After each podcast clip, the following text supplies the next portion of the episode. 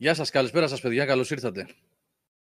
Παρασκευή, Παρασκευή, Δευτέρα, Δευτέρα Παρασκευή. Δευτέρα 13 Σεπτεμβρίου. Ε, ακούτε και παρακολουθείτε ε, webcast Game Over GR με μια μεγάλη παρέα στα μικρόφωνα σήμερα. Ε, όπως βλέπω τώρα εδώ στο Discord, είναι ο Νικόλας Μαρκόγλου στο κέντρο. Σπέρα. Ο Κώστας Παπαμήτρου επάνω δεξιά. Γεια σας, παιδιά. Αριστερά κάτω από μένα ακριβώς είναι ο Οδυσσέας Γιαννιώτης. Γεια σας, Καμάρια. Κάτω από τον Νικόλα στο κέντρο είναι ο Αλεξάνδρος Μιχαλητσιάνος. Γεια σας, παιδιά. Και δεξιά κάτω, μετά από πολύ καιρό και μεγάλη χαρά, έχουμε στην παρέα τον ε, Σταύρο Λιναρδάκο. Γεια σου, Σταύρο. Καλησπέρα, παιδιά. Λοιπόν, ε, ελπίζουμε να είσαστε καλά. Καλή αρχή πρώτα απ' όλα σε όσους ξεκίνησαν σχολεία σήμερα. Και Καλή σε αρχή, όσους- Γιώργο. Δεν έχω πει τίποτα ακόμα. και, καλή αρχή, και καλή αρχή σε όσων τα παιδιά ξεκίνησαν σχολείο σήμερα.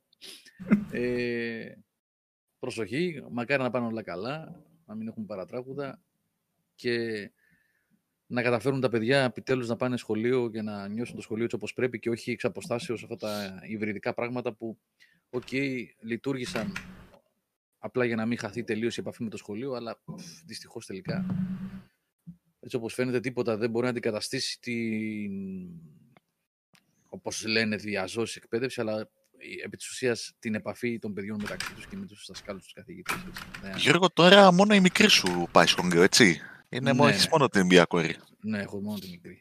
Πηγαίνει η Τετάρτη Δημοτικού. Χάρηκε πώς, που επέστρεψε στο σχολείο η μικρή. Ω, ότι- ναι, ναι, ναι. Εντάξει, έχει λείψει τα παιδιά. Αυτό ήταν.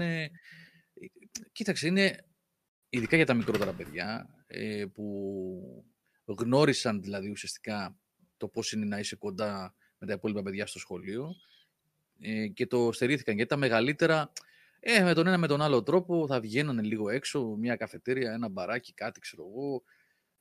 Τα social media βρίσκονται πιο εύκολα επικοινωνούν. Ενώ τα μεγαλύτερα, ξέρω εγώ, γυμνασίου ηλικίου παιδιά. Τα μικρά μικρά που είναι δημοτικό φάγανε μεγάλο πακέτο. Με, τη- ειδικά το, τη χρονιά αυτή του ε, 2021, το Σεπτέμβριο μέχρι τώρα το Μάιο.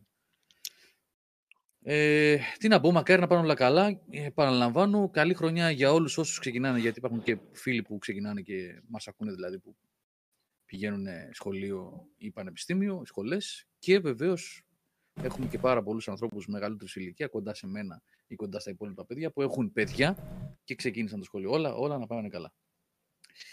Ναι, Γιάννη, Τετάρτη Δημοτικού. Ο Ιωάννης Βαλαθέγκρε, ο φίλος μου, ο Γιάνναρος, λέει Τετάρτη Δημοτικού, ρε Γιώργο, πώς περνάνε τα χρόνια. Περνάνε, Γιάννη, και περνάνε, λέει. Fast forward. Λοιπόν, μια καλησπέρα σε όλους τους φίλους που είναι στο chat, φίλους και φίλες που είναι στο chat. Ε, πολύ πολύ γρήγορα, όπως βλέπω το chat τώρα, δεν σκρολα, σκρολάρω συγγνώμη πιο πάνω. Η Αγγελική πρώτα απ' όλα, γεια σου Αγγελικούλα, ο Godfather, Σωτήρης Λιακό, Γιάννης D, Δαίμονας, Ήμπρα Κατάμπρα, Χαράλαμπος Ορφανίδης, Σπύρος, Γιώργος ε, Σλούρπας, Τροφός, Μαριόκο, Πρέις, Screwdriver. Τα πανεπιστήμια λέει απ' την άλλη και ελπίζω να μείνουν remote λέει ο Screwdriver. Ναι, τα πανεπιστήμια δεν είναι ακόμα σωστά. Ο Γιάννης KLS, ο Λετεύτε, ο Γιάννης ο Αλθέγκρε, ε, η Μαρία Τζι που ρωτάει Γιώργο, η μεγάλη κόρη σου τελείωσε. Θεέ μου, πόσο ετών είμαι; Δεν ξέρω, Μαρία, πόσο είσαι. Εσύ ξέρεις. Δε- και δεν ρωτάνε. Ο Άγγελος, Ντάλιας και ο Μάνος Χέλμης. Καλησπέρα σε όλα τα παιδιά και που είναι στο chat και που μας ακούνε κονσέρβα μετά Apple Music, iTunes δηλαδή, ε, Spotify και YouTube κονσέρβα. Λοιπόν, ε, έχουμε αρκετά να πούμε σήμερα. Πολλά πράγματα και μεγάλη παρέα. Ε, οπότε θα τα βάλουμε τώρα σε σειρά όλα. Πριν προχωρήσουμε με οτιδήποτε άλλο, να πούμε ότι ε, πρέπει να σας ευχαριστήσω για την ανταπόκριση στις ερωτήσεις που έκανα την προηγούμενη Δευτέρα σε ό,τι έχει να κάνει με την αλλαγή, με το ενδεχόμενο αλλαγή της ώρας που τελικά θα γίνει ε, και με το άλλο project που έχω σκεφτεί αλλά ακόμα δεν έχω καταλήξει πώς και τι αλλά θα σας πω κάποια πράγματα τώρα. Λοιπόν, ε, επειδή μέσα στις άκρες ήταν 50-50 οι απαντήσεις σας για την ώρα διεξαγωγής του webcast, ε, καταλήξαμε, γιατί επειδή εγώ παιδιά θα πηγαίνω σε μια νυχτερινή σχολή, σε ένα νυχτερινό σχολείο από εδώ και στο εξής. Γι' αυτό και ο Αλέξανδρος με κορόιδευε τώρα, μου έκανε πλάκα που ξεκινήσαμε. Ε, θα λείπω... Κορόιδευα. Ε; Κορόιδευα. ναι, ρε, εντάξει, αυτό λέω, αστειευόσουνα, ναι. Όχι, με μεγάλη αγάπη το λέω. Καλή Ε, χρονιά. ναι, ναι, ναι, ρε. Όχι, το ξέρω, ρε, το ξέρω, το έχουμε ξαναπεί. Λοιπόν, ναι, κάνω, τέλος πάντων, κάτι έχω στο μυαλό μου και θέλω να δοκιμάσω. Ε, είναι νυχτερινό, θα είναι μέχρι τις 10-10 και εγώ θα λείπω.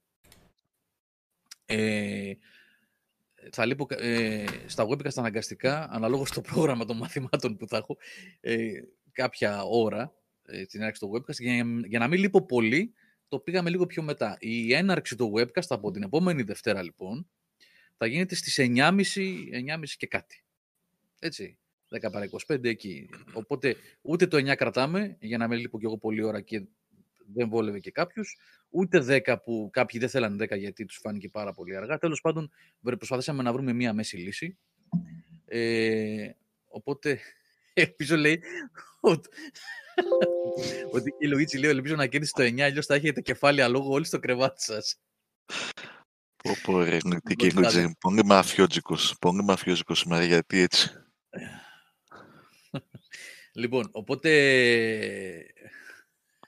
Μα, Άρχισαν τα δουλέματα στο τέτοιο τώρα στο chat. Έτσι, άρχισαν τα δουλέματα για το νυχτερινό σχολείο. Ε, 9.30 ώρα από την επόμενη Δευτέρα που θα είναι, πόσο θα είναι, 20 του μήνα, έτσι. Να βλέπετε γιατί χρειάζεται το σχολείο για να κάνεις μαθηματικά ξανά, να κάνεις σωστές πράξεις. Ε, νέα ώρα webcast, ωραίος ο Νικόλας, οργανωμένος. Από τις 20 Σεπτεμβρίου Όχι, δεν το έκανα καθόλου τώρα αυτή τη στιγμή. δεν πειράζει. Και πάλι είναι υπερπαραγωγή. Ε, από τη Δευτέρα 20 Σεπτεμβρίου λοιπόν στις 9 και 30, 10 παρά, ε, θα ξεκινάμε. Εγώ θα έρχομαι λίγο αργότερα. Ε, αυτό είναι το ένα. Και σας ευχαριστώ πάρα πολύ για την ανταπόκριση στο, στο ερώτημα και τις απαντήσεις σας. Πήραμε αρκετά καλό δείγμα για το τι να κάνουμε. Επίσης, πολύ καλό ήταν το δείγμα και για το... Ας πούμε, όχι ας πούμε, είναι ένα project που έχω σκεφτεί εγώ να κάνουμε, ε, επειδή δεν το εξήγησα καλά την προηγούμενη εβδομάδα και δεν θέλω επίσης να το εξηγήσω καλά, γιατί ακόμα δεν είναι, είναι στο, στο στάδιο της σκέψης και, και του, του σχεδιασμού του πώς ακριβώς θα είναι αυτό το πράγμα. Δεν είναι απαραίτητα ίσως αυτό που φανταστήκατε κάποιοι που γράφατε ότι απλά ε, θα μπαίνετε ως ε, special guest, ας πούμε, συμμετοχή στα webcast. Δεν είναι αυτό. Είναι κάτι, θέλω να πιστεύω, πολύ πιο ενδιαφέρον, πολύ πιο, πιο ωραίο, που θα είναι ντυμένο και με, και με δώρα και με διαγωνισμούς και θα είναι α- για την κοινότητα του Game Over αυτό, ξεκάθαρα. Και κάτι δι- ξεχωριστό, ε, εκτός, ε, εντελώς διαφορετικό από webcast. Τώρα, το αν σας αρέσει η ιδέα να έχουμε και guest στα webcast, αυτό είναι μια άλλη ιστορία. Είδα ότι το γράψατε πολύ, μπορούμε να το συζητήσουμε και αν σας αρέσει να το κάνουμε, να δίνουμε ξέρω, εγώ, κάποια στιγμή μικρόφωνα να βγαίνουν φίλοι για 15-20 λεπτά να συζητάμε για θέματα κτλ. Το κα- είχαμε κάνει και παλιότερα αυτό βεβαίως. Δεν είναι δηλαδή καινοφανές, δεν είναι η πρώτη φορά.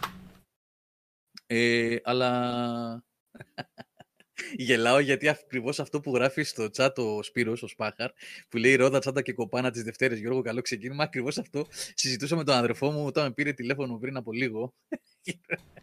και λέγαμε ότι θα είναι, με τα μηχανάκια θα μπαίνουν στο σχολείο με τον μπίλια. Οι παλιότεροι θα ξέρουν, καταλαβαίνουν τι εννοώ. Λοιπόν, ήταν της εποχής μου αυτά, δεκαετίας 80. Να το!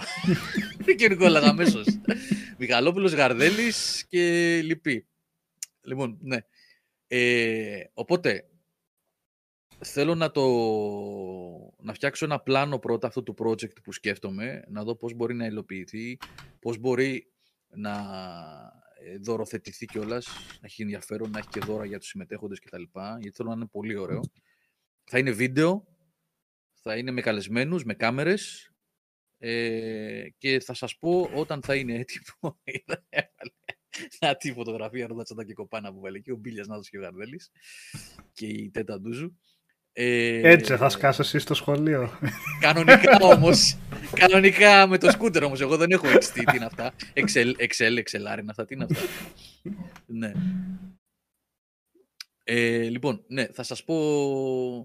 ε, αυτό λογικά τέλη Σεπτεμβρίου, αν όλα πάνε καλά και βρεθεί και ωραία έτσι, ε, δωροθέτηση να γίνει κτλ. Γιατί είναι ένα ολόκληρο πλάνο που έχω στο μυαλό μου. Θέλω να δω πώς μπορεί να υλοποιηθεί. Θα σας ενημερώσω και θα μιλήσω με μερικούς από εσάς που έχετε δηλώσει ήδη συμμετοχή, όχι συμμετοχή, ε, θε, θετική δήλωση έχετε κάνει ότι θα, θα, θα σας ενδιέφερε συγγνώμη, να συμμετέχετε σε κάτι τέτοιο ε, για να φτιάξουμε ένα-δύο πιλωτικά επεισόδια. Να το πω έτσι. Να το πω έτσι. Ε, θα έχετε περισσότερα γι' αυτό, θα σας πω όταν θα περνάνε οι μέρες και θα πλησιάζουμε προς την υλοποίηση αυτού του project, εφόσον όλα πάνε καλά και, και το φτιάξουμε. Δεν ξέρω για τι δικαιολόγητες τι γίνεται, παιδιά. Θα σας πω. Θα κάνω να ξεκινήσω πρώτα, πάρω βιβλία και θα σας πω. Λοιπόν, αυτά για τα. Ε, Alan Wake ε, θα σας πω και για τη συμμετοχή. Θα, θα σας πω, θα σας πω.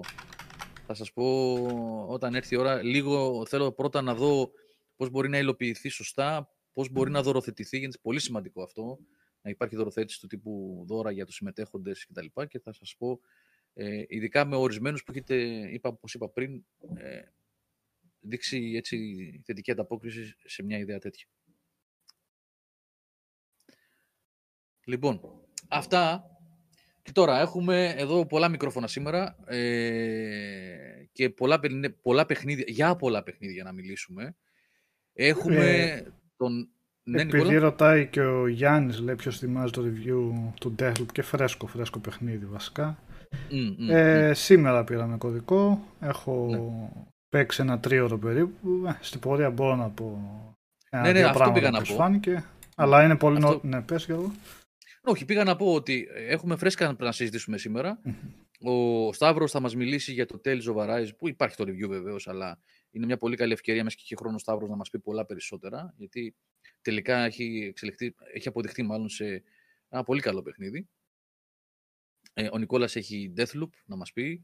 Ε, αυτό που μόλις σας εξήγησε τώρα, τη σήμερα πήρα, λάβαμε τον κωδικό μας PS5 βεβαίως. Ναι, μόνο PS5 αυτή τη στιγμή ε, οπότε κάτι έχει να πει με όσο έχει παίξει. Ο Κώστας έχει να πει για το The Artful Escape. Ο Αλέξανδρος σίγουρα κάτι έχει να πει, γιατί ήθελε να μπει οπωσδήποτε σήμερα μέσα. Το Forgotten City.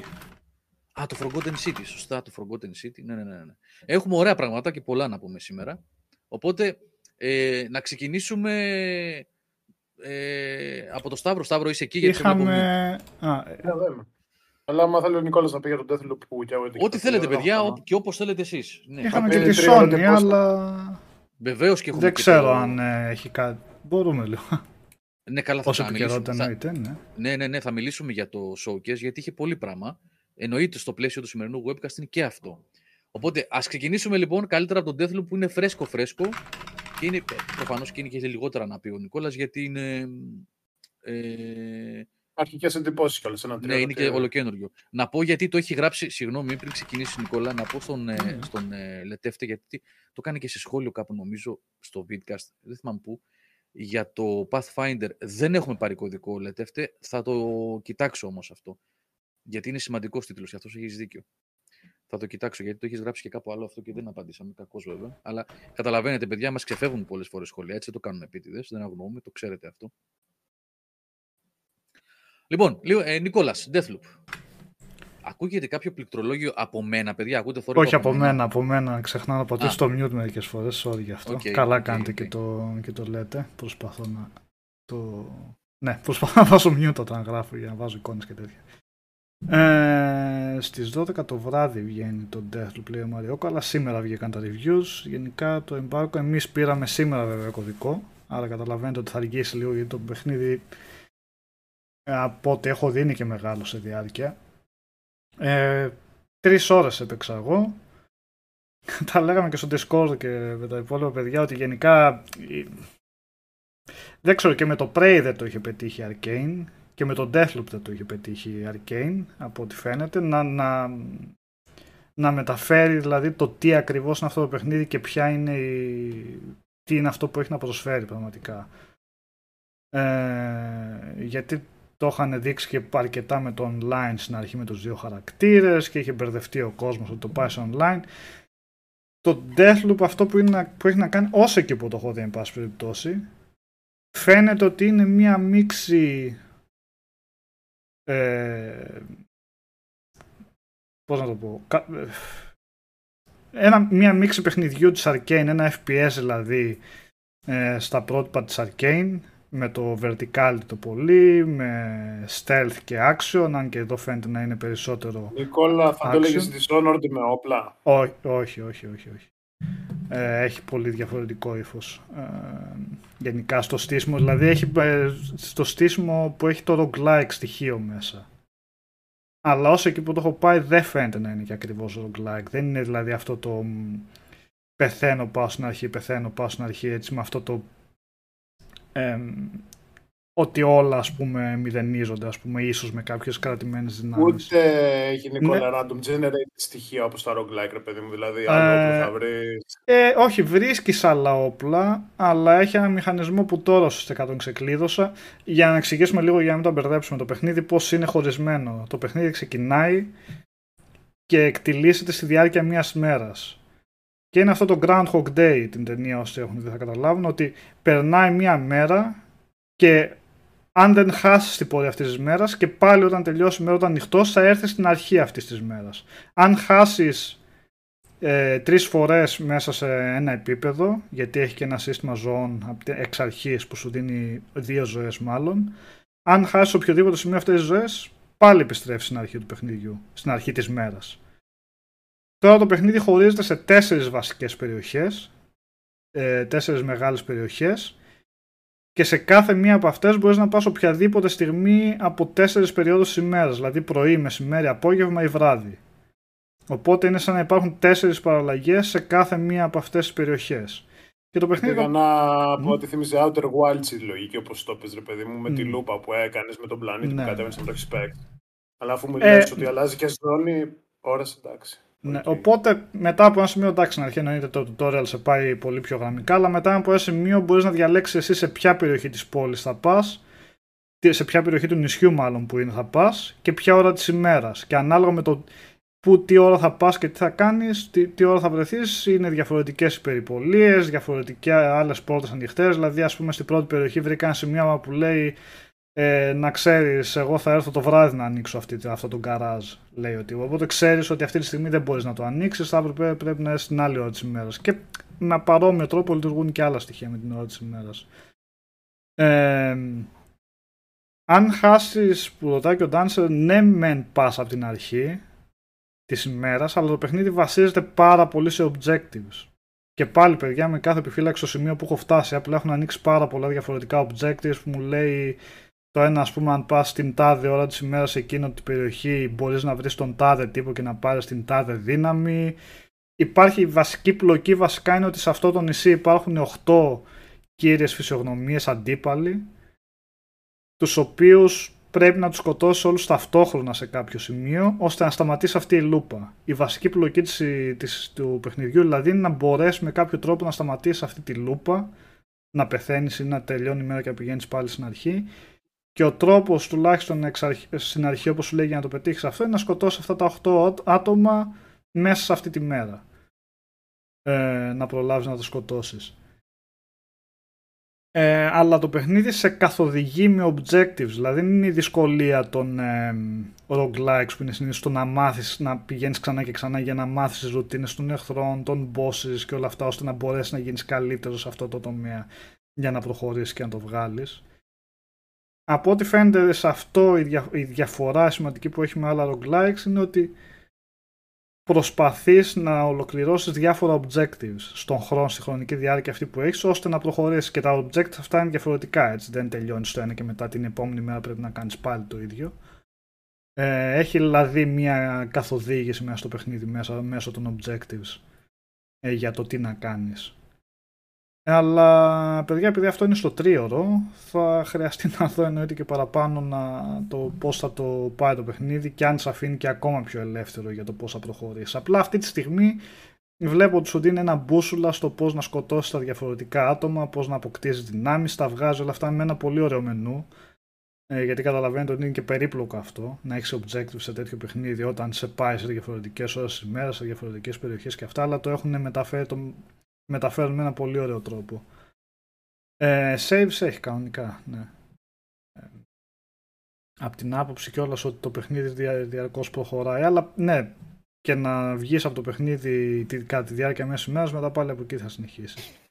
Και AI, πώς δουλεύει ρε Νικόλη, στον όρο να σε κυνηγάνε πολύ, Μέχρι στιγμής η AI είναι λίγο μέτρια, δηλαδή δεν βλέπω πώς θα διορθώνεται συνέχεια, αλλά σε σημεία δηλαδή βλέπεις σκοτώνεις κάποιους εχθρούς και είναι είτε stealth είτε με σφαίρες και από δίπλα οι άλλοι, κάποιοι άλλοι μπορεί να πάρουν χαμπάρι. Ναι.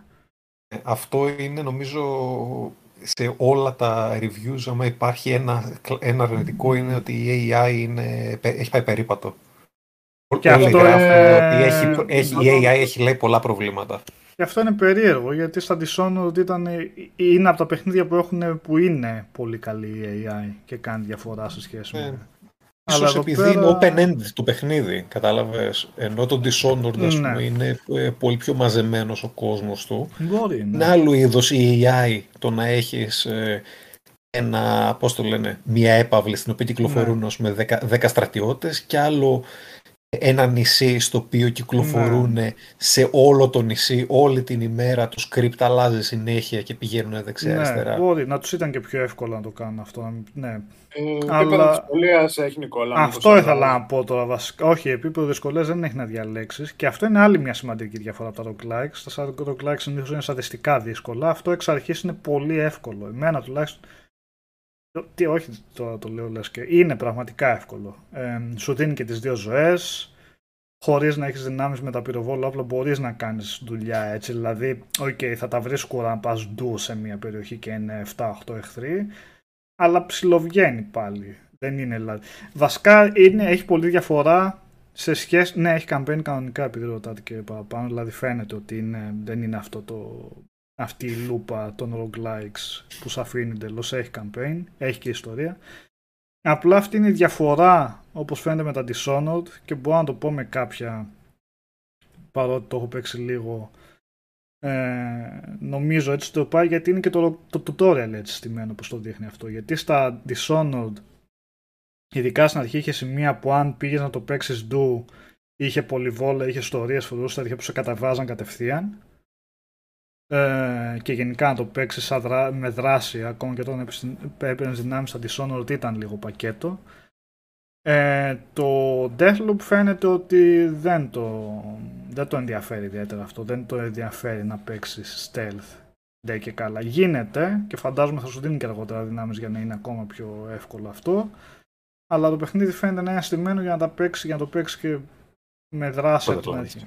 Τώρα ίσως έχεις σημεία βέβαια αργότερα που να θέλει να το πας stealth. Απλά φαίνεται τουλάχιστον στου ανοιχτούς χώρους ότι είναι στημένο έτσι ώστε άμα θέλεις. Και δεν το λέω αυτό σαν αρνητικό σε καμία περίπτωση. Γιατί μέχρι στιγμής ε, δεν με έχει χαλάσει ότι γίνεται να το πει έτσι. Ε, η λούπα Death Racer που ρωτάς πόσο διαρκεί όσο θέλεις βασικά. Δεν υπάρχει κάποιο ρολόι που να μετράει αν πας σε μια περιοχή, μπορείς αν θέλει να την εξερευνήσει από άκρη σ' άκρη και να δεις αν θα βρεις κάτι και οτιδήποτε. Η μέρα προχωράει όταν πας στην έξοδο αυτής της περιοχής. Δηλαδή, αυτές τις τέσσερις μεγάλες περιοχές συνδέονται μεταξύ τους με loading.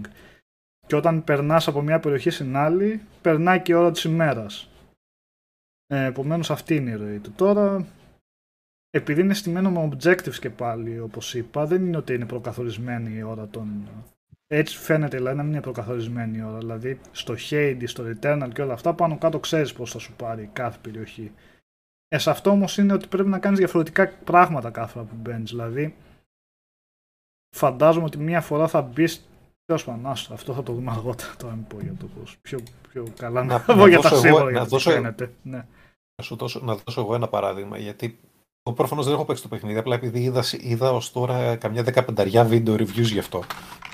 Ε, παράδειγμα για το πώς είναι στημένη ας πούμε, μια πίστα είναι ότι μπαίνεις μέσα, είναι η αρχική πίστα, ξέρεις πολύ λίγα πράγματα, μπορείς να ανοίξεις πάρα πολύ λίγες mm. πόρτες.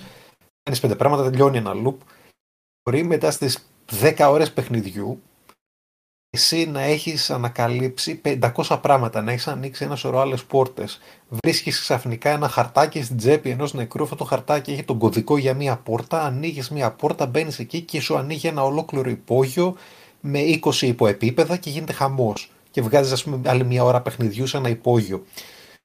Δηλαδή είναι τέσσερις περιοχές οι οποίες ανοίγουν πολύ, πολύ, πολύ, πολύ σταδιακά όσο εσύ ξεκλειδώνεις και βρίσκεις κωδικούς, ε, βρίσκεις κλειδιά, ε, παίρνεις δυνάμεις από έναν από τους οχτώ αντιπάλους ε, και τις χρησιμοποιείς για να πας σε άλλες περιοχές.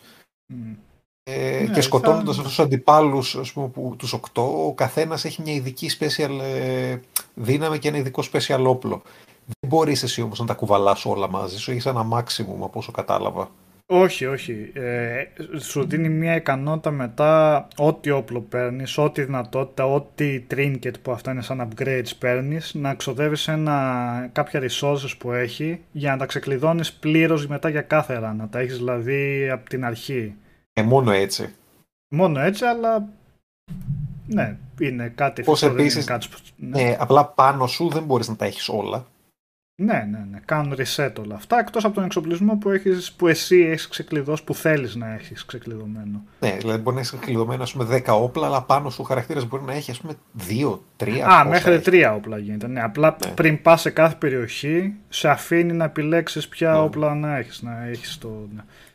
Ναι. Όταν πεθαίνεις, κάνεις reset, κάνει reset όλη η πίστα από την αρχή. Απλά το παιχνίδι προχωράει, το παιχνίδι έχει objectives, δεν πάει ξέρα έτσι από την αρχή. Εκτός τώρα, εντάξει, αν πεθάνεις μες στην πίστα και δεν έχεις προλάβει να κάνεις τίποτα, ας πούμε, έτσι, και πεθάνει από την αρχή ο χαρακτήρας τα πρώτα 10 λεπτά, οπότε ναι. Θα πρέπει να τα υπάρξει. Αλλά αυτό λειτουργεί πιο πολύ σαν να, σαν να έχει απομακρυσμένα saves πιο πολύ, παρά ότι κάνει reset η πίστα σε εκείνο το σημείο, αν χάσεις δηλαδή τόσο νωρίς. Είναι σαν να λέμε. Ερχόμαστε σε αυτό που είπες στην αρχή, το ότι δεν ε, το παρουσίασε καθόλου καλά η, arcane στον κόσμο και κανένας δεν κατάλαβε ακριβώς τι γινόταν. Ενώ στην ουσία μιλάμε για ένα single player παιχνίδι. Ναι, δεν είναι ένα ναι. multiplayer παιχνίδι, είναι ένα single player παιχνίδι ε, κανονικό campaign από την αρχή μέχρι το τέλος το οποίο η ιστορία του εξελίσσεται όσο εσύ ψάχνεις για να καταλάβεις τι γίνεται, τι, γιατί βρίσκεσαι εκεί, ποιος είσαι, ποιοι είναι οι άλλοι, πώς θα ξεφύγεις όσο ανακαλύπτεις πράγματα σιγά σιγά είναι αυτά τα που λες τα, τα quests βρίσκεις κάτι, μετά βρίσκεις κάτι άλλο, μετά βρίσκεις κάτι παραπέρα και προχωράς στην ιστορία και ανακαλύπτεις νέα πράγματα. Σιγά σιγά προχωράει το story σου. Το μόνο multiplayer που έχει είναι άλλο. Είναι το ναι, Invasion. Είναι αυτό βασικά ότι σε κατευθύνει το παιχνίδι. Και το λέω αυτό γιατί έχω ήδη 8 διαφορετικά objective που ξέρω θα χρειαστεί να κάνω 3-4 run μόνο για να φτάσω στο τέλος αυτών. Και μετά μάλλον θα μου βγάλει κι άλλα. Ε, Τρεις ώρες το έχω παίξει, παιδιά, επειδή ρωτάει και ο Ιωάννης. Και μια που το ανέφερε και ο Αλέξανδρος, το το online στοιχείο του έχει να κάνει με τους δύο, με τον βασικό χαρακτήρα τον πρωταγωνιστή και τη βασική villain. Δηλαδή ο πρωταγωνιστής, δεν γίνεται να διαλέξεις, ο πρωταγωνιστής είναι ο Colt. Και η βασική villain είναι η Τζουλιάνα, ε, που βλέπετε και στην εικόνα βασικά που είναι εκεί πέρα, αυτοί οι δύο χαρακτήρες. Σε τυχαία σημεία μέσα στο παιχνίδι, αυτή η Τζουλιάνα μπορεί να κάνει invade. Και μπορεί, αν δεν έχει βρει το παιχνίδι κάποιον online παίχτη, θα χειρίζεται από την AI αλλά μπορεί και κάποιος online παίχτης να πάρει τον έλεγχο αυτής της κοπέλας, πληρωμένης δολοφόνου που είναι δηλαδή, και να, και να σε πάρει στο κυνήγι. Εκείνη τη στιγμή όταν κάνει invade βγαίνει μήνυμα, το ξέρεις ότι κάποιος έχει κάνει invade και ή μπορείς να τη σκοτώσεις ή πρέπει να κάνεις hack κάποια συγκεκριμένη κεραία για να ανοίξουν οι πύλες και να βγεις από την περιοχή και να τις ξεφύγεις. Ε, εμένα ουσιαστικά αυτή τη στιγμή έχει κάνει invent μία φορά και αυτό ήταν για το tutorial για να μάθω τον μηχανισμό ουσιαστικά το παιχνίδι. Ε, ακόμα δεν μου ε, αλλά το έχω παίξει λίγο βασικά. Εντάξει, φαντάζομαι συνέχεια όλο και κάποιος θα, θα μπει να κάνει invade. Ε, αν θέλεις βέβαια το ρυθμίζεις ώστε να είναι μόνο η AI. Μπορείς δηλαδή άμα νιώθεις ότι μπαίνουν άλλοι παίχτες και σου κάνουν τη ζωή δύσκολη υπάρχει δυνατότητα από το παιχνίδι να το αφαιρέσεις αυτό σαν στοιχείο. Αλλά το παιχνίδι δεν είναι online, έτσι, δηλαδή δεν το χαρακτηρίζεις σε καμία περίπτωση αυτό το παιχνίδι. Είναι σαν να λέμε, σαν τα, σαν τα Invade που έχουν τα Dark Souls, έτσι. Τα παιχνίδια της From Software βασικά. Ήχο τα και Dark Souls, χειρισμό και... Ήχο και ε, DualSense που ρωτάνε, ρωτάνε εδώ πέρα ένας φίλος έχει ρωτήσει αρκετές φορές. Ε, το DualSense ωραίο, είναι με τα haptic αυτά, ανάλογα αντίσταση όπως κάνουν όταν πυροβολάς και αυτά. Δεν, δεν δεν μου τράβηξε την προσοχή η δόνηση, αν είχε κάτι άλλο ιδιαίτερο η δόνηση, ξέρεις, χαλίκια και τέτοια που κάνει, αλλά στην αίσθηση του να πυροβολάς είναι ωραία. Και ωραίο είναι που όποτε σου μιλάει η Τζουλιάννα, ακούγεται από το χιάκι του χειριστηρίου. Αυτό είναι καλό. Και παραπιπτόντω και οι δύο ηθοποιοί και του Κόλ και της Τζουλιάνα είναι πάρα πολύ καλή. Πολύ φυσική και πολύ, γιατί η Τζουλιάνα μιλάει συνέχεια με τον Κόλ μέσω ασύρμά του, παρόλο που κυνηγούνται για να αλληλοσκοτωθούν.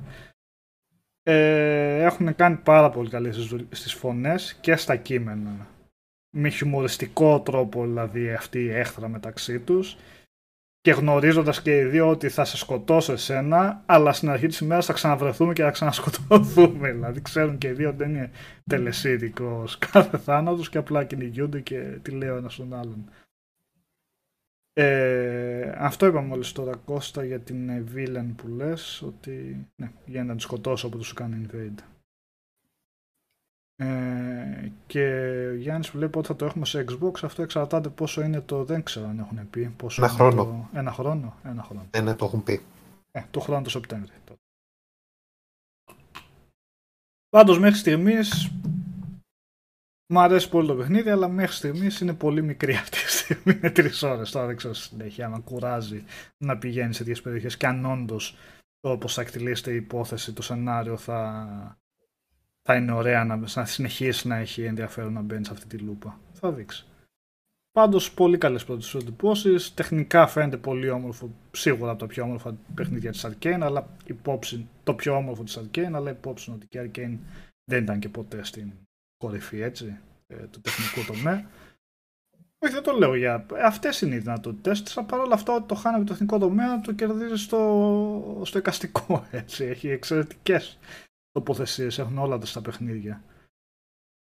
Και αυτό βέβαια δεν είναι, δεν το λέω προς Θεού για να νομίζει κανένας ότι είναι ότι εντάξει μέτριο το παιχνίδι κάτι τέτοιο. Είναι, είναι πολύ όμορφο το παιχνίδι. Ε, Απλά περιμένει κανείς ότι θα το πάρει αυτό και θα δει ξέρω, την ισχύ του PS5, ξέρω αυτό. Ο χειρισμός επίσης είναι, είναι στα πρότυπα της Arcane. Το έχουν με το χειρισμό και το έχουν με το verticality, την ακορονότητα δηλαδή του χαρακτήρα, την ευκολία να σκαρφαλώνει και να κάνει platforming σε, σε τρει διαστάσεις. Ε, αυτά παιδιά τώρα, εντάξει τώρα ίσως... Ναι. Στις τρεις ώρες αυτά το τι άλλο να πούμε. Θα Παιχτή Απλά ήταν ευκαιρία σήμερα μια που βγήκε το παιχνίδι. Ναι. Βασικά αύριο βγαίνει. Σήμερα στέλνουν. Ναι, σωστά. Ναι. Ε, αν δεν. Κατά πάσα πιθανότητα δεν θα προλάβει Νικόλας, να, να βγει το review μες στην εβδομάδα. Θα σας πούμε την Παρασκευή στο Vidcast που θα έχει γράψει πλέον πολύ περισσότερες ώρες. Πιο πολλά. με περισσότερη ασφάλεια. Εβδομάδα, ναι. Αυτή τη εβδομάδα ναι, ναι, δύσκολα. Ναι, αυτό είπα. Αυτό είπα, ότι είναι δύσκολο. Γιατί σήμερα ήρθε. Οπότε δύσκολο. Ε, μιας και λέμε, πριν περάσουμε στο επόμενο, μιας και λέμε για, για review codes, να πούμε ότι ε, τα μ, πολύ σημαντικά παιχνίδια των τελευταίων ημερών που κυκλοφόρησαν τα έχουμε παραλάβει σχεδόν όλα. Δηλαδή, έχουμε review code για το Lost in Random, ε, για PS5 μας ήρθε κωδικός, ε, αυτό το περίεργο indie puzzle platformer της EA. Ε, θα ακολουθήσει και για αυτό το review αργότερα. Ε, πήραμε κωδικό για το ε, WarioWare, για το οποίο να πω λιγάκι αυτό που ανέφερα στο Vidcast της προηγούμενης Παρασκευής. Τι ακριβώς έχει συμβεί και δεν βγάλαμε το κείμενό μας για το WarioWare ε, Get It Together; Σωστά θυμάμαι τον υπότιτλο. Ναι, Κώστα. Ναι. ναι, ναι, ναι. Λοιπόν, ε, δεν θα μπω σε λεπτομέρειες τώρα να σας εξηγήσω τι και πώς, δεν έχει νόημα. Ε, είναι καθαρά τεχνικό το θέμα, έτσι, δεν υπάρχει κανένα πρόβλημα. Εμείς παίρνουμε εδώ και χρόνια ε, από την Nintendo Early Review Codes. Ε, ο Κώστας, ας πούμε, ειδικά, έχει κάνει πάρα πολλά reviews της Nintendo και ο Μιχάλης και ο Σταύρος έχει τύχει νομίζω, ε, αλλά ο Κώστας τα περισσότερα. Ε, η Nintendo από το Σεπτέμβριο και μετά έχει αλλάξει τη διαδικασία του πώς δίνει Early Review Codes. Φυσικά και έχουμε συμπεριληφθεί σε αυτή τη διαδικασία εμείς. Ωστόσο, παρουσιάστηκε ένα τεχνικό πρόβλημα ε, το οποίο πολύ απλά θα σας πω ότι αυτή η early review codes, δηλαδή οι κωδικοί που στέλνονται για να κατεβούν σε ένα switch από τον εκάστοτε συντάκτη οποιοδήποτε μέσος στον κόσμο παγκοσμίως, λειτουργούν μόνο σε νεότερα μοντέλα switch. Αυτό ισχύει μόνο για τα review codes, έτσι. Δεν, έχει καμία, δεν αφορά καθόλου τους καταναλωτές που αγοράζουν τα προϊόντα είτε από το e της Nintendo είτε από retail από οτιδήποτε. Ε, το τι και πώς και γιατί κανείς δεν το ξέρει, αλλά δεν είναι θέμα συζήτησης. Πιο πολύ εγώ σας ενημερώνω για να δείτε τι ακριβώς έχει συμβεί. Και πήραμε κωδικό WarioWare τελικά τελικής εκδόσεως, έτσι. Ε, θα έχουμε review από τον Μιχάλη, αλλά θα καθυστερήσει. Και πολύ φοβάμαι ότι κάτι τέτοιο θα συμβεί και γιατί η CD Media μας έχει πει ότι θα φροντίσει να μας στείλει καινούρια, καινούριο switch, καινούριο μοντέλο, είτε OLED είτε Light, για να λυθεί αυτό το πρόβλημα. Ε, αλλά να ξέρετε ότι ίσως να μην γίνει πολύ, άμεσα και να την πατήσουμε και να μην προλάβουμε και το Metroid Dread να βγάλουμε review πριν κυκλοφορήσει το παιχνίδι. Όπως έχει συμβεί, πάρα πολλά άλλα παιχνίδια μέχρι και τον Ιούλιο. Πότε βγάλαμε το τελευταίο ρε Κωστά. Ε, το, τελευταίο, το τελευταίο παιχνίδι... Περίμενε, Pokemon, ξέχασα τώρα. Όχι, το... Φρέ, το τελευταίο παιχνίδι για το Switch. Ναι, που είχες κάνει review από τον Ιούλιο ήταν, πότε ήταν; Ε, το τελευταίο παιχνίδι που κάναμε για το Switch, first part ήταν το Skyward Sword HD Remake όχι, που το κάναμε κάνει και το Pokemon Snap νομίζω. Το Pokemon Snap το κάναμε τον Απρίλιο. Ε, Α, το τελευταίο που είχα κάνει ήταν το, το Monster Hunter. Το τελευταίο τελευταίο. Που δεν τον σκεφτεί. Για όλα αυτά, ναι, συγγνώμη, σε μπέρδεψα τώρα. Πιο πολύ ήθελα να πω ότι για όλα αυτά είχαμε early review coach, όπως κάνει και η Sony, που στέλνει 15 μέρες πριν, όπως συνέβη, ας πούμε, τώρα θα το δείτε και έχουμε ήδη για το ε, Death Stranding. Ε, εδώ και χρόνια συμβαίνει αυτό και με Sony και με Nintendo. Και έχει παρουσιαστεί τώρα αυτό το τεχνικό πρόβλημα. Ε, το ότι τα, οι review codes ε, δεν λειτουργούν σε παλιότερα μοντέλα Switch. Θα κοιτάξουμε να το λύσουμε, να μιλήσουμε με την αντιπροσωπεία της Nintendo, της CD Media, να το τακτοποιήσουμε αυτό. Ελπίζω να προλάβουμε για να είμαστε ok για το Metroid Dread, που έρχεται αρχές Οκτώβρη δεν είναι αυτό, παιδιά.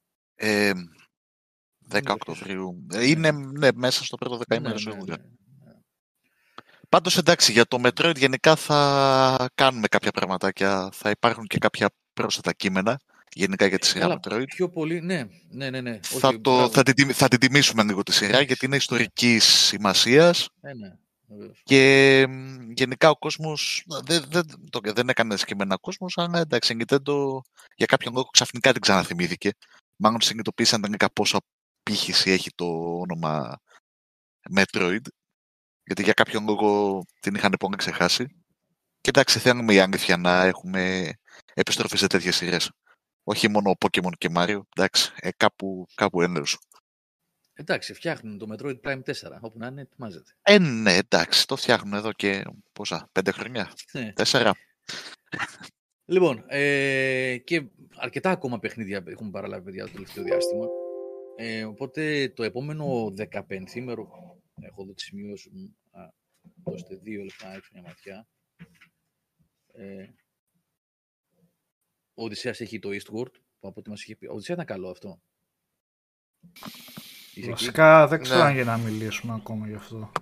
Α, έχει εμπάργο βασικά. Ναι. Α, έχει εμπάργο. OK. Okay. Καλά κάνει. Βγαίνει στις 17 του μηνός νομίζω. Okay. Έχουμε. Ωραία, ωραία. Ναι.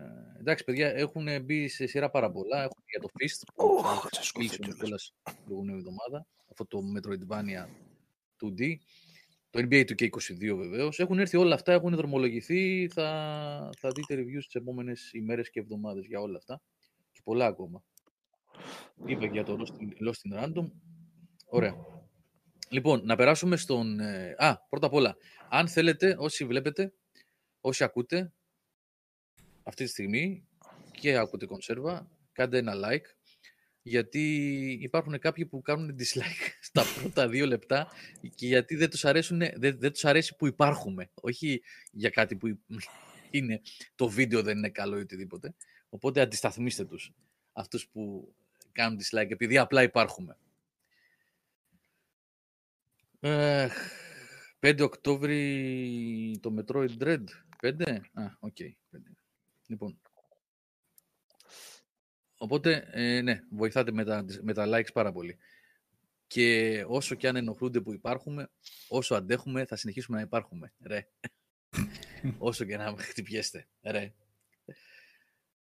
Λοιπόν, Σταυρό, είσαι εκεί; Ναι, ναι, εδώ. Ωραία. Πάμε να μας πεις για. Έγραψες βέβαια ένα εκτενέστατο κείμενο για το τέλος of Arise, αλλά είμαι σίγουρος ότι θα θέλουν να σου κάνουν ερωτήσεις και ο Οδυσσέας και ο Κώστας. Ε, ο κόσμος το περίμενε μετά το Scarlet Nexus. Ήταν το επόμενο μεγάλο παιχνίδι της Bandai Namco, μου φαίνεται κιόλας. Οπότε λογικό να το περίμενε ο κόσμος.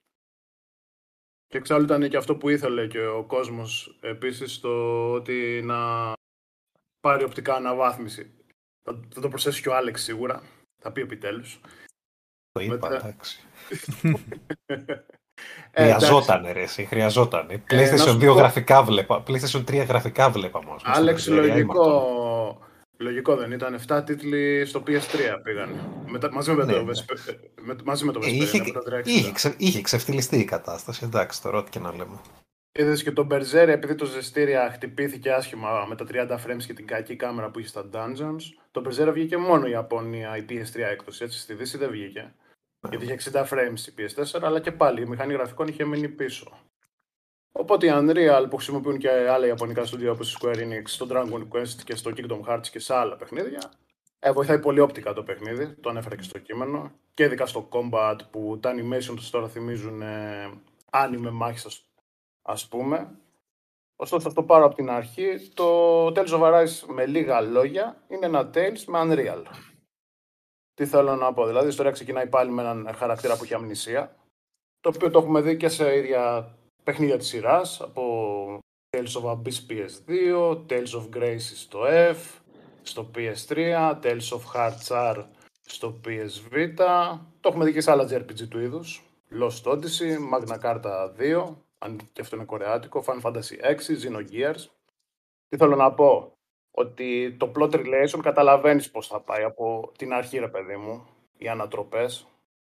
Επίσης και το στοιχείο το Sonen, ρε παιδί μου, ε, ο πρωταγωνιστής συναντάει ηρωίδη που το έχουμε δει στο Βεσπέρια, οπότε ξέρεις πάλι πώς θα κινηθεί. Οπότε με αυτά τα κριτήρια την πλοκή του μπορεί να τη δει κάποιος που έχει παίξει RPG τίτλους ή προέρχεται από τη σειρά Tales, έτσι. Από εκεί και πέρα η δομή του Tales στο ξεκαθαρίζει εξ αρχής ότι δεν είναι open world. Η AAA παραγωγή, ρε παιδί μου, δηλαδή είναι γραμμικός, σωληνωτό οι πρώτες τρεις ώρες. Θυμίζει Final Fantasy 13 έντονα. Εξάλλου γι' αυτό και το παιχνίδι στο πρώτο τρίωρο σου δίνει και ένα fast travel, γιατί σε προετοιμάζει και για το backtracking που έχει φύσει τον Tales. Ε, ωστόσο, Μπορεί το backtracking να υφίσταται. Το παιχνίδι σε πείθει να ψάξει τον κόσμο γιατί έχει βάλει να φτιάχνει πλέον τα όπλα με crafting μέσω υλικών που βρίσκεις μέσα από τις περιοχές εκεί στα διέξοδα που είναι γραμμικό και αυτά και μέσα από τους εχθρούς. Οπότε δεν χρειάζεται και grinding αφού αναγκαστικά θα πρέπει να σκοτώσεις εχθρούς ώστε να κάνεις crafting τα όπλα σου και τον εξοπλισμό σου. Ε, το οποίο σημαίνει θα, δεν θα χρειαστεί grinding αφού θα κάνεις απαραίτητες τις μάχες που είναι στην κάθε περιοχή για να μαζέψεις τα υλικά. Στα στοιχεία που αλλάζει η AI έχει βελτιωθεί πολύ, αρκετά. Δηλαδή και σε combos και σε healing και σε αυτά. Βέβαια υπάρχει και επιλογή ρε παιδί μου να κάνεις αλλαγή χαρακτήρα όποια στιγμή θέλεις ή να του βάλεις να κάνεις συγκεκριμένα arts, δεξιότητες δηλαδή. Πόσο χρειάζεται να το κάνεις αυτό, πόσο δύσκολο είναι το παιχνίδι και μπορεί να βοηθηθείς από από τις εντολές που τους βάλουν. είναι βατό στο normal και στο πιο πάνω από το normal είναι βατό. Απλά στο extreme, ας το πούμε, στο πολύ δύσκολο είναι σφουγγάρια τα boss, ρε παιδί μου. Αλλά μπορεί να βοηθηθείς, ξέρεις τι, να βάλεις τη Sion που είναι, έχει δίκευση στο healing, ρε παιδί μου, να τη βάλεις να κάνει μόνο art με, ε, με ίαση. Κατάλαβες, ρε παιδί μου, να μην κάνει επιθετικά καθόλου. Αυτά τα είχαν και τα προηγούμενα τέλη δηλαδή, ρε παιδί μου, να κάνεις stick το box της ναι, αυτό, μόνο αυτό. Σταύρο, αυτό ήθελα να πω. Γιατί εγώ δεν το έχω δει το παιχνίδι ακόμα. Θα το ξεκινήσω τις επόμενες μέρες, μάλλον. Επειδή όλα αυτά που λες τόση ώρα μου θυμίζουν. Καλά. Ακριβώς έπεσες δηλαδή. Ότι αν έχεις εμπειρία με τέλη λίγο πολύ. Ε, ξέρεις που κινείσαι. Mm-hmm. Ε, δεν είπα γι' αυτό τόσα παραδείγματα, ρε παιδί μου, για τα παιδιά που ναι, ναι, ναι, ναι, με το JRPG. Ναι. Ε, αυτό που είπες τώρα δηλαδή ειδικά για, το, για την AI που μπορείς να της πεις μείνε πίσω και κάνει heal μόνο είναι καρμπόν από το Vesperia το θυμάμαι. Ναι, ναι, ναι, πας στο tick ναι. box ε, αλλά έχεις και την επιλογή με τις σκανδάλες, πατάς pause στη μάχη πας στη χαρακτήρα που θες και κάνεις τις κινήσεις που θες. Έχει συνδυαστικές επιθέσεις με τους χαρακτήρες, ο κάθε χαρακτήρας χρησιμοποιείται για κάποια συγκεκριμένους εχθρούς, με cooldown bars βέβαια. Ε, hack and slash δεν είναι. Έχει cooldown, ρε παιδί μου. Δεν είναι... είναι η λογική του Tales. Δηλαδή, βλέπεις τον εχθρό στο πεδίο, πέφτεις σε πάνω του και κάνεις μετάβαση σε αρένα. Είναι δεν λίγο... Είναι δεν είναι όπως το 15, ας πούμε. Και το... Ό, όχι, Kingdom Hearts δεν είναι. Όχι, όχι, όχι. Kingdom Hearts που γίνεται κλωτσοπατινάδα. Το 7, σαν το 7 το remake, μήπως; Όχι, όχι. Το 7 το remake δεν έκανε μετάβαση, το κάνει transition κανονικό. Από τον Nino Kuni 2 ίσως Σταύρο. Ε, πιο πολύ ρωτάω για το ίδιο το σύστημα. Πιο πολύ ρωτάω για το ίδιο το σύστημα της μάχης. Όχι τόσο αν κλειδώνει σε περιοχή. Όχι. Α, όχι, όχι. Το σύστημα της μάχης δεν είναι Final Fantasy 7 που έχεις το ATB ρε παιδί μου, την μπάρα αυτή να περιμένεις. Είναι action εντελώς. Okay. Και δεν λέω hack and slash γιατί έχει cooldown ρε παιδί μου. Δεν μπορείς να συνεχίσεις το light attack το κάνεις για να γεμίσεις κάτι κρίσταλα, τα οποία τα χρησιμοποιείς για τις δεξιότητες. Τα Archstone Tales, ρε παιδί μου. Μόλις σου τελειώσουν αυτά οι τεχνικές, πρέπει να ξαναγεμίσεις τα κρίσταλα. Οπότε κάνεις αυτές τις απλές επιθέσεις, τα κόμπο, ρε παιδί μου. Ε, δεν ξέρω αν το ανέφερες, αλλά είπες αν έχει random μάχες ή, ή αν χρειάζεται grinding για να προχωρήσεις. Όπως είπα, δεν χρειάζεται grinding γιατί το έχουν βάλει καλά το γραμμικό περιβάλλον. Γιατί χρειάζεται να εξερευνήσεις για τα όπλα, Νικόλα. Ναι, ναι, ναι. Δηλαδή έχει κάτι κατασκηνώσεις όπως είχε αναφέρει και ο Οδυσσέας στο preview του που εκεί ξεκουράζονται οι χαρακτήρες, έχει τους διαλόγους και εκεί κάνεις και το crafting, έχει έναν έμπορα. Και σου ζητάει πρώτες ύλες. Τις πρώτες ύλες από τα τέρατα θα τις πάρεις. Οπότε αναγκαστικά κάνεις όπως στα παλιά JRPG τις μάχες που έχει κάθε περιοχή.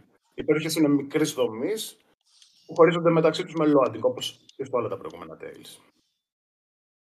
Δηλαδή η δομή είναι εντελώς Tales of, μα και η ιστορία είναι Tales of. Δηλαδή σου λέει, είναι, η περιοχή έχει κατακτηθεί και έχει χωριστεί σε πέντε ενότητες, ρε παιδί μου οι οποίε ταυτίζονται με πέντε bosses φαντάσου, με πέντε διαφορετικές θεματικές ενότητες. Δηλαδή, ποιος σώνεν να το κάνουμε, ρε παιδί, ποιος σώνεν άνιμε. Κατάλαβες. Ο Άλεξ πιστεύω το κατανοεί περισσότερο για άλλου που έχει ασχοληθεί και με τα άνιμε και με την κατηγορία των mm. παιχνιδιών αυτών.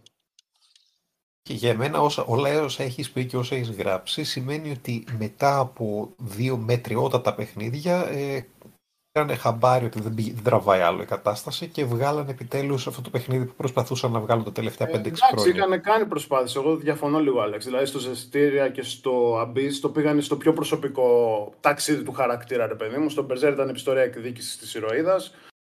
Το, το Μπερζέρια ήταν ένα 12χρονο σόνεν. Το Μπερζέρια του χαθήκε. Ναι, ρε παιδί μου. Και το Ζεστήρια ήταν το ταξίδι του προφήτη, ας το πούμε, με τα πνεύματα που μόνο έβλεπε τα ε, πνεύματα. Τώρα αυτό είναι πιο βεσπέρια, ρε παιδί μου.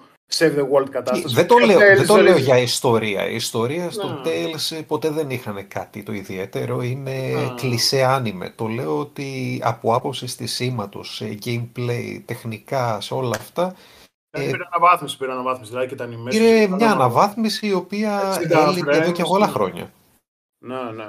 Έχει και performance mode για τα 60 frames που βολεύει στη μάχη. Εγώ το έγραψα και στο κείμενο. Mm. Γιατί γίνονται πολλές κινήσεις με εφέ, μαγεία στο ένα τ' άλλο. Έχει και mode με γραφικά ρε παιδί μου που σου δείχνει το draw distance. Εντάξει, έχει πολύ ωραία τοπία. Αναδεικνύεται πλέον ρε παιδί μου αυτό το high fantasy του παιχνιδιού που έπρεπε να, να φέρνει και στα προηγούμενα παιχνίδια του PS4. Αλλά εντάξει, ήταν cross-gen. Όπως και αυτό είναι cross-gen, έτσι. Και για PS4 είναι το παιχνίδι. Απλά είναι cross-gen με το PlayStation 4, όχι με το PlayStation 3. Ναι, που σηκώνει την Unreal, που σηκώνει την Unreal πλέον. Ε, το PS3 δεν τη σηκώνει την Unreal κιόλας. Την άλλη, είχε θέματα. Γενικά, εγώ είμαι πολύ ευχαριστημένος από το παιχνίδι. Εντάξει, Tales of εμπειρία είναι. 45 ώρες παιχνίδι. New Game Plus, Post Game Content Super Bosses. Φτιάξανε βασικά την AI. Το σύστημα μάχη σπάει νερό. Οπότε φαντάζομαι, επειδή λες έχει και ομοιότητες με τα προηγούμενα, σαν ιαριακά κυρίως, ένα άτομο όπως εγώ που δεν έχει πιάσει κανένα και τώρα έχω Α, πάρει το Tales θα είναι ό,τι πρέπει. Ναι. Όπως πολλοί βρήκαν το πρώτο τους τέλος στο Συμφώνια ή το Vesperia Wow, έτσι θα βρεις και εσύ το Arise. Αν και είναι δύσκολο ίσως να το πεις αντικειμενικά, τώρα πώς να το πεις, αφού έχεις παίξει τα προηγούμενα, πώς θα τα έβαζες σε κατάταξη αυτό ανάμεσα από τα άλλα. Έχεις Ξέρεις αυτά τα κλισέ πιο Final Fantasy προτιμάς από όλα. Και... Γερνάνε πάρα πολύ άσχημα τα Tales. Γιατί ρε, ωραία Σα... ερώτηση είναι αυτή. Ναι, ναι, απλά όχι, μα έχει ενδιαφέρον ναι. και αυτό το λέω. Φτιάξε μια λίστα, Σταύρο. είναι ωραίο ναι, αυτό. Ε, Αλέξανδρε, καταλαβαίνω τι λες, απλά το λέω... Γερνάνε πολύ ναι, άσχημα. Από τη φύση τους. Δεν είναι όπως τα Final Fantasy που είχαν το 3 Έχουν πολύ κοινές ιστορίες. Ε, καλά. Και τα Final Fantasy έχει να κάνουν με την εποχή που τα έπαιξες. Δηλαδή τώρα άντε να παίξεις το 5 και το 6 και άντε να το κατατάξεις σε σχέση με τα υπόλοιπα, αν το παίξεις. Το 5 και το 6, επειδή έχουν φοβερές ιστορίες, το παίζεις και σήμερα και λες είναι παιχνιδάρες. Το Vesperia, ε. άμα το παίξεις σήμερα, πολύ δύσκολα το παίζεις σήμερα. Είναι βαρύ το Vesperia. Μα πιάσεις τα ακόμα πιο πίσω, ουέ και αλίμονο. Αυτό το. Η γρήγορη μάχη που έχει γίνεται τρομερά κλάνκι όσο πιο πίσω πας. Ταυτόχρονα το σενάριό τους παραμένει κλασικό σενάριο άνιμε για 12, για 12 ετών. Οπότε Όμως δηλαδή, αποδέχτηκε... δεν βελτιώνεται πολύ. Ναι, Άλεξ προ... αποδείχθηκε ότι δεν μπορούν να το κάνουν πολύ αυτό. Είδες στο Star Ocean το καινούριο που είχε παρόμοιο σύστημα μάχης. Στο PS4 που βγήκε ήταν άπατο, δεν είχε καλό. Αυτό ήταν Απλά προφανώς και τα Final Fantasy 6 και 5 για την ιστορία μιλάς. Εννοείται gameplay, το τι έκανε συγκεκριμένα με το καινούργιο. Γι' αυτό ρωτάω και τον Σταύρο σε σχέση αν τα έβαζε στο μυαλό του πλέον έτσι και βάσει νοσταλγίας και πώς του είχαν φανεί τότε, μπορείς να το βάλεις σε κάποια θέση, ας πούμε, το Tales of Arise. Αν ας πούμε εγώ παίξω πρώτη φορά το Tales of Arise, θα έχω μία από τις καλύτερες εμπειρίες των Tales, ή θα έπρεπε στην εποχή να είχα παίξει κάποιο άλλο; Όχι, είναι τίτλος που σηματοδοτεί τη γενιά των Tales. Δηλαδή, πώς σηματοδότησε το Συμφώνια στο Gamecube, το Vesperia το 360, έτσι το Arise στο PS4 PS5. Okay. Ακόμα δεν είσαι έτοιμος να τα βάλεις σε κατάταξη, καταλαβαίνω. Εγώ σου ε, και τον Άμα το βάζεις Άμα το, βάζεις σε ίδιο επίπεδο με το Συμφώνια και με το Vesperia, ναι, το βάζεις δηλαδή στην κορυφή, στην κορυφή της σειράς. Αυτά τα τρία κορυφαία έρχεσαι. Εντάξει, και το Zillia ήταν καλό. Έτσι. Έφερε την Ufotable που είναι studio anime κορυφαίο, έτσι, που κάνει τα Fate Stay Night. Και ακόμα παραμένει στη σειρά. Έτσι. Έκανε καλές μεταβάσεις η σειρά. Απλά δεν έκανε εξέλιξη οπτικά. Έμεινε πίσω με το PS3, το Exclusivity. Ε, μετά βγήκαν και cross-gen οι τίτλοι. Εντάξει, ε, το 'χασε κάπου. Εγώ σου είπα, σεναριακά προτιμούσα λίγο το Zestiria και το Berseria που ήταν πιο σκοτεινό ύφος και έφευγε από αυτό το shonen με τον ήρωα που θα σώσει τον κόσμο. Εντάξει, το βλέπω και στο Dragon Quest εγώ, ρε παιδί μου. OK. Okay. Αλλά παρόλα αυτά έμεινα ικανοποιημένος. Το 'γραψα και στο κείμενο. Όσοι το διαβάσατε, έμεινα φουλ ικανοποιημένος. Είναι παιχνιδάρα, τι να λέμε. Έκανε καλά δηλαδή Bandai Namco που του έκανε μια παύση καιρή, ρε παιδί μου. Αντί να τα βγάζει κάθε δύο χρόνια, καλύτερα που έκανε αυτή την παύση, το έκανε back to the roots, το αναβάθμισε, ορίστε.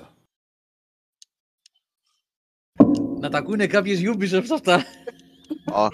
Όχι, το πήγα πάλι εγώ. Είδες πόσο χρειάζεται η παύση και το ναι. διάλειμμα, το διάλειμμα ε; πόσο καλό μπορεί να κάνει. Κοίτα, είναι Γιώργο πώς το κάνεις αυτό το διάλειμμα, έτσι. Α, ήταν και το feedback πολύ, Γιώργο. Το feedback ήταν υπερβολικό, ρε παιδί μου. Το ζεστήριο δεν το. Δεν άρεσε στο δυτικό κοινό. Το ιαπωνικό κοινό είχε άλλο λόγο που δεν του άρεσε. Επειδή μια ηρωίδα ήταν DLC και δεν ήταν βασικό μέλος κάνανε τα άνιμε τα οποία δεν πήγαν τόσο καλά, ε, του κάνανε μια παύση για να πάρει την Unreal που έχουν όλα τα Ιαπωνικά, τα περισσότερα Ιαπωνικά studios τέλος πάντων. Δηλαδή ήταν σωστή απόφαση σε όλα τους.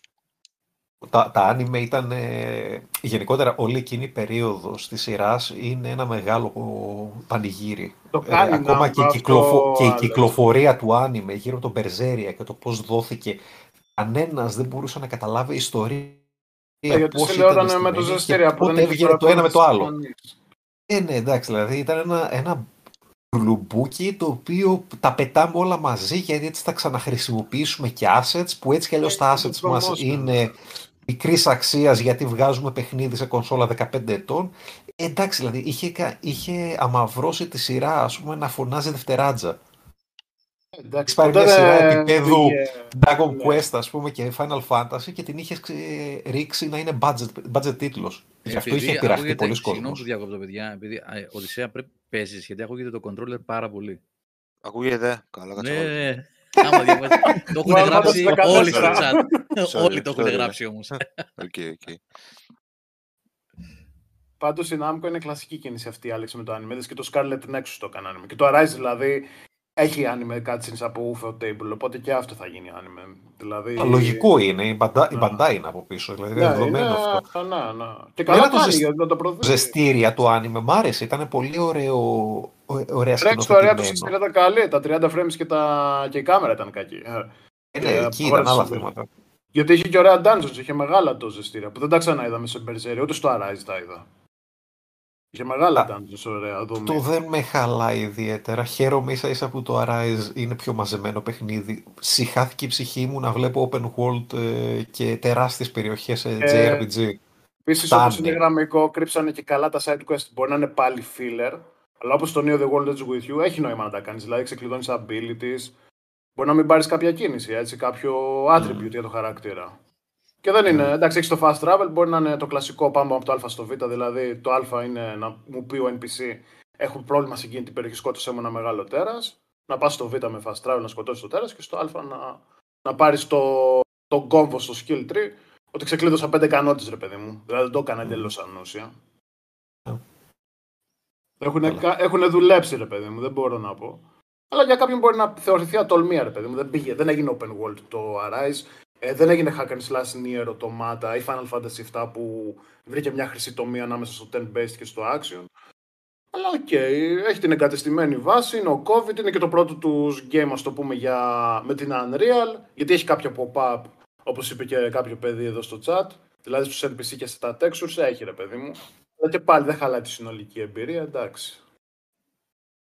Γενικά πολύ καλό παιχνίδι. Εγώ πολύ ευχαριστημένος. Σου ξαναδηλώνω. Παίχτε το. Αν σας έχουν λείψει τα Tales ή δεν έχετε παίξει καθόλου, είναι, είναι μεγάλη ευκαιρία.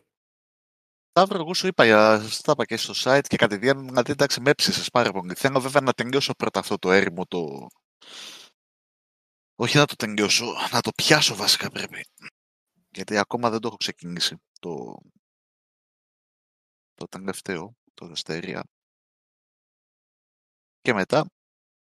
Α, Ζέρια. Ναι, ο Νικόλας σίγουρα θα, βρει πολύ, θα το βρει πολύ Όχι το, το ζεστήρια τον Περσέρια. Τα έχω χάσει και τη σειρά τώρα. Τον Τελευταίο είναι τον Περσέρια. Να, τον Περσέρια. Αυτό. Skip, skip. Πώς είσαι, skip, έφυγες. Άστον είναι να το παίξεις καλό, είναι τον Περσέρια αμέσως. Όπως είσαι. Είναι μικρή η ζωή. είναι μικρή η ζωή. Φτάνει. Όχι, για ε. μένα είναι από τα χειρότερα της σειράς. Δεν τον μπορώ καθόλου τον Μπερζέρια. Με πείραξε στα μηνύγκια. Νομίζω αξίζει να πούμε κιόλας ότι το πάει πολύ καλά. Γενικότερα η Νάμκο δεν μπορώ να πω ότι έχει τη ρέντα που λέμε της Capcom που τα σπάει τα τελευταία 6-7 χρόνια ε, αλλά έχει καλό σερί η Νάμκο και με τα δυτικά της, δηλαδή και με τα... Εντάξει, πάντα τηρουμένων των αναλογιών. Ε, το, το Little Nightmares και τα Dark Pictures Anthology και με τα δικά της από την Ιαπωνία πλευρά τα project. Το Ace Combat τα είχε πάει πολύ καλά το τελευταίο και θα συνεχιστεί, θα βγάλουν κι άλλα από ό,τι είχαν πει.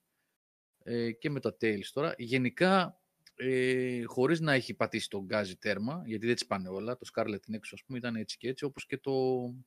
Code Vein. Πώς το λέγαμε με τα Vampir? Code Vein.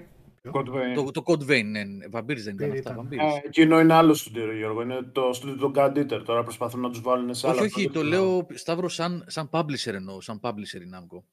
Πώς κινείται ε, ότι εντάξει δεν τι έχουν βγει όλα. Κάνει έξυπνες κινήσεις, Γιώργο, έξυπνες. Ναι, και... ναι, ναι, ναι. Πηγαίνει καλά, πηγαίνει καλά. Τώρα βγαίνει και το Demon Slayer από τη Cyber Connect που θα είναι σιγουράκι με τα Naruto που είχε αναλάβει και το ναι, Demon Slayer. Είναι, είναι ναι. δημοφιλές ανημέ. Μεγάλο όνομα και αυτό. Δηλαδή κάνει πολύ καλά βήματα. Εντάξει. Ναι, οι Ιάπωνες γενικά φαίνεται ότι και η Square δηλαδή έχει βρει τα πατήματά της πια. Πηγαίνει καλά.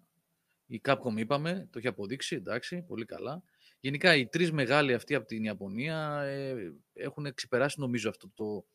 Θυμάστε εκείνη εκεί την περίεργη awkward φάση που δεν μπορούσαν να προσαρμοστούν ε, στα τέλη της δεκαετίας του 2000 με το 360 και το PlayStation 3 και αρχές μετά το 2010, της δεκαετίας του 10. Ε, δεν μπορούσαν να μπουν στην Full HD εποχή. Ναι, ναι, κολλήσανε, στο PlayStation 2 και μπορούσαν να έρθουν στην, ε, ναι. στην επόμενη εποχή για πολύ καιρό. Ναι, το ξεπεράσαν αυτό και πάνε πολύ δυνατά πια. Πολύ δυνατά. Εδώ και χρόνια δεν έγινε τώρα αυτό, κάνα δύο χρόνια. Έτσι. Είναι πάνω από 5-6 χρόνια που έχουν ανέβει οι Ιάπωνες, αλλά τώρα δηλαδή πια βλέπεις ότι είναι, δεν ήταν μια αναλαμπή, είναι σταθεροί όλοι τους, και η Square και η Namco και η Capcom. Και πήγαν, Γιώργο, και από τη λογική να φτιάχνουν και δικιά τους μηχανή γραφικών. Έφτιανε ο Kojima τη Fox Engine, η Square τη Luminous Engine. Τα πήραν την Unreal όλοι, που είναι ή τη Unity, και βγάζουν παιχνίδι, εντάξει. Ναι. Το, το θέμα είναι ότι πλέον έχουν εξαφανιστεί οι μικρότεροι. Είχαν δηλαδή πολλές μικρές εταιρείες που κάνανε JRPG και τέτοια και που, οι οποίες πλέον ας πούμε, δεν μπορούν να ακολουθήσουν ή αυτές που ακολουθούν εντάξει, πλέον τεχνικά βλέπεις ε, είναι αδύνατο να φτάσουν ε, αυτά τα επίπεδα. Έχει κάνει στροφή και η Ιαπωνική αγορά, ρε Άλεξ. Στα, ε, ναι. στα γκάτσα βλέπεις Genshin Impact, βλέπεις το Switch πουλάει τρένο εκεί πέρα. Δηλαδή, λογικό, είδες η Level 5 έκανε προσπάθειες, την Okuni 2 δεν της βγήκε, δεν ήταν Studio Ghibli βοήθεια, ρε παιδί μου. Έκανε κάποια άλλα εγχειρήματα, μετά λέει δύσκολα θα ξαναβγάλουμε παιχνίδι στη Δύση, είχε κάνει δήλωση, θυμάσαι. Ναι, ναι. Που η Level 5 ήταν μεγάλο στούντιο, εντάξει. Με, Αυτό, Σταύρο, πονάει πάρα πολύ αυτό. Mobile τον είναι ο Κούνι πάντως, από όσο διάβασα, έχει ξεσκιστεί να πουλάει. Ναι, ναι, ναι, ναι. ναι. Εδώ ναι. το στούντιο που είχε φτιάξει ένα σωρό παιχνίδια που το έκλεισε, έτσι, ποιο ήταν, με τα Gravity Rush και αυτό. Σαν σου λέει, τα νης ιαπωνικά παιχνίδια δεν πάνε, ναι, ρε παιδί μου. Ναι, ναι, ναι. Που η Sony είναι και placeholder, console holder, ρε παιδί μου. Βλέπουν, τι να κάνουμε. Ε, Νίνο Κούνι που λέτε κιόλας με την ευκαιρία να πούμε ότι ήρθε κωδικός Νίνο Κούνι 2 Switch, γιατί βγαίνει τώρα αυτή τη βδομάδα, νομίζω βγαίνει. Ε, η Παρασκευή. Την Παρασκευή. Ένα update στο review. Του... Ο Σταύρος το έχει κάνει, σωστά θυμάμαι Σταύρο; Ναι, ναι, ναι, και είχαμε κάνει και live stream τότε, αν θυμάσαι. Ναι, ναι, ναι, ναι, τα είχαμε πει ναι. Θα κάνουμε ένα update στο review.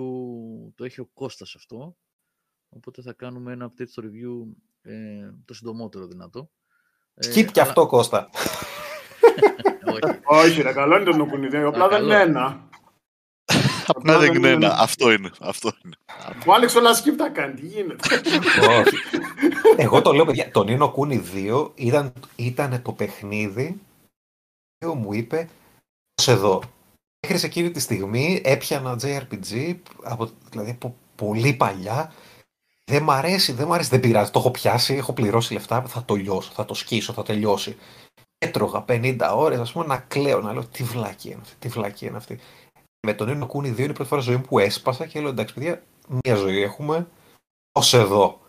Έφτασα μέχρι σε ένα σημείο, το παιχνίδι προχωρούσε και μετά απλά έπεσα σε ένα wall, το οποίο το boss απλά ήθελε να κάνω grind κανένα δύο ώρο για να πάω το περάσω και λέω όχι ρε φίλε, ταξίζεις. Δεν ταξίζεις για αυτή την ταλαιπωρία και τη σαβούρα. Αλέξανδρε, αυτό που λες τώρα ακριβώς κατά λέξη μου το περιέγραφε η μεγάλη μου κόρη για το Final Fantasy VII Remake. Είχε φάει σκάλωμα και έπαιζε φανατικά, είχε προχωρήσει πάρα πολύ. Με το σπίτι στην αρένα εκεί πέρα. Και κάπου έπεσε, δεν ξέρω που, δεν το έχω δει εγώ, γιατί δεν, δεν την παρακολουθούσα, Πέσει. γιατί ήθελα να το παίξω εγώ και δεν ήθελα να φάω spoiler. Ε, και της είπα απλά μην μου πεις, δεν θέλω να ξέρω, ε, τι έγινε. Μου λένε ένα boss fight, το οποίο είχε και ένα τεράστιο cinematic, το οποίο είναι skippable, και το έκανα 30 φορές. Ε, δεν άντεξα, λέει και το άφησα. Ήρθε, λέει, grinding πάνω να γυρίσει πίσω, δεν ξέρω τι να κάνει. Είδες, το Dragon Quest το έβγαλε όμως, πιστεύω, έτσι. Το Dragon Quest το έβγαλε. Και μιας και λες για Dragon Quest, να πω στο φίλο μου τον Γιάννη, τον Insomnia που έγραψε πιο πάνω, ότι το, το S, η έκδοση S που κυκλοφόρησε πρώτα στο Switch και σωστά το αναφέρει, με, τη, με την καλή ορχιστρική μουσική και τα έξτρα κτλ. Βγήκε και στις άλλες κονσόλες πλέον. Ναι, απλά η διαφορά Έτσι. είναι άλλη έκδοση της Unreal και χάνει σε κάτι φωτισμούς μόνο αυτή είναι η διαφορά. Οπτικά ναι, ναι, είναι ναι, λίγο ναι. κατώτερο. Αλλά σαν περιεχόμενο είναι πολύ καλύτερο. Σαν περιεχόμενο, δηλαδή με, με, την ορχιστρική μουσική και με τα extra modes και τα λοιπά, έχει βγει και στα. Και μάλιστα στο, στο Xbox ήταν και στο Game Pass αυτό. Δεν ξέρω αν υπάρχει ακόμα. Game Pass. ακόμα. Είναι ακόμα. Ναι, το ναι.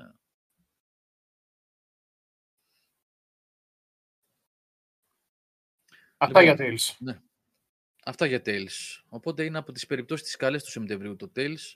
Από τα πολύ καλά παιχνίδια. Ωραία. Ε, καλά βλέπω ότι πάμε μέχρι στιγμής στο Σεπτέμβριο, ευτυχώς, γιατί στα προηγούμενα webcast λέγαμε για απογοητεύσεις και για χλιαρή βιομηχανία κτλ. Ευτυχώς.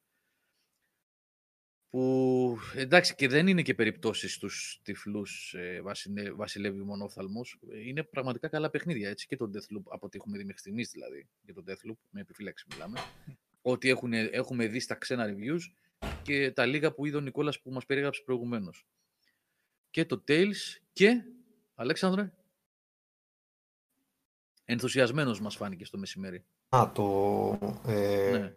Ε, the Αυτό βέβαια δεν είναι το Σεπτεμβρίου παιχνίδι, λίγο παλιότερο, αλλά εντάξει, ναι. Πάμε, παιδιά. Ε, καθυστέ, καθυστέρησε λιγάκι, γιατί... Ε, Αλέξανδρε, να ξέρεις ότι το λιγάκι, νομίζω. Σαν να σου κάνει κάποιες διακοπές, δεν ξέρω τι, αν είναι το μικρόφωνο ή η γραμμή. Αλλά ναι, συνέχισε. Θα... Ναι, ναι, ναι. Ε, Sorry, λέω καθυστέρησε λιγάκι αυτό γιατί είχαμε, είχα ένα μικρό ατύχημα και οριζοντιώθηκα για ένα μήνα. Μπορούσα να παίζω μόνο στο, με το λάπτοπ αφημένο δίπλα το κρεβάτι, δεν μπορούσα να, να συρθώ στον κάπε. Ήταν μεγάλη ταλαιπωρία. Ε, αλλά ε, κάλιο αργά παρά ποτέ γιατί το συγκεκριμένο παιχνίδι είναι από τις καλύτερες εκπλήξεις σε adventure slash action adventure που έχω ζήσει εδώ και αρκετό καιρό. Ε, για Μιλάμε για το Forgotten City, έτσι. The Forgotten City. Βάλει και ο Νικόλας εδώ μια εικόνα. Ε, το συγκεκριμένο παιχνίδι είχε ξεκινήσει ως ε, mod του Skyrim. Ήταν ε, ένα από τα πιο πετυχημένα mod βασικά του Skyrim πριν από πέντε χρόνια. Ε, και οι δημιουργοί του βρήκαν χρηματοδότηση και καταφέρανε και το κάνανε αυτοτελές παιχνίδι. Unreal μηχανή, δεν το έχουν μεταφέρει σε άλλη, από, τουλάχιστον νομίζω είναι Unreal, παιδιά, το παίρνω και κόπο. Ε, αλλάξανε παλιά το, το mod ήταν σε ένα πολιτισμό του Skyrim, ε, δεν θυμάμαι πιο συγκεκριμένο. Τώρα υποτίθεται ο πληθυσμός που βλέπεις αυτή η πόλη είναι ρωμαϊκής ε, εμπνεύσεως. Ε, έχει δηλαδή, έχει αλλάξει, έχει, πολύ, έχει αλλάξει πολύ με το mod και είναι πολύ πολύ βελτιωμένο. Ε, έχει αλλάξει πάρα πολύ γράφη. Γενικότερα έχει, έχει, γίνει, έχει ξαναφτιαχτεί από το μηδέν. Δηλαδή το πήραμε και αλλάξαμε τα assets. Ε, την ιδέα μόνο πήραν τα παιδιά και το ξαναφτιάξαν όλο ε, από το μηδέν για αυτό τελές παιχνίδι. Το οποίο είναι ο ορισμός για το πώς μπορείς να κάνεις ένα καλό first person adventure στη, σε 3D περιβάλλον. Ε, γιατί εγώ επιμένω ότι καλά τα Mist, τα Sism, καλό το, τα κόμμα, το Talos Principle, αλλά όλα αυτά είναι puzzle games. Δεν είναι adventure. Γιατί δεν μπορείς ε, να έχεις τόση παράνοια μέσα και να είναι απλά παζλάκια που συνδέονται μεταξύ τους με άλλο παζλάκι, με άλλο παζλάκι. Χρειάζεται ένα adventure να έχει και μια ροή, μια ιστορία καλή, το ένα το άλλο. Ε, εδώ το συγκεκριμένο παιχνίδι, ε, συνήθως το first person adventure υποφέρουν στο ότι ή γίνεται walking simulator εντελώς, ε, για να μην χάνει το παίχτης ή για να μην χάνει το... ή ο παίχτης ας χαθεί και έχεις περιπτώσεις όπως το, οι συνωμοσίε, με το ελληνικό το παιχνίδι, που ξεκινάς στην πρώτη περιοχή και για να μπορέσεις να λύσεις ένα γρίφο πρέπει να βρεις έναν αναπτήρα ο οποίος είναι πεταμένος πάνω σε ένα παγκάκι κάπου μέσα σε όλη την αυλή. Φέξε μου και γλίστρε εσύ, ψάξε να βρεις τώρα ένα πίξελ σε 2000 τετραγωνικά χώρο. Εντάξει, γι' αυτό ε, τα first person adventure δεν παλεύονται. Ε, εδώ το συγκεκριμένο είναι βατό. Η ιστορία του ξεκινάει πάλι με κάποιον αμνησία. Ξυπνάς δίπλα σε ένα ποτάμι, σε έχει σώσει μια γυναίκα και σου λέει αν μπορείς να με βοηθήσεις να βρεις ε, έναν ε, ε, γνωστό ο οποίος μπήκε μέσα να, να, να ερευνήσει εδώ πέρα μια σπηλιά και δεν έχει γυρίσει. Ε, και όπως μπαίνετε μέσα σε αυτή τη σπηλιά συμβαίνουν κάποια πράγματα και βρίσκεστε, βρίσκεστε με, ακριβώς αυτό το σημείο που δείχνει και το βίντεο ε, βρίσκεστε μέσα σε μια παλιά αρχαία πόλη στην οποία ε, ζούνε ε, Ρωμαίοι και άλλοι είναι άνθρωποι η Ρώμη, έτσι, δεν είναι φανταστικό περιβάλλον. Είσαι όντως στη Ρώμη, υποτίθεται. Είναι η Ρώμη, είναι άλλη πόλη. Α, είναι μια πόλη, ε, όχι, όχι, δεν είσαι στη Ρώμη, είναι μια πόλη ε, κρυφή, ήταν πάντα κρυφή και είναι μέσα σε, σε σπηλιά, ας πούμε. Σε φανταστικό σύμπαν. Α, okay. Ε, ναι. Ε, αλλά υποτίθεται ότι αυτοί εδώ πέρα είναι Ρωμαίοι, οι οποίοι και αυτοί κάπως ε, βρέθηκαν μέσα σε, αυτό το, σε αυτή την περιοχή.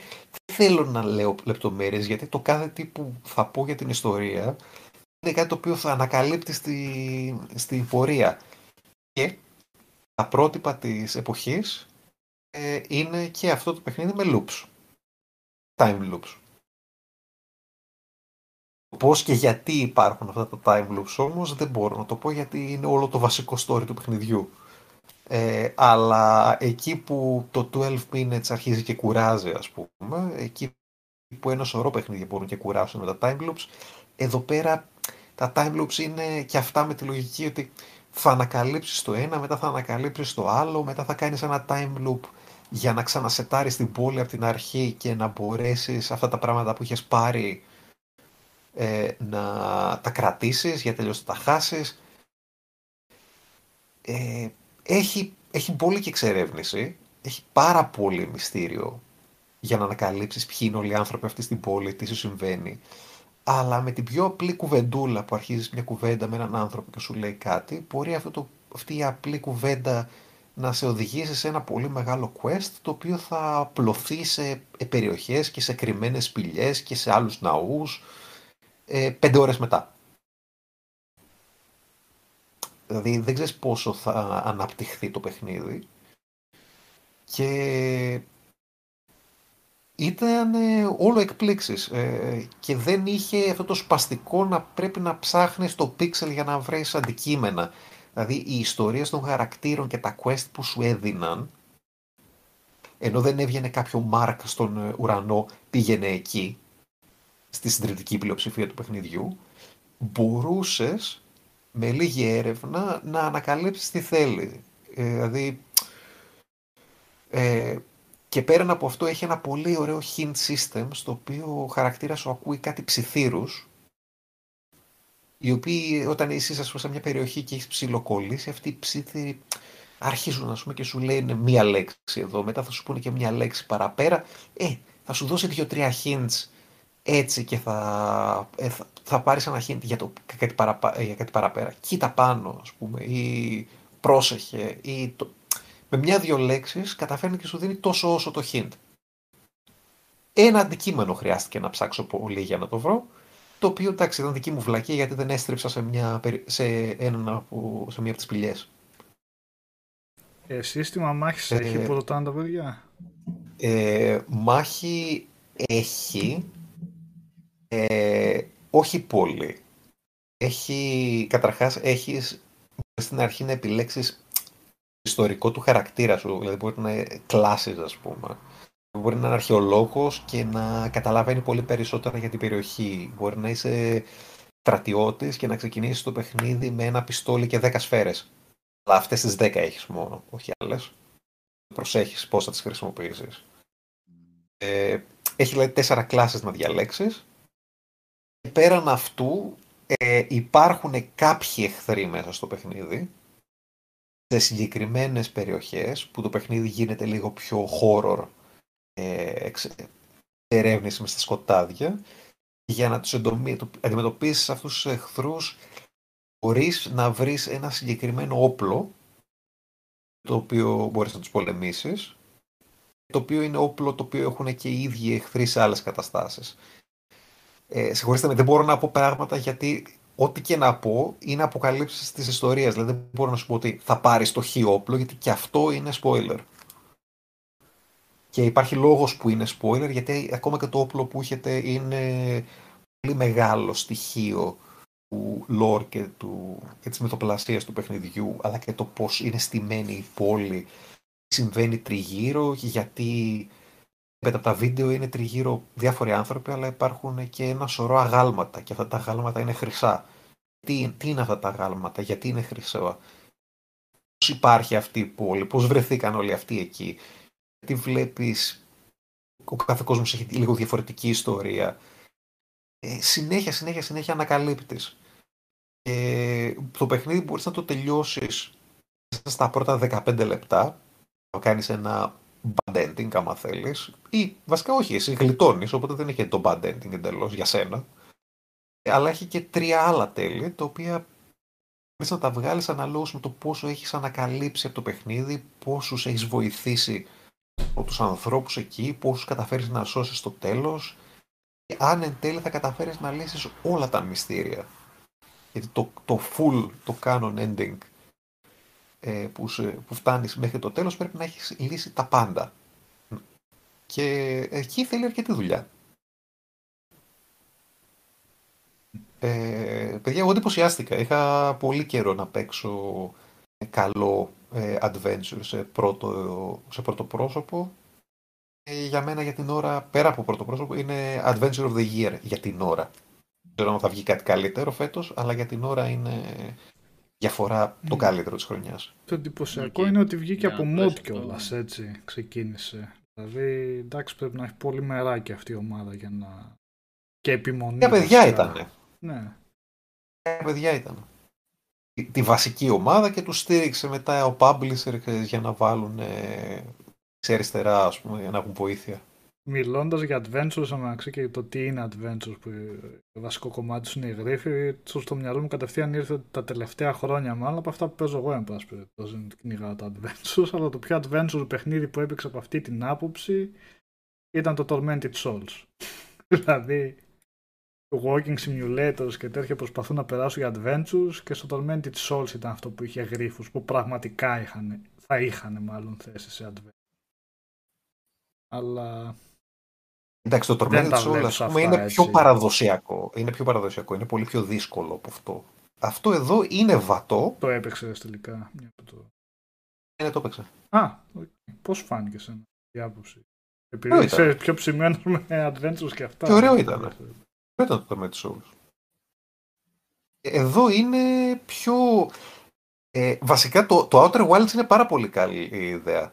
Ε, το Outer Wilds είναι πολύ κοντά στο Forgotten ε, City.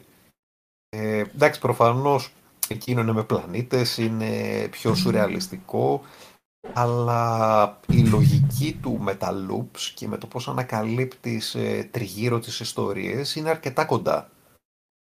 Ε, ναι, ναι. Ε, δηλαδή, άμα σου άρεσε το Outer Wilds, ε, νομίζω ότι και εδώ θα δεις κάτι πολύ ενδιαφέρον. Εγώ μπορώ να πω ότι αυτό μου άρεσε ακόμη περισσότερο. Αλλά μπήκα σε, killing spree, δηλαδή μπήκα πάρα πολύ στο zone και κόλλησα με το παιχνίδι και έπαιξα σε ρί ε, και το σάπισα και κατάφερα πούμε, και βρήκα όλα τα τέλη σε δύο μέρες λιωσίματος. Νομίζω συνολικά πρέπει να μου πήρε κανένα δεκάωρο ε, κάπου εκεί. Πόση ώρα διαρκεί που ήταν και τα παιδιά, αν θες να πας για το καλό τέλος που λες να ε, αυτό, περίπου 10-12 ώρες φαντάζομαι φαντάζομαι. Αλλά ξέρεις τι, εδώ πέρα με όλα αυτά είναι, ε, τα παιχνίδια που έχουν να κάνουν με τόσο μεγάλο κόσμο και με loops είναι πάρα πολύ εύκολο. Ε, Outer Wilds και εκεί. Sorry, όχι Outer Worlds. Ε, Δεν υπάρχει είναι πάρα πολύ να μην μπερδεύεσαι με αυτά τα δύο παιχνίδια, όπως ναι, το ναι. δηλαδή, πραγματικά. Ε, είναι ότι ξέρεις τι, τα έχεις κάνει όλα και δεν βρίσκεις αυτό το ένα το ρημάδι πώς ακριβώς θα καταφέρεις να του συνδυάζεις όλα για να βγει αυτό. Και άμα κολλήσεις ένα τέτοιο πραγματάκι μπορεί να μπορείς να βγάλεις το full. Ή το συγκεκριμένο εδώ πέρα εγώ κόλλησα, έφαγα χθες δύο ώρες στο τέλος και λέω μα έχω κάνει όλα, ξέρω ότι τα έχω κάνει όλα. Δεν υπάρχει κανένα side quest να έχει μείνει. Γιατί δεν μου βγαίνει το ending καλά. Δεν μου βγαίνει το ending καλά γιατί ενώ ήξερα πως θα λυθούν όλα δεν τους έδινα τον αρκετό χρόνο μέσα στον κόσμο για να λυθούν όλα μετά το loop μου οπότε επειδή δεν έδινα αρκετό χρόνο που τα είχα οργανώσει για να εγώ να τελειώσω το παιχνίδι δεν είχαν γίνει όλα αυτά που είχα βάλει εγώ στο πρόγραμμα οπότε μπαμ δεν πρέπει να σκέφτεσαι λίγο real time γιατί τρέχει χρόνος από πίσω σου.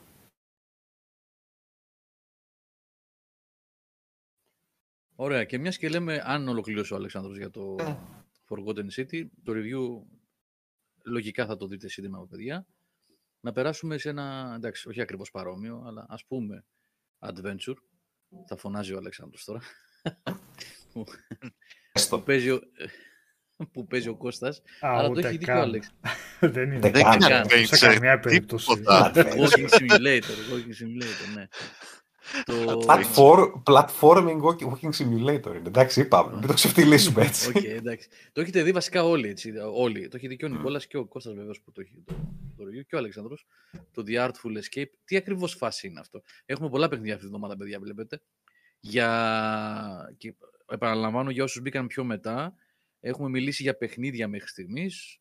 Ε, για το Deathloop, για το Tales of Arise, για το The Forgotten City, τώρα για το Artful Escape και κρατάμε το σχολιασμό για όσα γίνανε στο show και στη Sony για πιο μετά, μόλις τελειώσουμε με τα παιχνίδια που παίζουμε και ετοιμάζουμε για reviews αυτές τις μέρες. Λοιπόν, Artful Escape, λοιπόν, τι φάση; Το Artful Escape, ναι. τίποτα. Αυτό που, είπα, αυτό που είπε και ο Αλέξανδρος είναι ένα ε, walking simulator με platforming στοιχεία. Αυτό τίποτα περισσότερο σε θέματα gameplay. Δεν υπάρχει gameplay στο συγκεκριμένο παιχνίδι. Ε, απλά ο, ο μόνος λόγος για τον οποίο έκατσα και τις τέσσερις ώρες για να δω ακριβώς το Steam να σου πω το ακριβές στατιστικό είναι 4 ώρες και 12 λεπτά. Τόσο μου πήρε να το τελειώσω. Ε, ο μόνος λόγος που με κράτησε μέχρι το τέλος το παιχνίδι είναι ο υπέρ, τα υπέροχα εικαστικά του, πανέμορφα τοπία, ωραία χρώματα, ωραίος φωτισμός, ε, το στοιχείο της, ε, ο ήχος του, ε, για να μην πριν πάω στη μουσική, επίσης σε υψηλά επίπεδα το ηχητικό κομμάτι, είτε αυτό έχει να κάνει με τα recordings στα διάφορα voice-over, στους διαλόγους και σαν λοιπά, είτε στους, ε, στους ήχους της ηλεκτρικής κιθάρας, ε, που πραγματικά εμένα κάθε φορά, κάθε φορά που τζάμαρα, ε, γιατί αυτό είναι το μοναδικό στοιχείο gameplay που μπορείς να δεις, απλά πατάς το κουμπάκι και αρχίζει και παίζει η μουσική η κιθάρα. Ε, εμένα με ανατρίχιαζε, δηλαδή με τα ακουστικά στο, στο PC ε, απόλαυσα κάθε δευτερόλεπτο που άκουγα τη μουσική και, το, και τον ήχο της κιθάρας.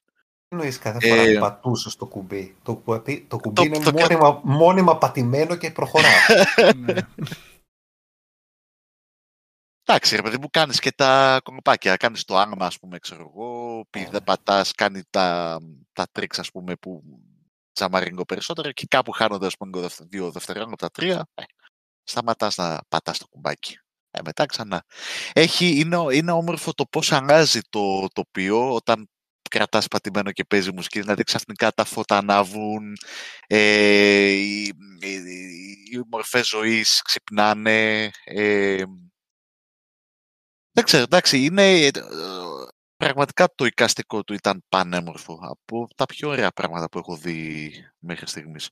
Αλλά είναι αυτό, δηλαδή αν περιμένει κάποιος ότι θα δει ε, κάτι εντυπωσιακό σε gameplay, τίποτα. Είναι ένα walking simulator ε, με ένα κουμπί για το jump και κάποια QTS scenes στα οποία απλά παίζεις μουσική ε, ε, απέναντι σε κάποια όντα του γαλαξία, του σύμπαντος και Δηλαδή ακόμα και το ταγγλικό boss fight, εάν μπορεί να χαρακτηριστεί boss fight, είναι ε, μια ανοχία ε, Αυτό. Βλέπω και τώρα εδώ στο βίντεο, ναι. συγγνώμη σε διακόπτω, πήγαινε λίγο πίσω. Είχε πολύ Τα μεγάλα ονόματα. Λίνα Χέιντι, Λίνα Χέιντι, Carl Weathers, Mark Strong. Τι λες τώρα; Κατάφεραν ναι. και βρήκαν ε, Jason Schwartzman. Εντάξει. Ε, okay, ναι. Έχει δυνατά ονόματα. Εγώ θα αφήσω τον Αλέξανδρο να μιλήσει γιατί τον Κώστα βέβαια που τους άρεσε πολύ παιχνίδι. Απλά για μένα δεν είχε... Συμφωνώ βασικά το οποίο είναι απίστευτο. Απλά εγώ να τονίσω ότι παιδιά όντως το παιχνίδι δεν έχει game. Μην περιμένετε platform να πηδάτε δηλαδή πάνω από κενά και παγίδες και τέτοια. Το παιχνίδι είναι ο ορισμός του, της ε, διαδραστικής εμπειρίας, ας το πω έτσι. Αυτό, παιδιά, βγαίνει PC και Xbox, έτσι, για την ώρα. Είναι στο Game Pass για το Xbox και PC, αυτή τη στιγμή. Ε, παιδιά, και όσοι έχετε πρόσβαση σε Game Pass, δοκιμάστε το, δεν θα σας κρατήσει περισσότερο από 5 ώρες. Δεν υπάρχει περίπτωση. Ε, και ε, εγώ αυτό δηλαδή το το τερμάτισα Γιώργο σε 4 ώρες και κάτι και 12 ε, achievements στο σύνολο, τα μαζεύεις όλα εύκολα, ναι. χωρίς να σε δυσκολέψει.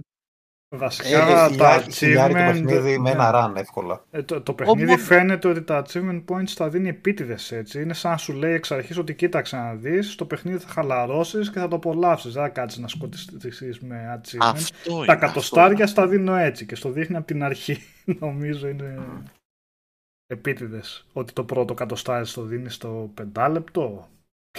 okay. Ναι, κοίτα. Ναι, βάζεις, τρία δάχτυλα ε, ουισκάκι, μη πω τέσσερα, κατεβάζεις, κατεβάζεις και τα φώτα μέσα στο σαλόνι και, και ανάβεις και ένα τσιγάρο και αρχίζεις και, και παίζεις, παύλα ζεις αυτό το παιχνίδι. Είναι, εντάξει, είναι εμπειρία, είναι συναισθήζια εμπειρία. Ναι. Αυτό το μουσική και το χρώμα. δεν είναι sponsored από τη Marlboro και Πρέπει να το πω αυτό. Θα μπορούσα να, να σας κατευθύνω και σε μαγαζιά του Άμστερνταμ, αλλά λέω εντάξει μην πάμε τόσο μακριά. Ωχ, Οδυσσέα τι λέει, ε; τι λέει τώρα; Τι λέει, κατεβαίνει το παιχνίδι, αυτό λέει. τι να λέει. το βάλε να κατέβει ήδη ο Οδυσσέας. Μάλιστα. Στρίβεται το τσιγάρο και... Ωραία. Συνεχίζω, συνεχίζω να λέω ότι ακόμα και αυτό που περιγράφεται που δεν είναι παιχνίδι αλλά είναι ένα συναισθήζια event με συμμετοχή του, του θεατή ε, είναι και αυτό μια ευχάριστη έκπληξη από ό,τι ακούω ότι λέτε. Γενικά ευχάριστα πράγματα αυτές τις μέρες. Ωραία, ωραία ε, ε, projects έχουμε δει. Ναι, ναι. Ξέρεις τι ναι. feeling μου έβγαλε εμένα, του Journey. Ναι. Αυτό το, το, ναι. feeling που είχα στο Journey το Journey βέβαια, το, επειδή το είναι σε, είναι σε 3D περιβάλλον, έχεις παραπάνω gameplay, γιατί mm. προφανώς είναι μεγαλύτερη η κίνησή σου.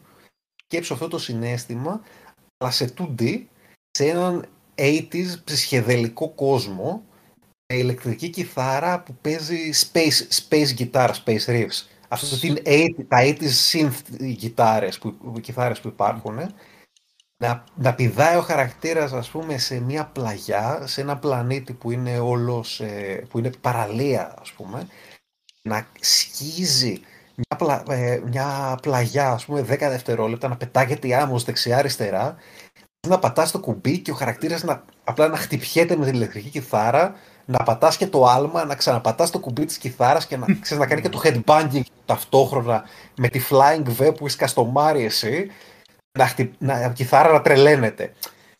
Ε, δεν είναι ότι κάνεις πολλά, αλλά αυτά που κάνεις απλά γουστάρεις και το ευχαριστιέσαι. Ωραία, παιδί μου, ξαφνικά σου κάνει και ένα slow motion στον αέρα, ας πούμε, ξέρω εγώ. Yeah. Τραβιέται λίγο η κάμερα από μακριά και παγώνει και βλέπεις, ας πούμε, σε αργό την κίνηση. Η μουσική χτυπάει απίστευτα όμορφα εκείνη τη στιγμή. Ναι, είναι, εντάξει, πολύ, πολύ όμορφη εμπειρία. Η οποία κρατάει Περίπου 4,5 ώρες. Αυτό. Ε, σε μια καθισιά, μια καθισιά. Ε, μπορείς και έτσι βασικά. Γιατί Στην Νικόλα Μαρκόγλου είναι, είναι μισή καθισιά, όχι μια καθισιά. Είναι μια καθισιά για, ξέρω εγώ, κάποιους, μια μισή για μένα, ο Νικόλας, του Νικόλα είναι μισή. Ε, έβγαλα αυτό στην αρχή της ημέρας και μετά το RDR2 συνέχισε και το... το αυτό είναι για ζέσταμα, παιδιά. είναι για το άνοιγμα του υπολογιστή. Ταΐζει τον μικρό, με το άλλο χέρι παίζει. Ταΐζει το αυτό βολεύει βασικά για αυτό το παιχνίδι, όντως. Ναι, είναι ίσα ίσα για να ζεστάνει την κάρτα γραφικών ο Νικόλας αυτό. Ίσα ίσα. Να φτάσει στη θερμοκρασία που θέλει για να βάλει τον Deathloop, ας πούμε. Καλά, το Deathloop το παίζει PS5, αλλά καταλαβαίνετε τι λέω. Το ζέσταμα. Ωραία. Ε, θα, αφού είναι και Game Pass κιόλας θα το βάλω να το... και είναι και τόσο απλό και είναι και χαλαρωτικό που λέτε. Χαλαρωτικό τέλος πάντων ό,τι και να είναι είναι Zen, αν το πούμε έτσι πιο σωστά. Θα το βάλω να το δω. Ε, Γιώργο, κάθε κάτι... ένα Σάββατο απόγευμα, το βάζεις, ναι, κατεβαίνει, χαναρίνει στα φώτα.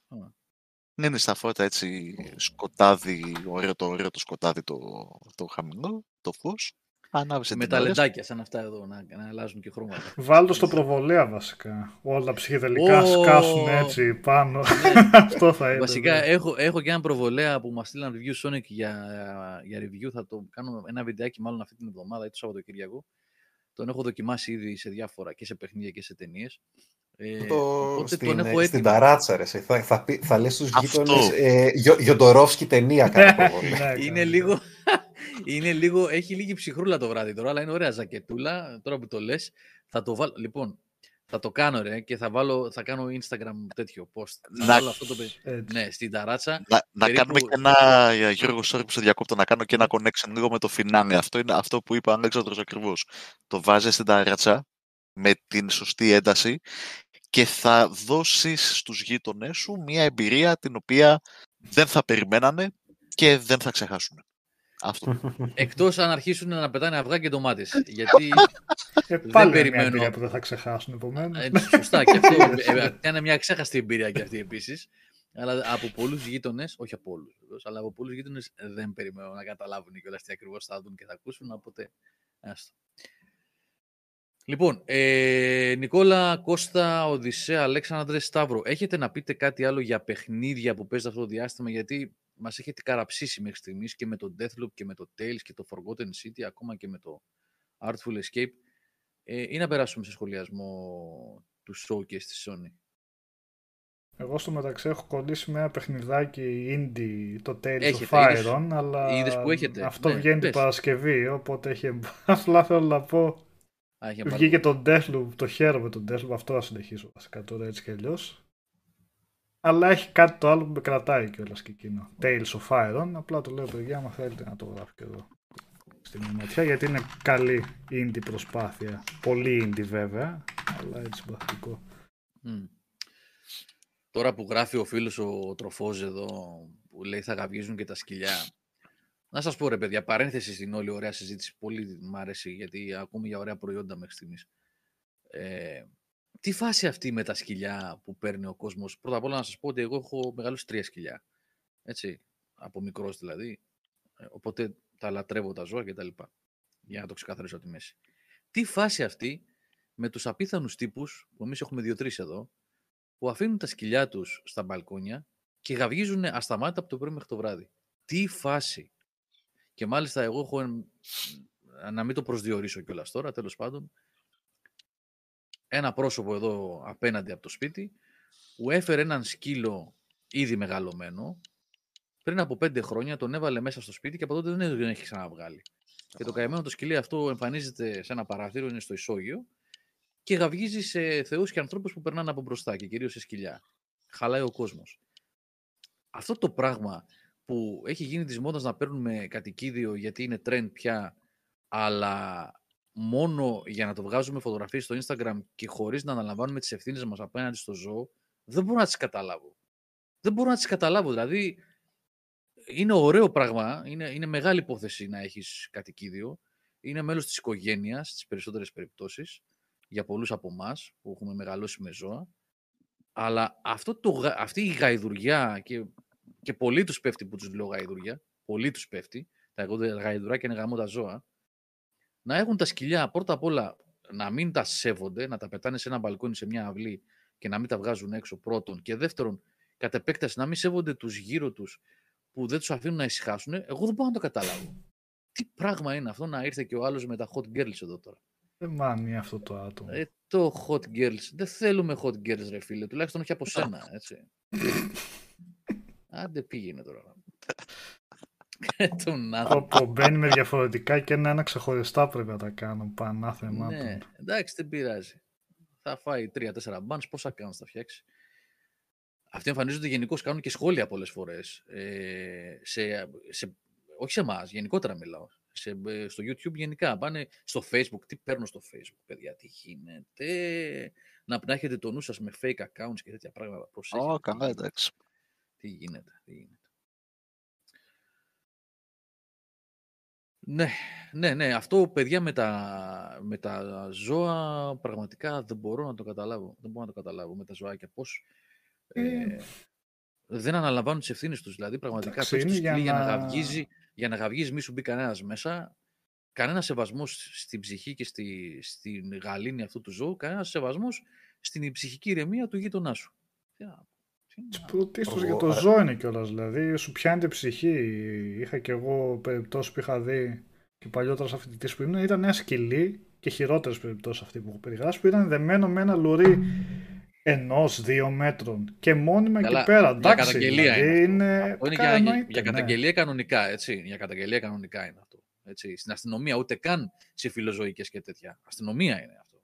Να είναι δεμένο το ζώο. Αλλά το ίδιο ακριβώς πρέπει να γίνει, δηλαδή καταγγελία και για αυτούς που παίρνουν ένα σκυλί. Ένα σκυλί το οποίο, παιδιά, αυτό που σας λέω, όχι ότι έχει καμία διαφορά. Οποιοδήποτε σκυλί και γάτι, αλλά το σκυλί ακόμα περισσότερο, όσοι ξέρουν από σκυλιά, έχουν σκυλιά καταλαβαίνουν, πρέπει να βγαίνει έξω. Ο σκύλος πρέπει να βγαίνει. Πρέπει να παίρνει τον αέρα του, να κάνει την ανάγκη του, χίλια δύο πράγματα. Έτσι. Να κοινωνικοποιηθεί με άλλα σκυλιά. Είναι σημαντικό για την ψυχική υγεία του ζώου. Το συγκεκριμένο λοιπόν είναι και ένα τέρας. Είναι ένας σκύλαρος και πολύ όμορφο σκυλί και πολύ ωραίο κιόλας. Ένα θηρίο. Το οποίο είναι στριμωγμένο σε ένα διαμέρισμα, σε ένα ισόγειο, όλη μέρα μέσα, πέντε χρόνια τώρα. Μία φορά, παιδιά, μία φορά, και σας λέω τώρα, μπορεί να μου, πείτε κάποιος, να μου πει κάποιος που το ξέρεις, είναι απέναντι απέναντι, στα πέντε μέτρα από το σπίτι μου. Έτσι. Ξέρω πολύ καλά δηλαδή. Είμαι σπίτι όλη μέρα, από το σπίτι δουλεύω, ξέρω τι σας λέω τώρα. Δεν έχει βγει από το σπίτι πέντε χρόνια το σκυλί. Και το καημένο, όποτε βλέπει κανένα σκυλάκι να περνάει απ' έξω με τον διοκτήτη του να πηγαίνει βόλτα, τρελαίνεται. Ανεβαίνει στο παράθυρο και τρελαίνεται από το γάβισμα. Ε, και γιατί βλέπει άλλο σκύλο. Και γιατί βλέπει άλλο σκύλο και τα σκυλιά έτσι κι αλλιώς έτσι κάνουν, θα μου πεις, ναι. Αλλά καταλαβαίνετε ότι ε, μέσα του ε, παθαίνει το σκυλί που βλέπει τα σκυλιά τα να βγαίνουν και αυτό είναι μέσα. Τέλος πάντων. πάντων. Απλά μου έχει κάνει τρομερή εντύπωση αυτό με τα σκυλιά, παιδιά. Τρομερή εντύπωση, γιατί σας λέω έχω μεγαλώσει σκυλιά και τα αγαπάω πάρα πολύ. Και το σκυλί δυστυχώς, όταν γίνεται κακό, γίνεται έτσι. Πρώτα απ' όλα παιδεύεται το ζώο και δεύτερον ε, μαθαίνει από το χαρακτήρα του ιδιοκτήτη του. Είναι προέκταση, κατά την άποψή μου, του, του ιδιοκτήτη. Γιώργο, καλός, καλός ή κακός, δυστυχώς δεν είναι αυτά τα ζώα για να τα έχεις μέσα σε διαμέρισμα. Δεν είναι. Ε, βέβαια, όσο και να τα αγαπάμε, όσο και να τα λατρεύουμε, όσο και να χάρηκα ε, για το νόμο που άλλαξε πριν από κάποια χρόνια και επιτρέπει πλέον να έχεις ζώο στο διαμέρισμά σου ό,τι και να κολοχτυπιέται στο συμβούλιο της πολυκατοικίας, δεν μπορείς να έχεις σε διαμέρισμα ένα σκυλί, παιδιά. Δεν μπορείς. Δεν μπορεί ένα ζωάκι να είναι κλεισμένο εκεί μέσα και μία φορά την ημέρα να βγαίνει έξω για 10 λεπτά. Άνθρωπος βγαίνει έξω για 10 λεπτά, άμα τον βάλεις έτσι να ζει για, για ένα χρόνο φλιπάρει, όπως είδαμε φέτος είναι αυτό που περάσαμε με την καραντίνα. Αυτό το πράγμα ζουν τα σκυλιά για όλη τη ζωή μέσα σε ένα διαμέρισμα. Ρε Αλέξανδρε, μπράβο ρε φίλε. Αυτό που λες τώρα. Για, για να καταλάβετε πόσο σημαντικό είναι για το σκυλί να βγει έξω, να κοινωνικοποιηθεί για την ψυχική του υγεία, να κάνει ανάγκη του κτλ. Ήταν ένα από τα δύο-τρία σημεία που μέσα σε αυστηρή καραντίνα επέτρεπε στον άλλο να βγει από το σπίτι. Τόσο σημαντικό είναι για το σκύλο να βγει από το σπίτι μέσα σε αυστηρή καραντίνα, τι σου λέγανε, άθληση, ανάγκη, φαρμακείου δηλαδή κτλ, σούπερ μάρκετ, βόλτα σε κατοικίδιο. Δεν υπήρχε άλλος τρόπος να βγεις στην αυστηρή καραντίνα. Ένα από τα τέσσερα βασικά ήταν η βόλτα του, του σκύλου. Κυρίως. Εντάξει, η γάτα είναι γάτα. Την αφήνεις να βγει λίγο έξω, ο Νικόλας τα έχει γάτα δεν έχει θέμα. Ναι. ναι. Λοιπόν, εντάξει, τι να πω, τι να πω, παιδιά. Ευτυχώς, εγώ αυτό που βλέπω και το βλέπω και στο Facebook έντονα, υπάρχει έντονη κινητοποίηση από πολλές ομάδες φιλοζωικές και καταγγέλουν και βοηθούν αδέσποτα που έχουν γεννηθεί, που δεν είναι από μυστηρωμένα ζωάκια κτλ. Υπάρχει μια έντονη κινητικότητα στον τομέα αυτό τα τελευταία χρόνια στην Ελλάδα. Πολύ έντονη. Έχουμε πάρει και κονδύλια τώρα, αν φαγωθήκαν ή όχι, αυτό είναι μια άλλη ιστορία. Από την Ευρωπαϊκή Ένωση, οι Δήμοι για να μαζέψουν τα δέσποτα, να στηρώσουν κτλ. Ε, αλλά εδώ δεν μιλάμε τώρα για το απίθανο που συμβαίνει με τις αγέλες που δημιουργούνται και τα λοιπά με τα δέσποτα. Μιλάμε για ε, ζώα που είναι στα σπίτια μας. Τι να πω, με, με, με στεναχωρεί αυτό. Και με εκνευρίζει, έτσι, αυτό που σας είπα, η φασάρια. Εδώ, μπορεί να έχετε ακούσει κιόλας εδώ, απέναντι ένας άλλος έχει ένα τεράστιο λιλικό σκύλο έχει βάλει και μια καλαμωτή στο, στο μπαλκόνι για να μην το βλέπουμε κιόλας ότι είναι όλη μέρα στο μπαλκόνι, γιατί απαγορεύεται να είναι στο μπαλκόνι το ζώο. Έτσι, αυτό που ο Αλέξανδρος προηγουμένως δεν είναι μόνο ότι είναι λάθος και κακό για το ζώο, απαγορεύεται δια του νόμου να μένει μονίμως ο σκύλος στο μπαλκόνι.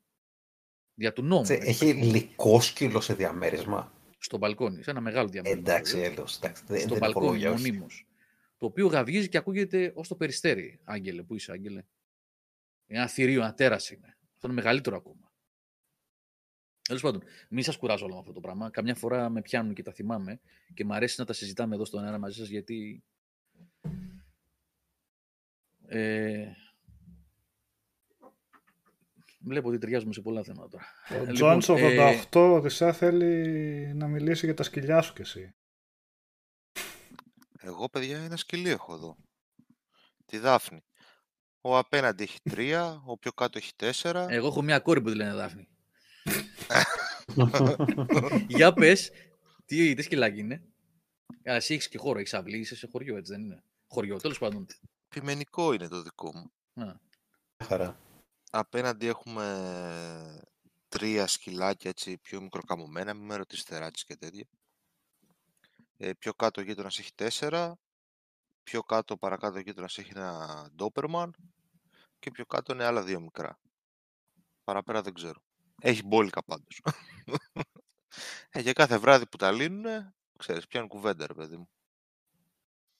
Γαβ, γαβ το ένα, γαβ, γαβ το άλλο. Ναι, εγώ συμφωνώ με τον Λουπγκαρού. Ε, καταλαβαίνω αυτό που λέει ο Αλέξανδρος. Εγώ συμφωνώ πάντως ότι μπορεί να ζήσει το σκυλί μέσα στο σπίτι. Ε, εξαρτάται βέβαια τι σκύλο είναι και το μέγεθος του σπιτιού. Γιατί δεν μπορείς να έχεις ένα πειμενικό ή ένα λικό σκύλο ε, μέσα σε ένα διαμέρισμα 40 τετραγωνικών. Ε, εντάξει, εσύ, κοίτα, προφανώς ναι. εξαρτάται μέγεθος σκυλιού, με, μέγεθος ναι. σπιτιού, αλλά εγώ θα πω ότι και το μικρότερο σκυλάκι να έχεις σε μεγάλο διαμέρισμα δεν είναι ζωή αυτή σωστή για ένα ζώο. Ζώο πρέπει να μπορεί να είναι στην αυλή, να τρέξει, να κάνει το χαβαλέ του και όλα αυτά. Πρέπει να μπορεί να ζήσει. Το ότι ζει το πεκινουά μέσα στο σπίτι προφανώς ζει. Ναι, ναι, εντάξει, το κάνει η ανθρωπότητα πόσα χρόνια αυτό το πράγμα. Ζούνε. Ζούνε. Και εγώ Απλά λέμε ότι δεν είναι το ιδανικό. Ναι, βεβαίως και δεν είναι το ιδανικό. Αλλά εντάξει, λες ότι. Λοιπόν, ε, γεια σου Τζόνι, καλό βράδυ. Ο Κωνσταντίνος Ζιμπερδίκα λέει: Γιώργο, άνοιξε, χτυπάει την πόρτα ο γείτονας. Να σου πω κάτι, μακάρι να το έκανε. Άμα το έκανε όπως ήταν, σούμπιτο θα έφερνα την αστυνομία. Γιατί μέχρι εδώ είμαι. Γιατί δεν θέλω να τσακωθώ και να δημιουργήσω εντάσεις στη γειτονιά, δεν μιλάω. Αλλά εντάξει. Τέλος πάντων.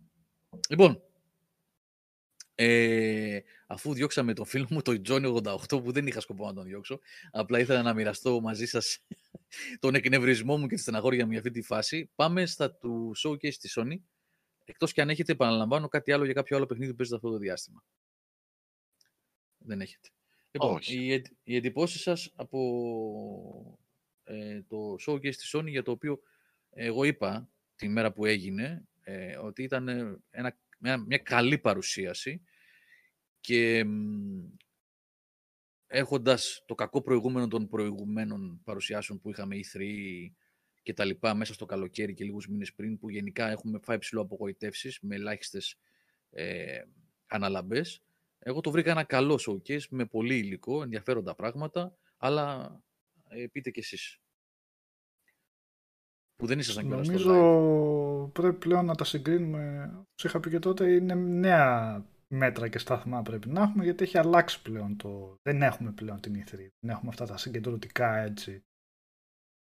Επομένως, τα τελευταία δύο χρόνια, αν όχι παραπάνω, περισσότερο θες εχθές είναι...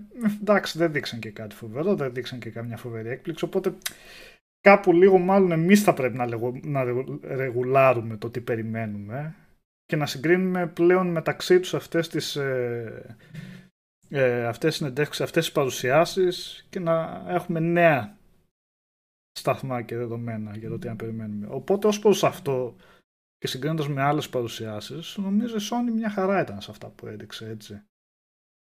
Ε, και έδειξε gameplay, να, το God of War, το πώς θα, πώς περι, πώς θα είναι. Έδειξε gameplay βασικά, το Ragnarok αυτό και έκανε και τις νέες ανακοινώσεις ε, για κάποια παιχνίδια στο μακρινό μέλλον και από το Forspoken έδειξε, έδειξε δηλαδή πράγματα έτσι, ενδιαφέροντα πράγματα. Προσωπικά βασικά 40 λεπτά κράτησε, δεν κατάλαβα πότε πέρασε ο χρόνος. Απλά θυμάμαι ένα παιδί ανέφερε 10 λεπτά μείνανε ακόμα που λέει στο chat και ήμουν σε φάση όπα. Εγώ νόμιζα είχαν περάσει κάνα τέταρτο, όχι, όχι ότι πάμε στο τελείωμα τώρα.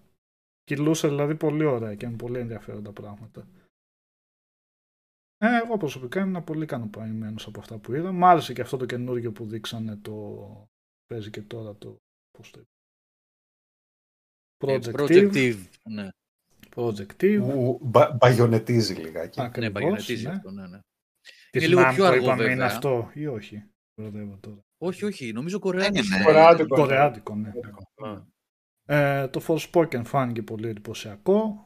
Ε, βέβαια, δεν είχα ιδέα, δεν το θυμόμουν μάλλον, ότι το φτιάχνει η ομάδα που ήταν το Final Fantasy 15 έτσι. Ναι, η Luminous που φύγει τα μπάτα. Οπότε έχω περιέργεια να το πώς θα τα καταφέρουν εδώ. Αυτό δεν είναι Unreal, είναι η μηχανή του Square, έτσι. Ναι, ναι. ναι. Luminous. Όσο είναι το Final Fantasy 15 δεν πρέπει να έχεις ε, περιέργεια πώς θα τα καταφέρουν, έχεις, πρέπει να έχεις περιέργεια αν θα τα καταφέρουν. Αυτό, αυτό ήθελα να πω βασικά. Ναι. Παρ' όλα αυτά, εντάξει, σαν πρώτο δείγμα, ξέρω, φαίνεται εντυπωσιακό τώρα αν θα έχει ουσία όταν βγει. Άλλο θέμα, αλλά δημιουργεί έτσι. Και είναι η άνοιξη αυτό, λέει. Έτσι. Ναι, ναι.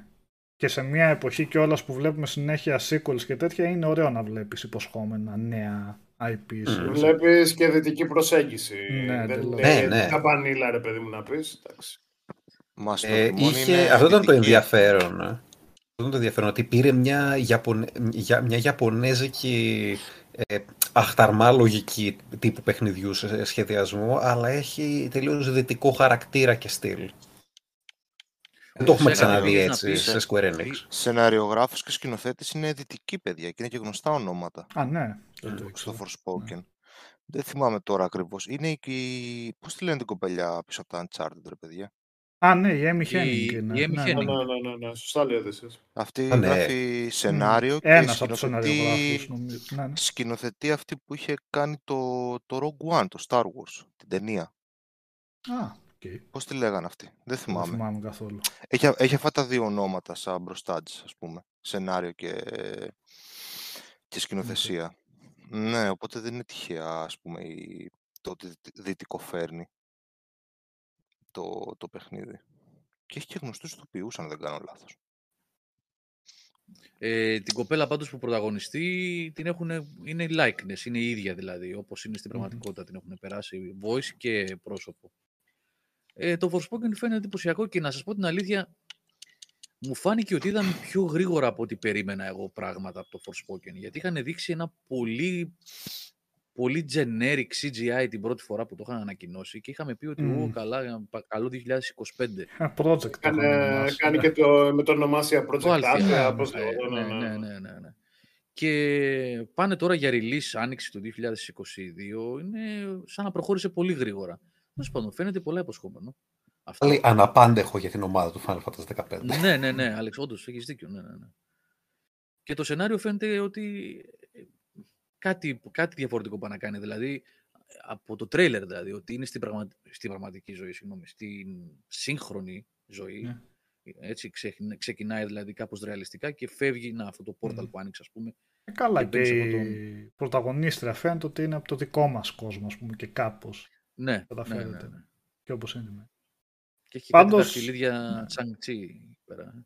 Για να είμαστε και λίγο δίκαιοι για την ομάδα που έκανε το Final Fantasy 15, βέβαια εσείς τα ξέρετε καλύτερα, Σταύρο, φαντάζομαι κυρίως, από ό,τι θυμάμαι είχε προβλήματα η ανάπτυξη του Και παιχνιδιού, ανάπτυξη. έτσι, Καταρχάς, και η τα πορεία είχε- του. αυτές οι Versus θέλουν να το κάνουν Ναι. μεγάλο franchise. Οπότε Το εκεί τώρα από Crystal μέσα τι Universe. έγινε, ναι. Έφυγε ο Νομούρα, το πήρε ο Ταμπάντα που είχε κάνει το Type Zero.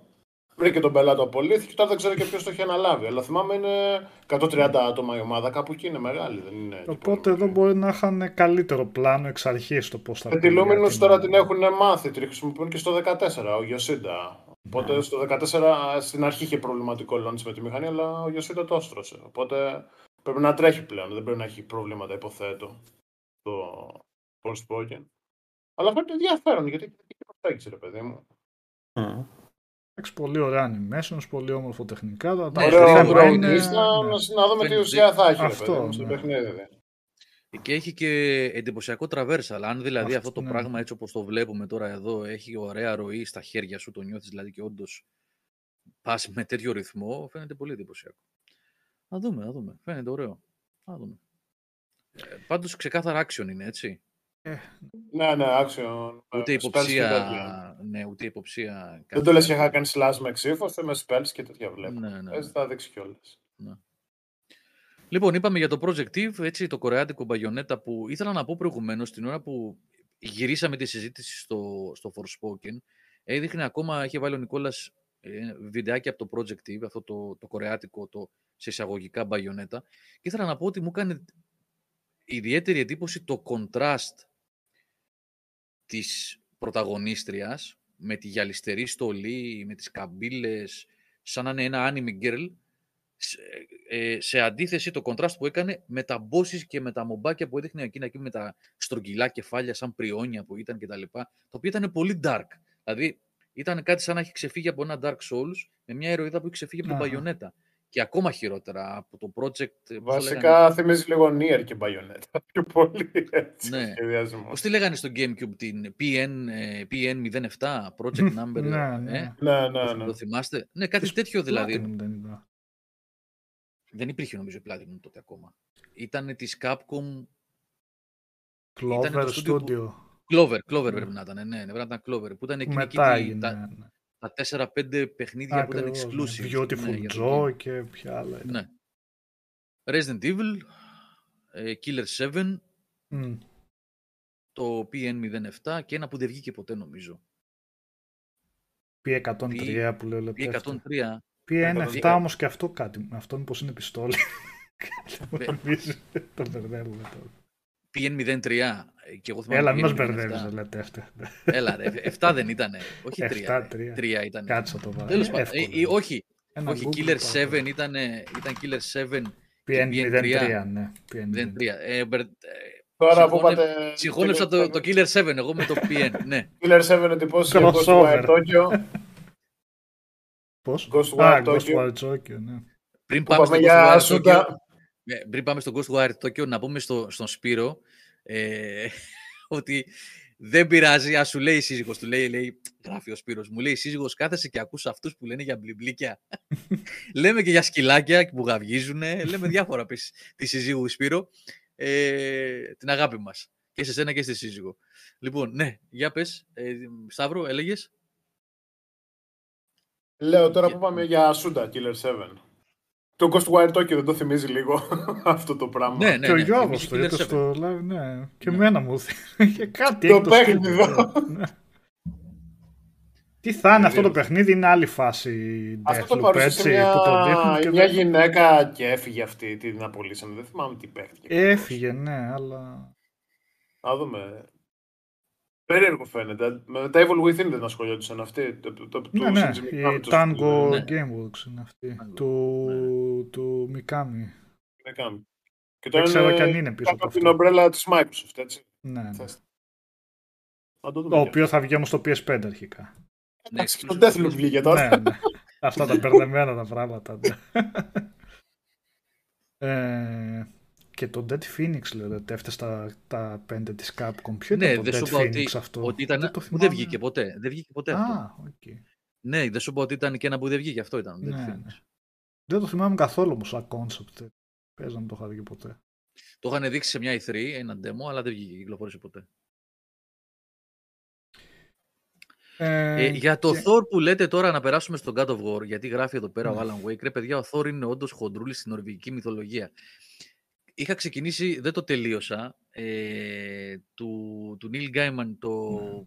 Πώς λέγεται αυτό για την νορβηγική μυθολογία, εσείς μου το είχατε προτείνει, Νικόλα, Ναι. εσύ ο Σάββας; Ε, δε- Άμα ο ε, Αλέξανδρος. και ο Αλέξανδρος. Ο Αλέξανδρος σε μένα και εγώ μετά σε σένα. Τώρα, πώς το Οπό- λέω. έτσι πάνε αυτά συνήθως εδώ μέσα σε εμάς. Ο ένας Ναι. λέει στον άλλον και πάει. Norse ναι. Mythology παίζει να λέγεται απλά έτσι. Norse Mythology. North Mythology λέγεται. Ναι, ναι. Ναι. Νομίζω ότι τον περιγράφει έτσι. Ένα λίγο άξεστο χοντρό, κάπως. ότι δεν είναι και καλά όπως είναι στα Marvel Comics. ναι, Ε, όχι. Ναι. Και σαν χαρακτήρας είναι λίγο. Θα σε σπάσει στο ξύλο. Αυτό δεν είναι Ναι, τίποτα. ναι. Καλούλης και τέτοια. Ναι. Είναι λίγο αγριάνθρωπο. Δεν ξέρω τώρα για την νορβηγική μυθολογία πώς ακριβώς το περιγράφουν, παιδιά. Δεν την έχω μελετήσει και δεν μπορώ να πάρω θέση γι' αυτό. Αν κάποιος Έχει, γνωρίζει- έχει άπειρες, έχει άπειρες ε, εκδοχές. Α, Το οκ. κοίταξα από, από περιέργεια, έχει άπειρες εκδοχές. Οι περισσότερες το είναι έχουν ξανθό, αρχάς. Ε, αλλά από εκεί και πέρα, άμα πιάσεις τη νορβηγική μυθολογία, επειδή δεν είναι ξεκάθαρη και επειδή είναι ελάχιστα τα στοιχεία που έχεις, δεν υπάρχει κάτι πάρα πολύ καθαρό. Τι θεωρείς ότι είναι η σωστή εκδοχή ενός μύθου, γιατί έχει πολλές διαφορετικές εκδοχές για τους ίδιους μύθους, που καμία δεν είναι ολοκληρωμένος, οπότε είσαι λίγο ένα hot pot. Άμα πιάσεις ακόμα και τις ζωγραφιές που, έχει κάνει, που έχουν κάνει καλλιτέχνες από την αναγέννηση μέχρι σήμερα και θέματα που πιάνουν τον Θόρ από την ε, μάχη του με τους γίγαντες και τη μάχη του με τον Λόκι και γενικότερα στο τέλος με τον Ερομπόρος δεις ένα σωρό εκδοχές. Η συντριπτική πλειοψηφία εκδοχών, η συντριπτική πλειοψηφία δεν έχει ξανθό, όντας Σκανδιναβός, αυτή θα ήταν η βασική ιδέα που θα είχαν οι περισσότεροι καλλιτέχνες. Τον έχει ως ένα γυμνασμένο μακριμάλι με μουσια. Υπάρχουν και εκδόσεις που, το, που είναι και πιο χύμα δυο και μπε- από, τα, από τις μπύρες ας πούμε και από την κρεπάλη. Ε, δεν είναι κάτι, δεν υπάρχει κάτι κάνον. Δεν είναι ο Αχιλέας ας πούμε που τον γράφει Ναι. ο Όμηρος, μόνο ο Όμηρος και στον περιγράφει. Εδώ πέρα υπάρχουν, ναι, εντάξει, ε, κατάλαβες πώς το εννοώ, υπάρχουν ναι, ναι, πολλές ναι. εκδοχές με τη συντριπτική πλειοψηφία να είναι πιο κοντά στον Chris Hemsworth από ότι είναι αυτό που βλέπεις τώρα εδώ. Αλλά αυτό που βλέπεις τώρα εδώ υπάρχει και ο Chris Hemsworth στο Avengers ε, Endgame, οπότε εντάξει παιδιά, δεν έγινε και κάτι τώρα σιγά. Εντάξει, πάντως έχει εναλλακτικό σχεδιασμό από αυτό που έχεις στο μυαλό σου όταν σκέφτεσαι έτσι. Και με μου αρέσει αυτό βασικά που κάνουν τη δικιά τους εκδοχή, το πώς το βλέπουν αυτό, τη δικιά τους ερμηνεία ίσως. Ε, κοίτα, ο, ο Άγγελος το λέει σωστά ότι ο Μίμηρ στο πρώτο παιχνίδι τον είχε πει χοντρό και άξεστο, οπότε δεν ήταν κάποια έκπληξη. Το είχαν στήσει εξ αρχής ότι θα, θα πάει σε χοντρό ναι. χαρακτήρα. Ε, φαινόταν και λιγάκι στο... Τώρα όσοι δεν έχετε παίξει God of War, κλείστε τα αυτιά σας για λίγο. Το God of War του... 17. Του 17. Ε, υπάρχει ending ε, ε, μετά τα credits. Δεν το είχαμε πει ποτέ αυτό, γιατί είναι χοντρό spoiler τότε που έχει κυκλοφορήσει, αλλά ε, που τον δείχνει, όχι ολόκληρο, δείχνει λίγο και φαίνεται ότι είναι λίγο έτσι. Λίγο από γωνία τον δείχνει ότι είναι Αρκουδιάρης. Ναι. Έχει λύζει κυλίτσα. Ναι. Ε, τώρα για το παιχνίδι, εγώ έχω διαβάσει διάφορα και γράψατε κιόλας εδώ, είδα κάποιο ότι μοιάζει με DLC του το παλιού παιχνιδιού. Εντάξει, τώρα, τι να σας πω ρε παιδιά. Δεν ξέρω παιδιά, εγώ όταν βλέπω... Βασικά, το God of War παραμένει ένα από τα πιο εντυπωσιακά παιχνίδια σε τεχνικό επίπεδο, έτσι οπτικά. Δηλαδή, προσωπικά να βλέ... όταν βλέπω σχόλιο ότι είναι, ε, είναι το ίδιο με το παλιό όμως ρε παιδιά αυτό μου κάνει αυτομάτως ότι λίγο μειώνεται σε αξία ότι κοίτα να δεις μία από τα ίδια σε οπτικό επίπεδο. Αλλά το βλέπω πολύ υποτιμητικό αυτό το, αυτή την προσέγγιση για ένα παιχνίδι το οποίο παραμένει κορυφή τεχνικά έτσι. Δηλαδή δεν έχουμε φτάσει ακόμα σε σημείο να, το να θεωρούμε ένα τέτοιο παιχνίδι όπως το God of War ότι οκ, έτσι βγαίνουν πλέον τα παιχνίδια. Εκεί αυτό είναι το στάνταρ. Ε, και πάλι βέβαια μιλάμε για ένα παιχνίδι που έχουμε δει μόνο, μόνο μέσω βίντεο. Θέλω πιστεύω ότι στο PS5 θα δείχνει ακόμα πιο καλά φυσικά. Να το βάλεις. Για μένα δεν ξέρω, μου άρεσε πάρα πολύ αυτό που είδα. God of War sequel το προηγούμενο είναι, επομένως φυσικά θα δούμε ίδια σκηνικά στο τρέιλερ. Ίδιες περιοχές θα δούμε, γιατί ξαναπηγαίνεις στην ίδια λίμνη, ξαναχρησιμοποιείς τα portals για να Λογικό πας να έχει σε άλλες περιοχές. Ναι, ε, δηλαδή... φαντάζομαι θα έχει και καινούργια σκηνικά. Δηλαδή, OK, okay, δεν πας υποτίθεται σε όλο ε, το ναι, ναι. σύμπαν στο Jotunheim και όλα αυτά, δεν είναι Εντάξει, μία παιδιά, δεν παίζει. δεν, δεν νομίζω ότι τώρα εκτίμηση καθαρά, δεν ξέρω, μπορεί να βγει το παιχνίδι και να μας διαψεύσει, αλλά φαντάζομαι ότι αυτό το ε, 4A παιχνίδι και όχι AAA που λέμε συνήθως, γιατί αυτά τα παιχνίδια πλέον είναι σε άλλη κατηγορία. Αυτές οι συγκεκριμένες παραγωγές, δηλαδή κάτι Last of Us, κάτι God of War, κάτι Halo Infinite, φεύγουν νομίζω πλέον από το AAA. AAA λες, ξέρω εγώ, ε, ένα NBA 2K, ένα Battlefield κτλ. Αυτά τα λεφτά που πέφτουν εκατομμύρια δολάρια και είναι οι ναυαρχίδες και οι σημαίες του εκάστοτε platform holder, Sony, Microsoft, Nintendo, είναι άλλο επίπεδο ε, φαντάζομαι ότι δεν θα δούμε πάλι την ίδια λίμνη και πάλι τα ίδια portals, έτσι. Ε, όχι, όχι, το είδαμε και στο βίντεο. Είναι η λίμνη με τα portals και από εκεί πέρα ταξιδεύεις. Απλά πλέον μπορείς να πας και στις άλλες περιοχές. Ναι, θέλω να πω ότι. Ναι, ναι, ναι. Προφανώς και θα ε, κρατήσουν κάποια σημεία ίδια για να υπάρχει και μια συνοχή.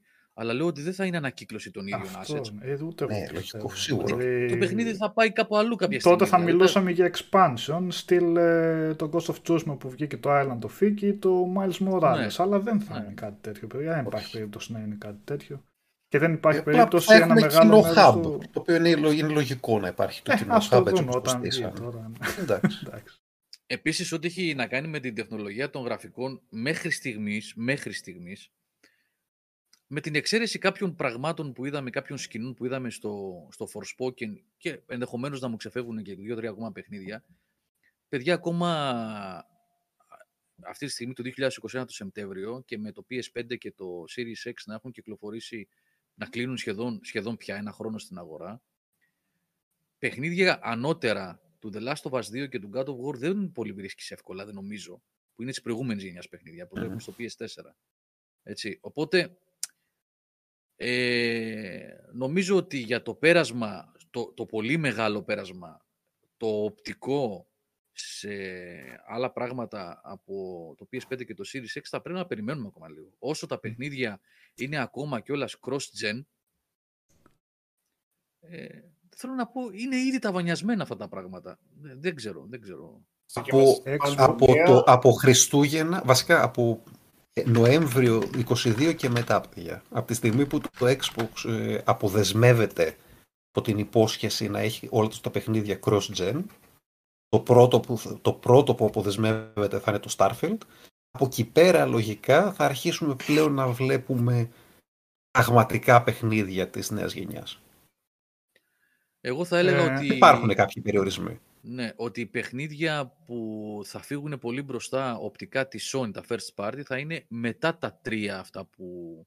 Ε, σίγουρα. Ε, δηλαδή μετά από το Forbidden West, το Grand Turismo 7 και το God of War, μετά από αυτά τα τρία, ε, δηλαδή Spider-Man, ε, Wolverine ή οτιδήποτε άλλο έχει στα πλάνα της η Sony mm. ως ναυαρχίδες, μετά από, αυτά τα, από, από αυτό το σημείο και μετά, ενδεχομένως από τέλη 22 και μετά, θα δούμε πράγματα που θα είναι αδύνατον, πλέον αδύνατον, να τρέξουν στο PS4. Νομίζω έχει ακόμα, έχει ακόμα δρόμο. Ε, αλλά, έχουμε ένα χρόνο ακόμα. Αλλά και πάλι ναι, όμως, ναι. επαναλαμβάνω, επαναλαμβάνω και συγγνώμη Αγίου μου κουραστικός, το ξαναπώ, ότι Βάλτε λίγο το The Last of Us 2 και το πρώτο God of War. Δηλαδή είναι ήδη τα, τα γραφικά είναι καταπληκτικά ρε παιδιά. Πόσο πιο μακριά να πάνε σε αυτή την Εγώ δεν μπορώ να καταλάβω, δεν μπορώ να καταλάβω την κρίνια όταν μιλάμε για ένα παιχνίδι το οποίο είναι του 2018. Ποιος, ποιος νοήμων άνθρωπος σκέφτεται ότι το 2022, δηλαδή τέσσερα χρόνια μετά, βγει καινούριο God of War, το οποίο θα έχει ολοκένουργια μηχανή γραφικών, ολοκένουργιο καινούριο animation και θα τα έχουν ξαναφτιάξει όλα πάλι από το μηδέν. Και για ένα τίτλο τέτοιο είναι, είναι αδιανόητο το τι θα κάνανε τέτοια δουλειά. Προφανώς και θα ξαναχρησιμοποιήσουν assets. Προφανώς και θα ξαναχρησιμοποιήσουν animation. Ένα σώρο πράγματα. Από αυτό που θα κάνουν θα είναι να το πάρουν αυτό που είχαν και να το βελτιώσουν και να το γυαλίσουν όσο πιο πολύ μπορούν για να δείξει όσο το δυνατόν καλύτερο στο PS5 και ταυτόχρονα να μην πάρει φωτιά το PlayStation 4. Ναι. Αυτό δεν θα το κάνει ναι. λιγότερο εντυπωσιακό παιχνίδι όμως. Αυτό σκεφτείτε διάφορα sequels που έχουν βγει και τα God of War το πρώτο και το δεύτερο είχαν βγει με ίδια μηχανή γραφικών. Ιστερούσε σε κάτι το δεύτερο. Ίσα ίσα ήταν πιο επικό. Τα Halo το ίδια. Τα... Βάλτε διάφορα έτσι δυνατά franchises και πώς ήταν το ένα sequel το ότι δηλαδή θα χρησιμοποιούν ίδια assets και θα έχουν την ίδια τεχνολογία. Δεν το κάνει ξαφνικά το sequel ε, υποδεέστερο. Από μόνο το αυτό. Θα, εννοείται θα πρέπει να δούμε το παιχνίδι πώς θα είναι τελικά. Αλλά αυτό από μόνο του δεν, δεν το μειώνει έτσι σαν... Ε, μισό λεπτάκι για να βάλουμε κάτι σε ένα πλαίσιο, γιατί έχει γραφτεί για τα assets και το ξεκαθαρίζουν και τα παιδιά στο chat κιόλας. Τα assets, παιδιά, ενός παιχνιδιού τέτοιου βεληνικούς δεν είναι ε, μιας χρήσεως. Δεν είναι χαρτί υγείας. Είναι επένδυση. Όταν ξεκίνησαν να φτιάχνουν τη μηχανή γραφικών που δουλεύανε για το πρώτο God of War, το God of War του 2018, να το λέω πιο σωστά, το πρώτο God of War της νέας εποχής, έτσι, ή του PS4, να το λέμε έτσι. Όλα αυτά που φτιάχτηκαν, assets, animation, motion capture κτλ, είναι παρακαταθήκη για τα επόμενα παιχνίδια, ώστε να μην χρειαστούν έξι χρόνια μετά να κάνουν development το επόμενο εννοείται ότι θα πάρουν textures, high-res packs textures, mock-up animations, ε, ηχητικά εφέ, χίλια δυο πράγματα για να χρησιμοποιηθούν εκ νέου επάνω σε ένα νέο χάρτη. Αυτό ξυπακούεται. Αυτό το κάνει, ας πούμε, η Bethesda 20 χρόνια τώρα με τα Elder Scrolls. Αυτό δεν κάνει. Ε, οπότε να μην σας φαίνεται παράξενο το τι ακριβώς συμβαίνει με τον κόσμο. Έχουμε πάει στο άλλο άκρο βέβαια, αλλά εντάξει, εκεί καταλαβαίνω τι θες να πεις. ναι, ναι, ναι, ναι, ναι. ναι. Το ίδιο θα συμβεί, ας πούμε. Ubisoft ίδιο... κάνει αυτό το πράγμα, παιδιά, ναι. πάρα πολύ. Ναι, παιδιά. Νομίζω όλοι κάνουν μια επένδυση όταν ξεκινάνε ας πούμε, ένα νέο franchise ή κάνουν ένα reboot ή κάτι, κάνουν μια επένδυση. Γίνονται δηλαδή ε, φτιάχνονται τα assets, γράφεται η μουσική, γράφονται τα ηχητικά εφέ, τα samples, πράγματα. Και μετά παίρνουν αυτά και προσθέτουν καινούργια πράγματα, διορθώνουν, βελτιώνουν κτλ. κτλ. Και πάνε μετά έτσι για, το, για τα sequels. Οι παραγωγές τέτοιου βεληνικούς που κοστίζουν εκατομμύρια δολάρια δεν είναι για ένα παιχνίδι. Είναι επένδυση για δύο-τρία παιχνίδια και πάει λέγοντας. Σκεφτείτε τι ακριβώς έχει κάνει η EA με, την, ε, με τη Frostbite. Ε... Που έριξε λεφτά ναι, έριξε λεφτά και χρησιμοποιείται αυτή η μηχανή και τα assets αυτής της μηχανής σε όλα. και όλα. Ναι. Όχι Gears. Όχι, ε... λέω εγώ, επειδή το αναφέρει ο, σαν παράδειγμα ο Τζο Σπάρταν. Να, ναι. Ναι, ναι, ναι. Τα Gears, ναι, σωστά. Για την Unreal και τα λοιπά. Γιατί και Unreal τα ίδια assets δεν έχουν, ρε παιδιά. Και μάλιστα όσοι παίρνουν την Unreal για να δουλέψουν τα δικά τους παιχνίδια, παίρνουν από την Epic, παίρνουν έτοιμα assets πολλές ναι. φορές Εντάξει, ε, Αυτό είναι. Υπάρχουν... Μα υπάρχουν παιδιά ολόκληρες βιβλιοθήκες με assets που ναι. πολλά indie παιχνίδια αλλά και κανονικά και πιο ακριβές παραγωγές μπορούν να χρησιμοποιούν βιβλιοθήκες με assets. Μας έχει ο άλλος πόσο ταλέντο έχει για να τα για να τα δέσει έτσι όλα αυτά και να φτιάξει κανονικά τον κόσμο που έχει στο μυαλό του και κάτι διαφορετικό. Και βέβαια άλλο ένα καλό... Δεκάδες ναι. χιλιάδες textures και assets ναι. είναι έτοιμα μέσα στην Unreal. Εγώ που τη χρησιμοποιώ στην δουλειά μου, σας το λέω, ε, είναι άπειρα τα έτοιμα τα assets. Και άπειρα όχι μόνο για ε, hatches και, πώς το λέμε, και textures, είναι άπειρα ε, έτοιμα AI logics και άτιμα, έτοιμα animations και έτοιμοι χαρακτήρες πώς θα κουνηθούν και τέτοια. Άπειρα τα οποία είναι έτοιμα μέσα στη μηχανή και ατελείωτα έξω στην αγορά για να αγοράσεις πακέτα από διάφορες εταιρείες που πουλάνε πακέτα με έτοιμα αυτά τα assets, με έτοιμα τα άλλα assets. είσαι εκεί πέρα, διαλέγεις τι θες, το κατεβάζεις, το, το πετάς μέσα στο παιχνίδι σου είναι έτοιμο. Φαντάζεστε ότι κάθονται και τα σχεδιάζουν όλα από το μηδέν. Άπειρα τα πράγματα τα οποία ναι, ακόμα και το, το quadruple A παιχνίδι θα πάρει έτοιμα από κάποιον ο οποίος το σχεδίασε πριν πέντε χρόνια ε, στο υπόγειό του στην Αθήνα.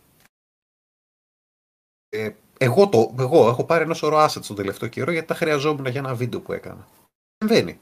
Πάρα πολύ καλό. Πώς ετοιμάζει το καινούριο God of War και μας το κρύβεις; Ε, ναι, τώρα.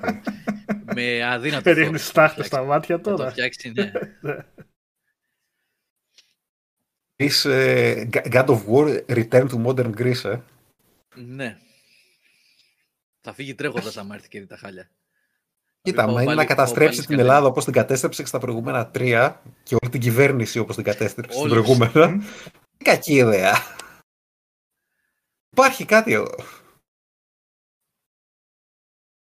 Λοιπόν, ε... Ε, επειδή πάνω ανέφερε Xbox πάντως ναι. μερικά παιχνίδια λίγο άδικα τα κοιτάμε. Λέει και τα Elder Scrolls μάπα είναι οπτικά.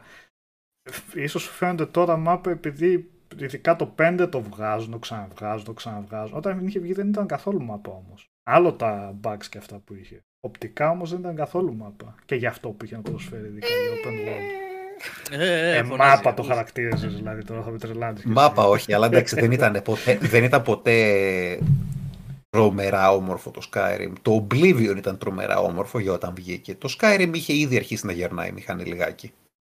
Το Skyrim θα το επαναλάβω πάντως, νομίζω το έχει δει και ο Οδυσσέας αυτό. Το Skyrim, παιδιά, σε VR που έχω παίξει κάποιες ώρες, ε, πάντα τηρουμένων των αναλογιών, γιατί πέφτει η ανάλυση, πέφτουν πολλά, έχουν κάνει πολλές εκπτώσεις για να τρέξει σωστά στο VR.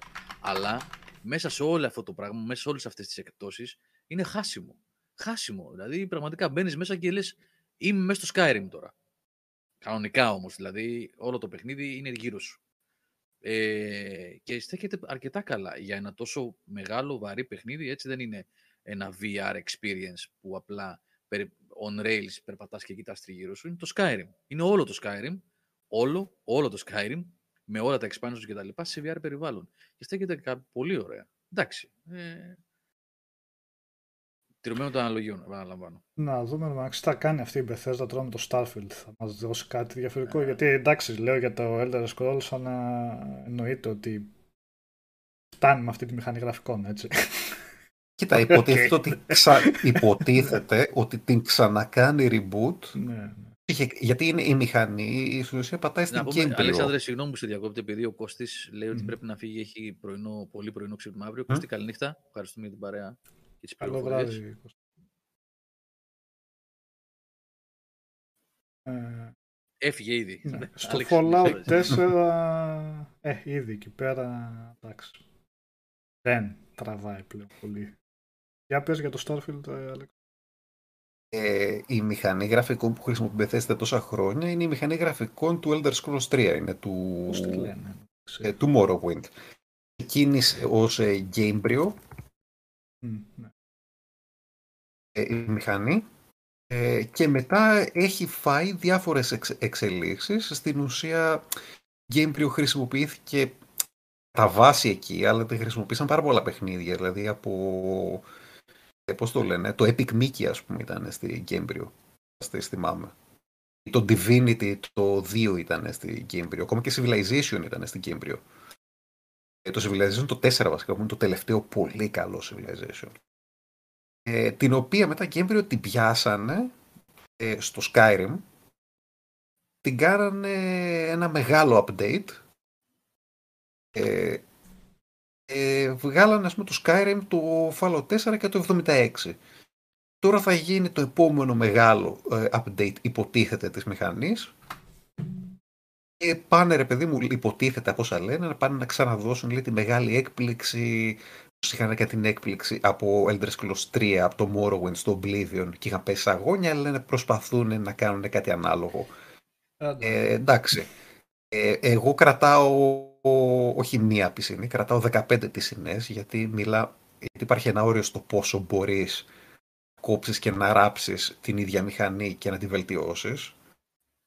Ε, ε, δεν μπορώ να μπω πάλι σε κόσμο παιχνίδιου της Bethesda και να μιλάω με άτομα και να είναι αυτό ξύλινο πράγμα.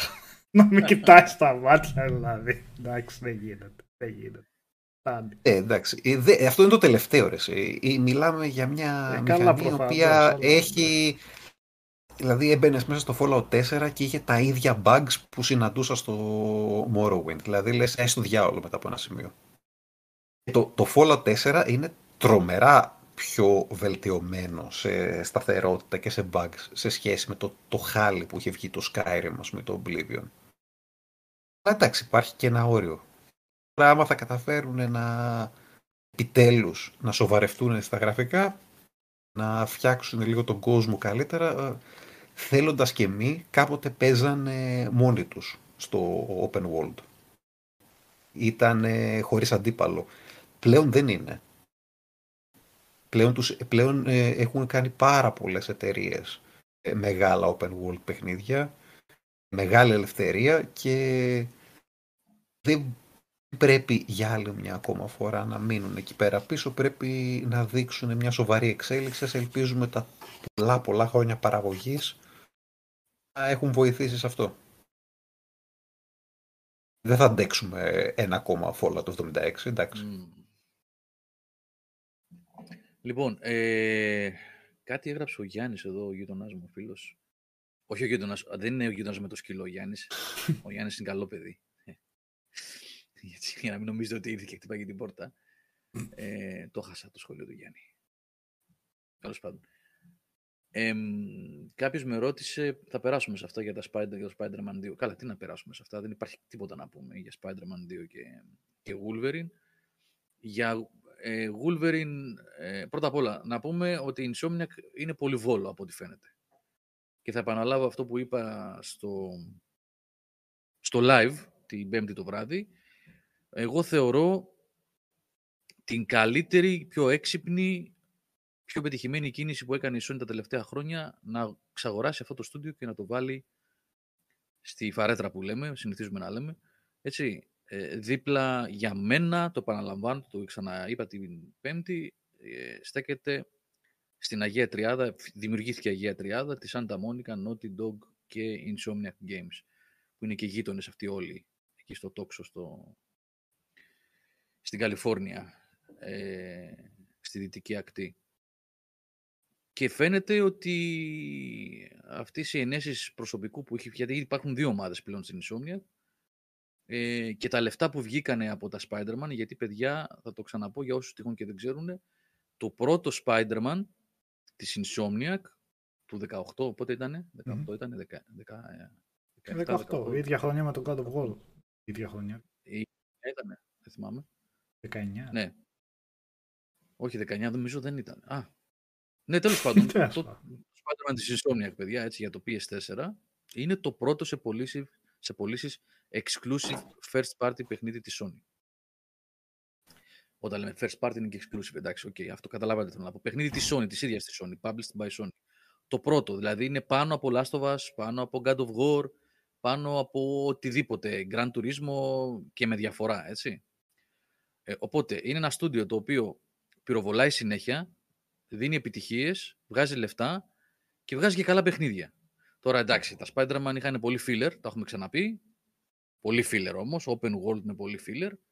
Αλλά ήταν καλά παιχνίδια. Και το Miles Morales. Το Miles Morales ήταν πιο μαζεμένο, δεν είχε τόσο πολύ filler. Ε, οπότε ξεκινάω από εκεί εγώ ότι χαίρομαι που βλέπω με, με φιδό βέβαια και με προσοχή να μην την κάψει η Sony. Έτσι. Βέβαια βλέπω ότι υπάρχει μεγάλη απόσταση. Γιατί το Wolverine πάει για 23, για το Spider-Man 2 δεν είπαν καν πότε θα κυκλοφορήσει.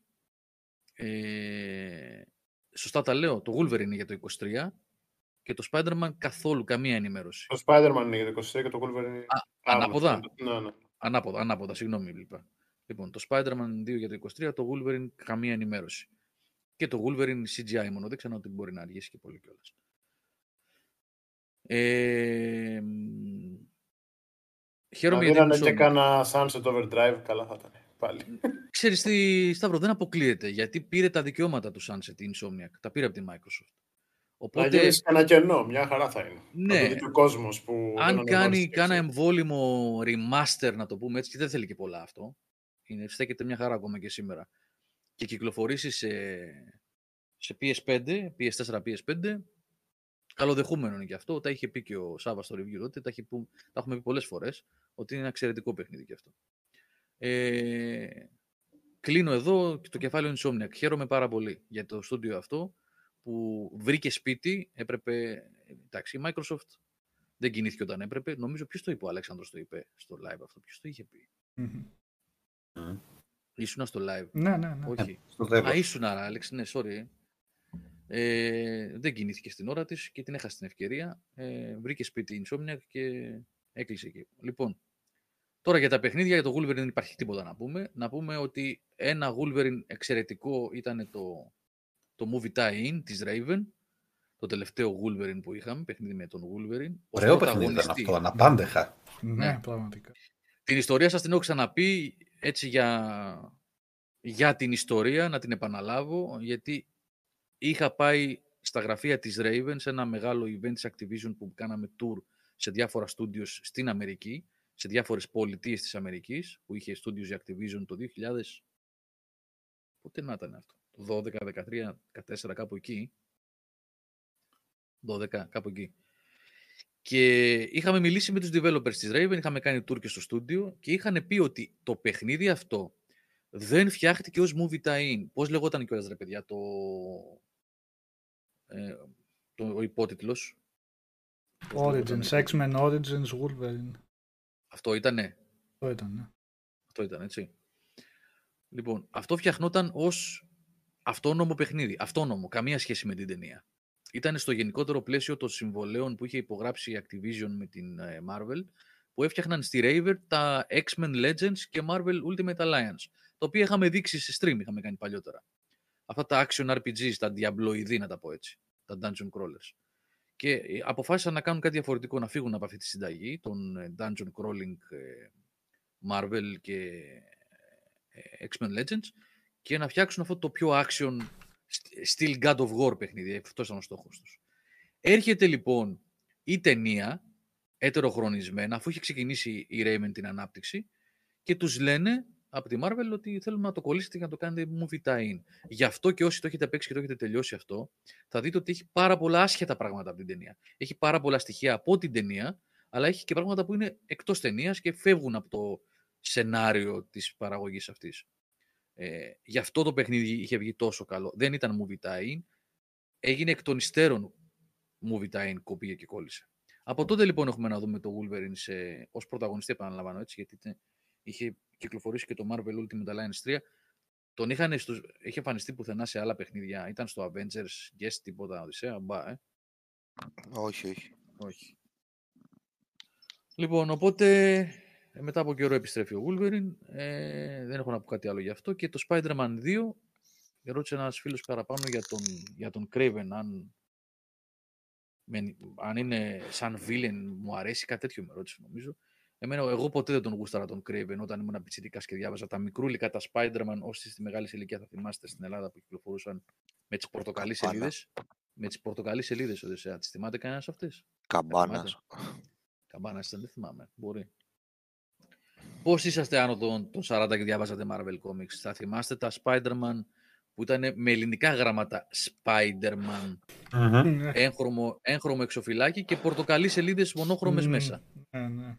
Ναι, ναι, ναι. Κάτι ξεχασμένα σε νησιά πήγαινε στο καλοκαίρι ναι, και ναι, δεν είχε Mickey Mouse ας πούμε να αγοράσεις και είχε κάτι ξεχασμένα Spider-Man και Superman από τις δεκαετίες του 80 ας πούμε. Έχω κούτες από αυτά και τα έχω ακόμα. Δεν ξέρω τι αξία έχουν. Συλλεκτική για μένα έχουν, για μένα προσωπικά. Δεν ξέρω τι αξία έχουν στην αγορά και δεν με νοιάζει κιόλας, αλλά έχω πολλά από αυτά ακόμα, το έχω κρατημένα. Οτιδήποτε είναι από τη δεκαετία του, ε, από τα μέσα του 80 και πίσω, mm Έχει συλλεκτική αξία γιατί η αγορά κόμικ δεν είχε γίνει μαζ, μαζικής παραγωγής. Οτιδήποτε πάει μετά από εκείνη την ημερομηνία δεν έχει.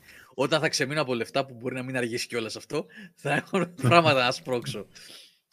λοιπόν, ε, ναι, δεν μ' άρεσε ποτέ αυτός ο χαρακτήρας. Ο, ο κυνηγός Craven, πώς τον έλεγαν. Ο Ρώσος είναι αυτός κάτι τέτοιο, δεν ήταν. Ο κυνηγός, ναι. Ναι, ναι. Και ο Λικομάτης. Ναι, Αλλάζουν και τα ονόματα στα ελληνικά και δεν μπορώ να καταλάβω ποιος χαρακτήρας είναι. Λικομάτι λέγανε το Wolverine Οδυσσέα. Έτσι. ναι, ναι, ναι, ναι, Αυτό το ήξερα. Ναι, ναι, ναι, σωστά. Τι μου θύμιζες τώρα, ρε φίλε. Έφαγα αυτό συνάψεις. Ωραίο, ωραίο. Γερή μετάφραση. Τρέχα γύρω με το Wolverine πώς να το μεταφράσεις. ναι, ναι, γιατί είναι ζώο το Wolverine. Δεν ξέρω πώς το λένε στα ελληνικά. Έχουμε.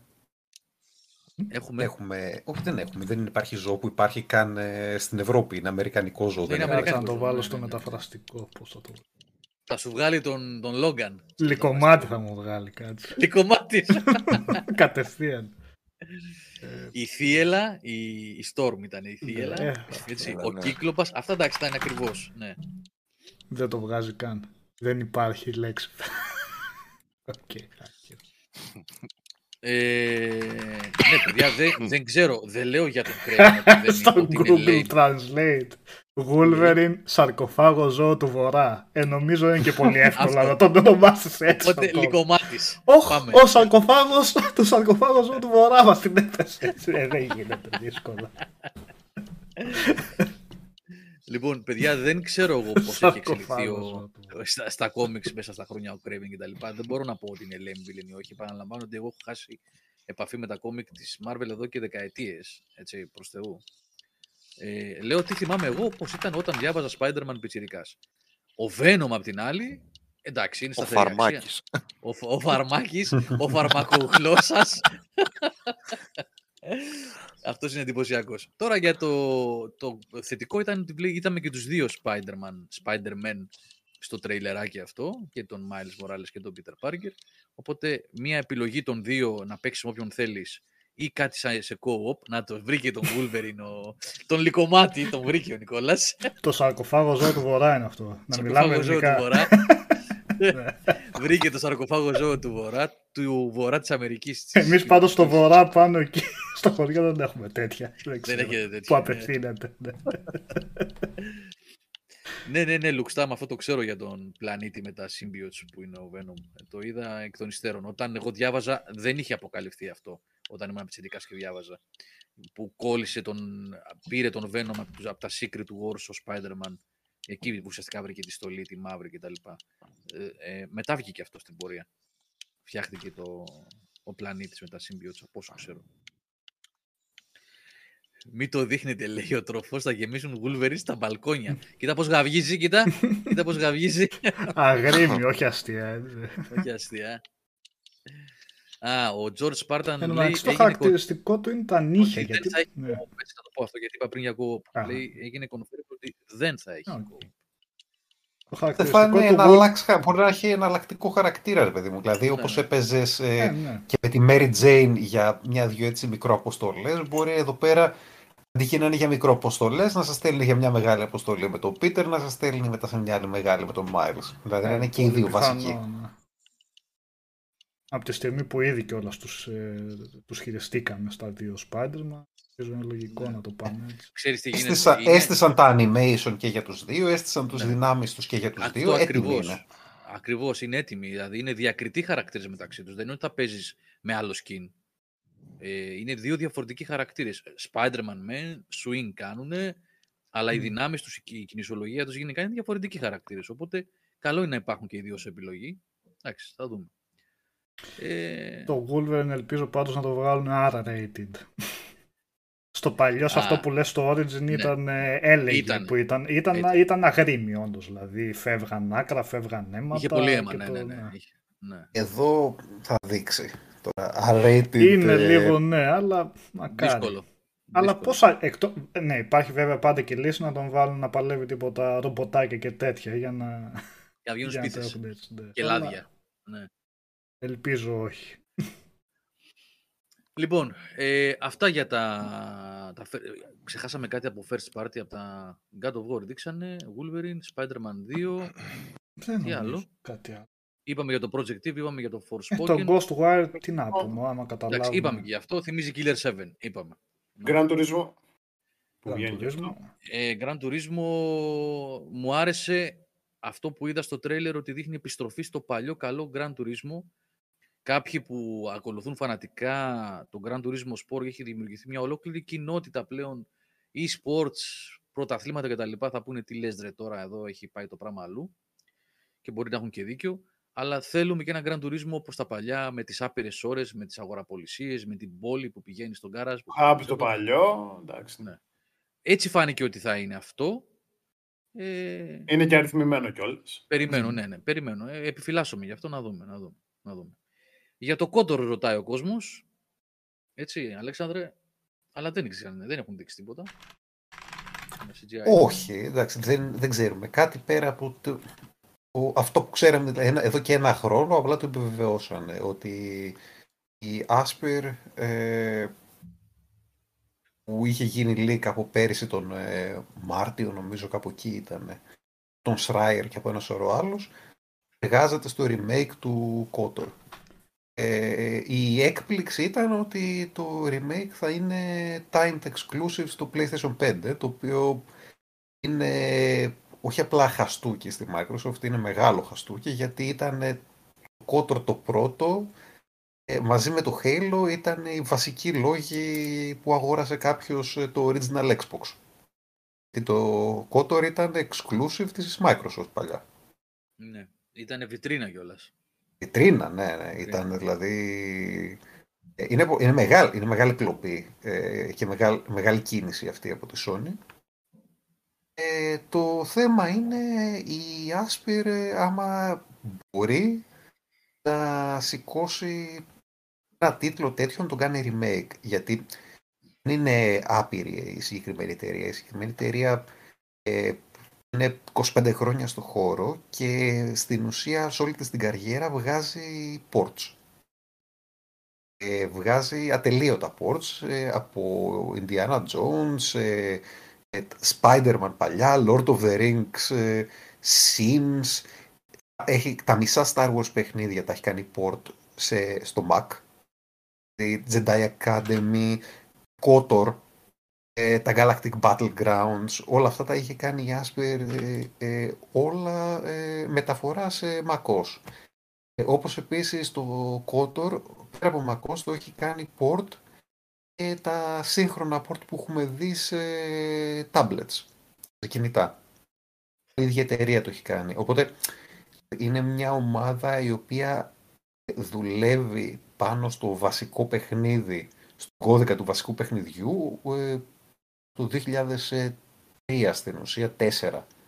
Βγάλε το πρώτο port τότε, το Mac και μετά έχει ξαναδουλέψει και έχει ξαναδουλέψει δηλαδή πάνω και, και στο 1 και στο 2 σε διάφορα formats. Δεν είναι ότι έρχονται κάποιοι τελείως άσχετοι το σύμπαν, η ομάδα έχει δουλέψει σε 10-15 Star Wars παιχνίδια τόσα χρόνια. Ποτέ δεν έχει δουλέψει δικό της παιχνίδι. Ποτέ δεν έχει δουλέψει... Σαν την Blue Point ένα πράγμα, ας πούμε.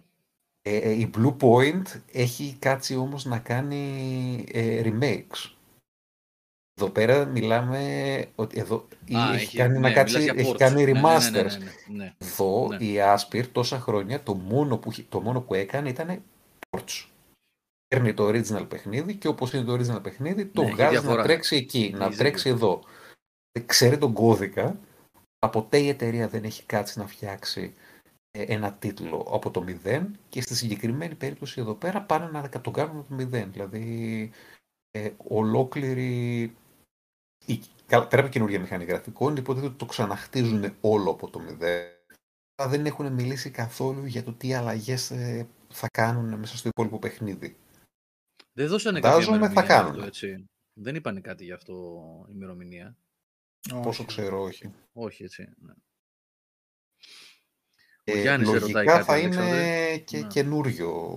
Δηλαδή θα μπήκε πρόσφατα στην παραγωγή γιατί η συγκεκριμένη εταιρεία βγα... μόνιμα βγάζει 14 ports το χρόνο. Δηλαδή, ε, και τώρα, όσο βλέπω στο ιστορικό της, είναι πλέον booked μόνο αυτό, να μην δουλεύει σε κάτι άλλο. Ναι. Οπότε τώρα θα το ξεκίνησε. Πρέπει να είναι σε πρώιμα στάδια; Ε, όταν βλέπεις μόνο CGI, ε, σημαίνει ότι ναι, είναι κάπου στην αρχή τέλος πάντων. Τώρα πόσο αρχή δεν μπορούμε να ξέρουμε, αλλά...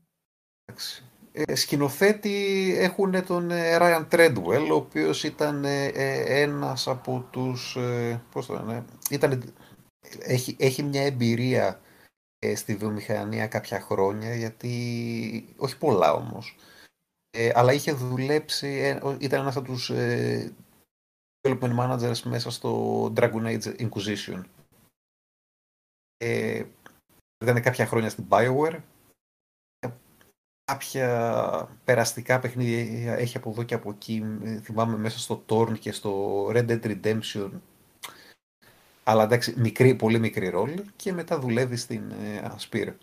Δηλαδή δεν υπάρχει, δεν υπάρχει το βιογραφικό από πίσω στην ομάδα για να σου πει ότι μπορώ να φτιάξω ένα ε, remake όπως έκανε η Blue Point. Αλλά ούτε η Blue Point το είχε στην αρχή. Ναι, θα φανεί αυτό, θα το δούμε. Φανεί. Μακάρι, μακάρι, μακάρι να πάνε καλά τα πράγματα. Μακάρι. Ναι, το Kotor 2, ε, όντως ήταν μισοτελειωμένο Γιάννη που ρωτάς. Ναι, ναι, ήταν. Ε, και φταίει, ε, φταίει, φταίει η Bioware, ναι, η Bioware έφταιγε.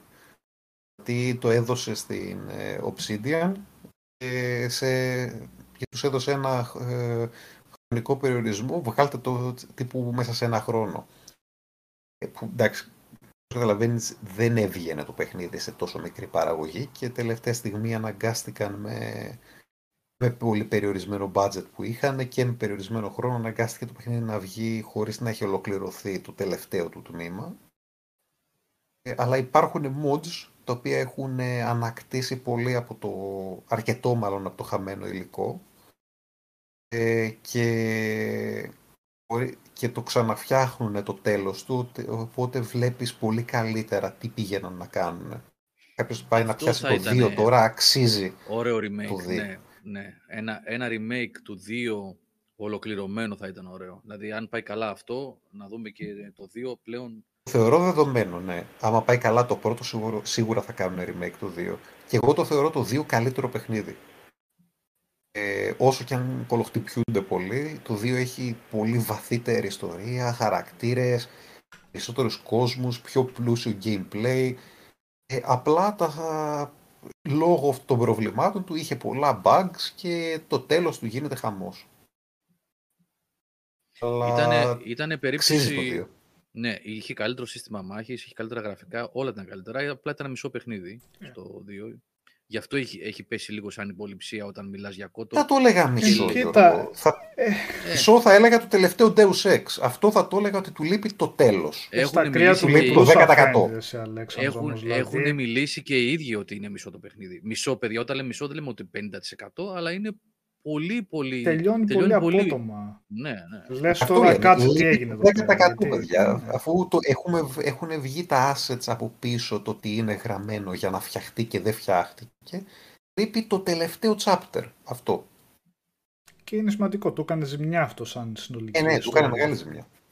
Το λέω. Ειδικά όταν έχεις το ένα που έχει, έχει πολύ έξυπνη εξέλιξη και προς το φινάλε και στο 2 μετά είναι υποδέστερος προς αυτό το τομέα. Θα συμφωνήσω στα υπόλοιπα που λέτε και το πλανήτη των Sith που πηγαίνει και έχει εντάξει πολύ ενδιαφέροντα σκηνικά έτσι συναντάς μπροστά και για τον Lord. Αλλά εντάξει είναι πώς να το πω είναι λίγο να πεις ότι το, το πάει τρέχοντας στο τέλος έτσι. Ε, είναι αυτά τα πράγματα όταν σου βάζει όλο το μαχαίρι στο λαιμό και βιάζεσαι με τον ίδιο τρόπο μετά το πλήρωσε με το ίδιο νόμισμα η Bioware με το Dragon Age 2. Mm. Σε έβαλε αντιστοίχως το μαχαίρι στο λαιμό η EA. Βγήκε το Dragon Age 2 στα χάλια που βγήκε. Ε, άπειρες περιοχές, ε, ε, copy-paste και spawn χαρακτήρων επί τρεις φορές ας πούμε να εμφανίζονται πουθενά και τέτοια ωραία. Ναι. Αυτό πήγα να πω που έγραψε ο Λετεύτε πάνω για την ε, BioWare και την ε, Obsidian, ε, ότι, ξανα, ότι επαναλήφθηκε η ιστορία με τα Fallout. Ε, αλλά όχι όμως με την BioWare, με την Bethesda αυτή τη φορά. Ναι. Ότι πήγα, πήραν το παιχνίδι που φτιάξανε οι άλλοι και το κάνανε καλύτερο το sequel. Αλλά αυτή τη φορά το είχαν τελειώσει έτσι το New Vegas, ήταν ολοκληρωμένο. Ε, ναι. Και το New Vegas είναι ένα πολύ καλύτερο παιχνίδι από το Fallout 3. Σχετικά με τη συζήτηση που λέτε για την CX, για τα Hertz, ότι πήρε update, γράφει ένας φίλος εδώ, ο Γιώργος Μούλης, ότι η CX υποστηρίζει πλέον και 120 Hz πήρε update. Ρωτάνε τα παιδιά, δεν υποστήριζε, λέει ένας όχι, άλλος λέει ναι. Ε, το μοντέλο που, το, ε, το official specs εδώ στην Ελλάδα λένε ότι 100 Hz είναι. Δεν είχε 120. Παιδιά. Εγώ δεν έχω CX για να σας πω, απλά επειδή το, κάνω αυτό την παρένθεση στη συζήτησή μας τώρα, γιατί είχα αυτή τη συζήτηση πριν από μερικές μέρες με ένα γνωστό για τη CX, γιατί με ρώτησε και του είπα ότι έχω διαβάσει ότι είναι πολύ καλό μοντέλο και ψάχναμε τα specs και είδα ότι δεν είχε 120 Hz. Ε, οπότε αν, αν υποστηρίζει τώρα, εδώ, εδώ στην Ελλάδα δεν έψαχνε, έτσι. Αν υποστηρίζει τώρα που λέτε, όντως θα γίνει κάποιο update. Αλλά επαναλαμβάνω δεν την έχω την τηλεόραση για να το δοκιμάσω. Έτσι.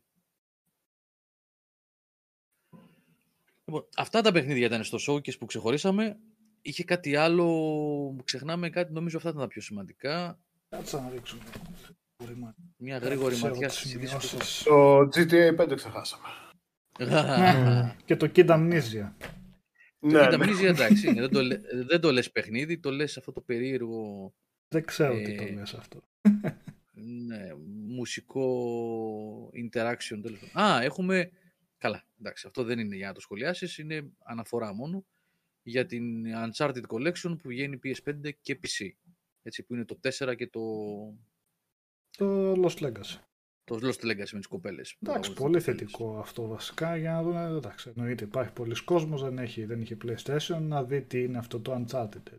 Πολλοί κόσμος φυσικά δεν θα έχει επαφή με το franchise και. Ε, παιδιά, για το. Το Uncharted 4, εγώ τα έχω ξαναπεί. 4 και το 2, τα καλύτερα παιχνίδια. Θέμα γούστου είναι βεβαίως, εννοείται, αλλά υποθέτω ότι κάποιος που έχει ένα καλό PC, από αυτούς που έλεγε ο Αλέξανδρος το μεσημέρι που έλεγε για στο Discord που συζητάγανε, που έχει μια καλή κάρτα γραφικών ε, και του αρέσουν αυτά τα ξεκάθαρα arcade ε, action adventure παιχνίδια, με τρέξιμο, πυροβολισμούς, ε, σκαρφαλώματα κτλ. Ξεκάθαρο, blockbuster δηλαδή. Δεν χάνεται το Uncharted 4, έτσι. Το Lost Legacy δεν μου άρεσε εμένα προσωπικά να σου πω την αλήθεια και δεν έχει να κάνει ότι ήταν οι κοπέλες πρωταγωνίστριες, η Νάντια και η, και η Chloe, όχι σε καμία περίπτωση. Ε, γιατί γράφονται βλακίες τώρα, δεν Νικόλα, για αυτό το λέω. Γενικότερα. Όχι εδώ σε εμάς, γενικά λέω. Ναι, ναι, ναι. ναι. Με τις, όπου υπάρχουν κοπέλες. Ε, δεν μου άρεσε σαν, σαν παιχνίδι, γενικότερα δεν με κράτησε. Το Golden Abyss περιλαμβάνεις στη συλλογή, όχι. Όχι, μόνο αυτά τα δύο είναι. μόνο αυτά το 4 και το Lost Legacy. Το Golden Abyss είναι κλειδωμένο στο PS Vita, ξέρετε. Δεν υπάρχει ούτε στην τριλογία. Είναι καλό. Τη Remastered, ναι, ναι, ναι, που είχε βγει για το PS4. Ε, δεν υπάρχει πουθενά. Μόνο στο Vita είναι. Για το Lost Legacy που λες πάντως, ναι, ήταν... Είχε στο υπερθέαμα βασικά του 4 και μετά καταλάβαινες ότι το Lost Legacy ήταν, πιο χαμηλό το έτσι. Ναι. ναι. Ναι, ναι. Οπότε ήταν, ε, ήταν σε, πήγαινε στο σβήσιμο εκεί που είχες την κλιμάκωση και είχες το κορυφαίο καμπέν. Μετά σε πήγαινε σε πιο χαλαρά μονοπάτια και είχε και έναν φόρο τιμής στο 2 ας το πούμε, το οποίο όμως, OK, okay, το έχεις δει στο 2. Πάντως άξιζε η συλλογή, για όποιον δεν τα έχει παίξει, αξίζει, δεν το συζητάμε. Ναι, ναι, ναι. Το 4, εντάξει, παραμένει φοβερό παιχνίδι και είναι φοβερό βασικά το ότι είναι, είναι γραμμικό, γίνονται συνέχεια εντυπωσιακά πράγματα και έχει διάρκεια 16-18 ώρες, έτσι. Ναι, ναι, ναι. Για τα γραφικά που λέγαμε προηγουμένως, ε, υπάρχουν πολλά παιχνίδια στην αγορά ε, που έχουν γραφικά στο το Uncharted 4 που είναι ήδη και παλιό παιχνίδι. Είναι πιο ναι. παλιό από τον God of War και το Last of Us 2. Αυτό δεν έχει φάει και δωρεάν update για PS5 τίποτα. No. Είναι... Όχι, όχι γι' αυτό το δείξανε κιόλας τώρα. Ένα κομμάτι που το δείξαν νομίζω στο showcase πέρα από τον υπολογιστή είναι ότι θα είναι αναβαθμισμένο στο, στο PS5 από ό,τι κατάλαβα. Τώρα πέφτει και η, και η μεγάλη ερώτηση. Ε, ωραία, θα βγει η, το πακέτο Α, δύο έχουν την PS4 θα πει τώρα. Ε, όχι, ναι, ακριβώς. Θα βγει το πακέτο με τα δύο παιχνίδια. Λογικά, γνωρίζοντας τη Sony και πώς συμπεριφέρεται το τελευταίο καιρό, θα είναι full price. Για αυτούς που έχουν ήδη το παιχνίδι. Θα μας χρεώνει κανένα θα... Φαντάζομαι θα χρεώνει. Ναι, όχι, ναι. Πες, πες, Για αυτούς που είναι που έχει το παιχνίδι αγορασμένο στο PlayStation 4 θα είναι 10 ευρώ. Για αυτούς που έχουν το παιχνίδι που τους το έδωσε το Plus στο PlayStation 4 Φαντάζομαι δεν θα έχεις, θα, θα, κάνουν, θα μπορείς επίσης να δώσεις 10 ευρώ ή θα είναι η ίδια νύλα έγινε με το Final Fantasy 7. Ε, Επίσης, υπάρχει και το τρίτο εδώ.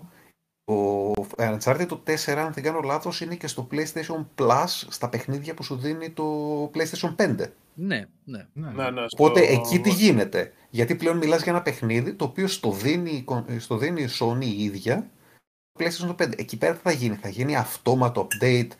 Πρέπει το παιχνίδι που σου δίνει η Sony δωρεάν να πληρώνεις 10 ευρώ για να το αναβαθμίσεις, ενώ έχεις μόνο αυτή την κονσόλα. Κατάλαβες; Δηλαδή είναι πολύ μεγάλο ερώτημα θα κάνουν. Όχι, όχι. Ε, πρώτα απ' όλα δεν είναι το ίδιο software. Εκεί νομίζω απαντώνται όλα. Θα είναι, είναι άλλο πράγμα το Uncharted 4 που σου δίνει δωρεάν και άλλο πράγμα το Uncharted ε, Lost Legacy Collection, πώς λέγεται. Ναι. Θα είναι, δύο διαφορετικά barcodes, δύο διαφορετικό, διαφορετικά software. Ασχέτως το ότι στο collection υπάρχουν μέσα το Uncharted 4 και το Lost Legacy ως διακριτά πράγματα. Στην αγορά, στο installation, θα γίνεται, είναι άλλο software. Οπότε, ναι, ναι. Νομίζω, ναι, οπότε φαντάζομαι ότι ε, θα τα θεωρήσει άσχετα πράγματα μεταξύ τους. Εμένα, εγώ με τις άποψεις ότι κανονικά θα πρέπει να σου δίνει τη δυνατότητα με ένα δεκάρικο να τα κάνεις, είτε είναι διαφορετικό software είτε όχι εφόσον το είπαν, εφόσον το είπαν, ότι θα, τελευταία φορά, επειδή το είχαμε πει, λοιπόν, το παίρνουμε πίσω και θα δώσουμε δωρεάν το, το Forbidden West και από εδώ και πέρα 10 ευρώ, θα πρέπει και σε αυτή την περίπτωση ναι, να, να μας φέρουν λογικά. Ναι. ναι, ναι.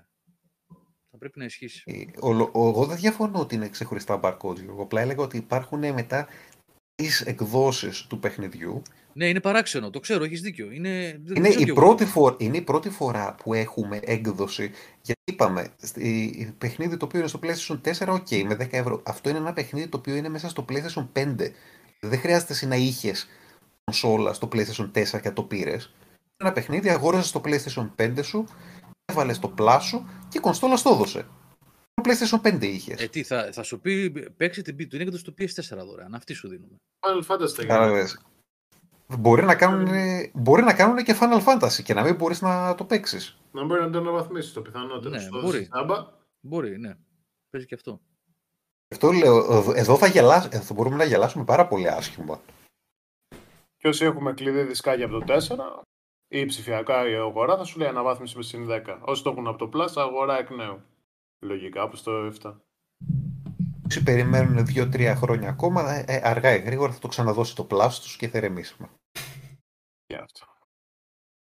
Ε, για το για Uncharted 5 που γράφει εδώ ο Dancer Staff, δεν ξέρω, η Naughty Dog αυτή τη στιγμή βλέπετε. Ούτε φωνή ούτε ακρόαση. Ξαφανισμένη είναι. Και είναι μεγάλη Φάγαμε πολύ ξύλο. Μία... Το... Πώς; Φάγαμε πάρα πολύ ξύλο, παιδιά, με το Last of Us. Φτιάχνει Jack and Daxter, σου λέω. Ε, παιδιά, ε, οι πωλήσεις του είναι οι μισές σε σχέση με το ένα. Ε, εντάξει, τώρα αυτή τη συζήτηση τώρα βιώσουμε γιατί ξέρουμε γιατί. Κι, δεν το λέω για, το, για τις επιλογές. Εγώ ναι, το ναι, λέω ναι, ότι οι πωλήσεις ναι. ενός παιχνιδιού το οποίο κόστησε πολύ περισσότερο από το πρώτο για σε παραγωγή είναι οι μισές από το πρώτο. Η Naughty Dog με αυτό το πράγμα προφανώς δεν πρόκειται αυτή τη στιγμή να τρέξει να βγάλει Last of Us 3. Κοιτάξει να κάτι κάπως να, να κάνει ένα παιχνίδι το οποίο θα της δώσει 10 εκατομμύρια πωλήσεις. Όχι να μείνει σε 4-5. Σε multiplayer. Multiplayer project δεν έχει. Εκεί είπε δουλεύει. Είναι το multiplayer project και αυτό που έχει κυκλοφορήσει είναι ότι φτιάχνει ένα remake του πρώτου Α, ναι, για, να, για να Ε, συμπέσει με αυτό. την τηλεοπτική σειρά. Ναι. Οπότε δεν νομίζω ότι ε, υπάρχει κάτι για τρία αυτή τη στιγμή, ούτε καν. Ε, φαντάζομαι, έτσι, με εκτίμηση δηλαδή. Ε, αλλά λέω ότι δεν έχουμε ακούσει τίποτα από την Naughty Dog για καιρό. Δηλαδή, εγώ περίμενα να σου πω την αλήθεια ότι στο showcase θα γινόταν κάποια αναφορά για το multiplayer του 2. Αλλά τίποτα. Αυτό έχεις δίκιο. Υποτίθεται ότι θα έβγαινε multiplayer mode για το 2, αλλά Ναι, θα Φύγε. έβγαινε τώρα το, για τα Χριστούγεννα είχαν πει. Για τα Χριστούγεννα. Ε, το holiday season που λένε στην Αμερική. Δηλαδή ναι. μεταξύ εκεί, ξέρω εγώ, τέλη Οκτώβρη με αρχές Δεκέμβρη. Μάλλον το εκεί. κόψανε, Γιώργο. Εσύ, ξέρω, Αυτό δεν πάλι, είναι- ότι Άλεξ, μπορεί είσαι- λόγω των πωλήσεων να το κόψαν. Είσαι σίγουρος ότι το Last of Us 2 δεν ήταν τόσο, γιατί εγώ διαβάζω ότι ήταν ε, π- πολύ επιτυχημένο και σε σχέση με το πρώτο το πώς είχε Τον βγει. άγχος στον Νικόλα. επειδή, όχι, επειδή θυμόμουν ότι Θέλει είχα συνέχεια ο διαβάσει άνθρωπος. ότι είχε κάνει πολλές πωλήσεις, γι' αυτό ότι τα είχε Πόσο κάνει έκανε; Οι Έχει αρχικές πιθανά στοιχεία. πωλήσεις του, οι αρχικές πωλήσεις του ήταν πολύ πετυχημένο σε σύγκριση με το πρώτο και μετά τον πρώτο δεύτερο μήνα έκανε μεγάλη τεράστια πτώση και ε, μηδένισε. Ήταν τρίτος σε πωλήσει για το όλο το 2020 και ήταν μόνο πίσω από τα δύο Call of Duty, γι' αυτό λέω. Δεν Ναι, ξέρω. ναι, κατά αλλά πόσο- συνολικά είναι περίπου στις μισές πωλήσεις σε σχέση με το πρώτο. Ο, τα ε, επίσημα νούμερα δεν έχει δώσει η Sony, αλλά τα ανεπίσημα, ό,τι μπορούν τα να μαζέψει ανεπίσημα. από δεξιά-αριστερά, Οκ. θεωρούν ότι είναι περίπου στα, στη μέση.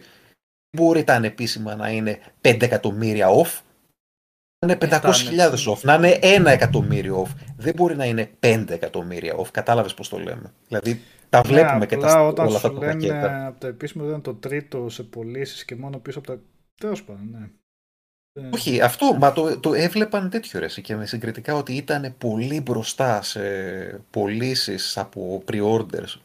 Τρελά ε, ρεκόρ, τρελά ρεκόρ τις πρώτες εβδομάδες και μετά έφυγε πολύ γρήγορα σε σύγκριση με τον προηγούμενο τίτλο. Ο προηγούμενος τίτλος πουλούσε εις βάθος χρόνου, αυτό Ναι, αλλά ε, συγκρίνουμε... έφαγε ξύλο από πολλά κόμπλεξ. που βγάλανε. Συγκρίνουμε Με- όμω σε με σχέση όσες- με το Last of Us 1 μόνο ή και το remaster που βγήκε για το PS4. Λοιπόν, και ε, τα να, να, χρόνια να κυκλοφορία. τα πούμε, επειδή μιλάμε, συγγνώμη Νικόλα, επειδή μιλάμε για νούμερα και πωλήσεις και τα λοιπά και αυτό είναι πάντα δύσκολο να το προσδιορίσεις και να έχεις ακριβή στοιχεία, οπότε πάντα πρέπει να έχεις κάποιο σημείο αναφοράς να πεις για να μπορείς να το βάλεις σε ένα πλαίσιο τέλος πάντων, να μην είναι τόσο Μμμ. έολα αυτά που λέμε, έτσι.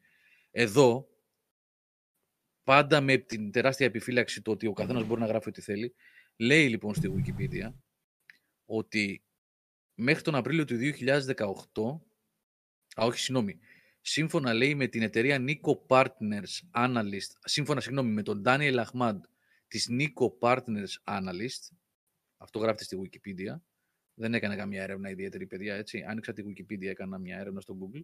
Λέει ότι το παιχνίδι μέχρι τον Οκτώβριο του 2019 έχει πουλήσει 20 εκατομμύρια τεμάχια και στις δύο εκδόσεις του. Αρχική του PlayStation 3 και remaster του PlayStation 4. Βέβαια, μιλάμε για ένα παιχνίδι 10 χρόνων, έτσι.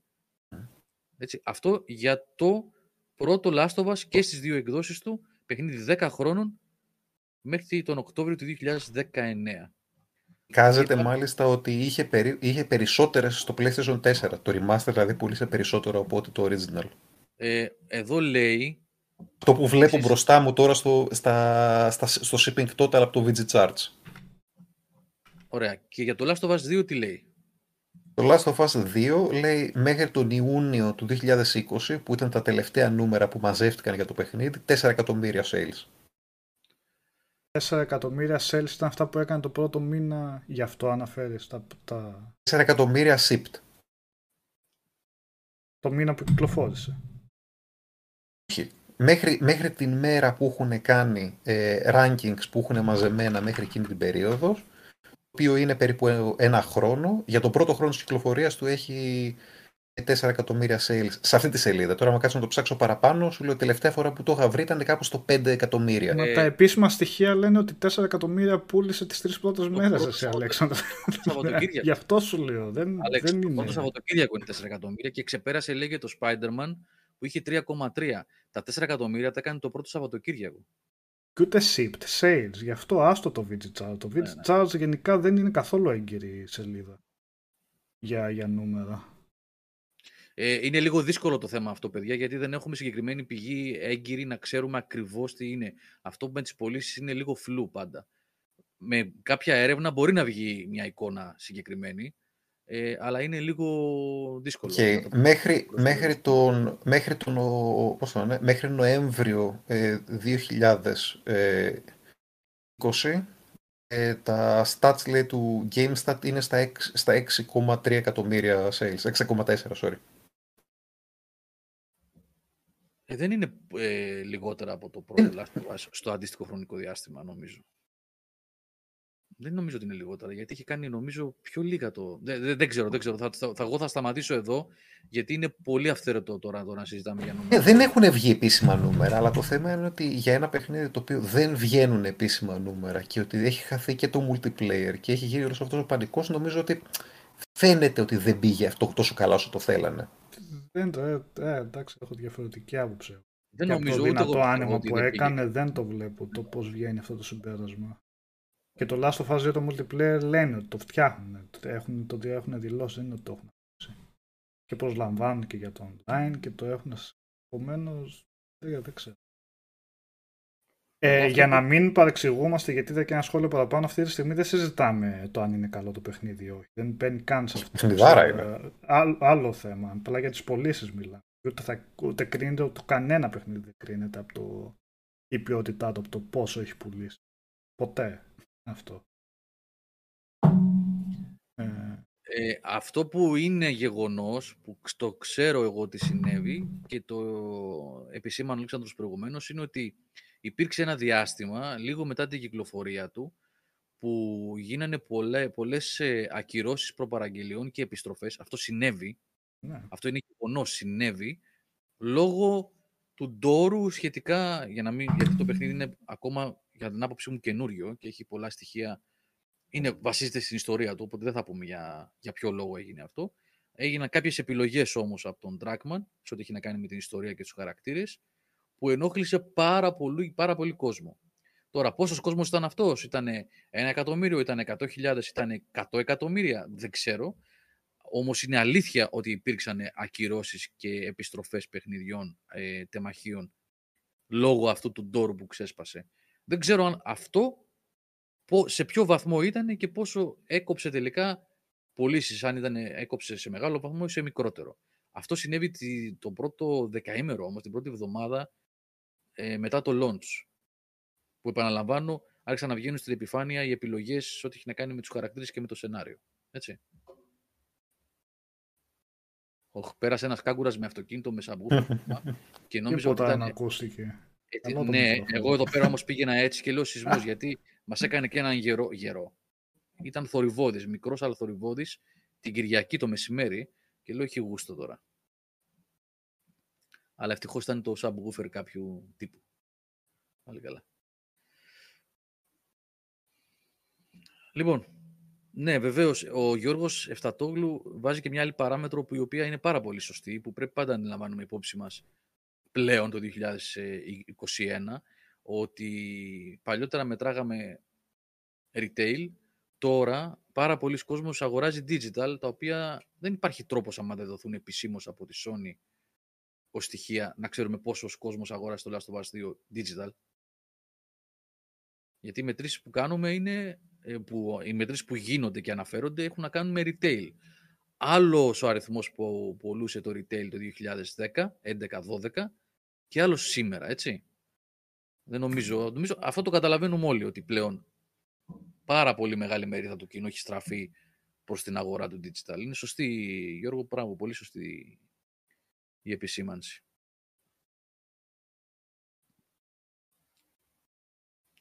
Μάλιστα.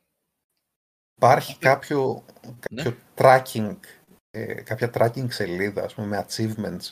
Φαντάζομαι ότι έτσι μπορείς να δεις. Άμα ρε παιδί μου υπάρχουν...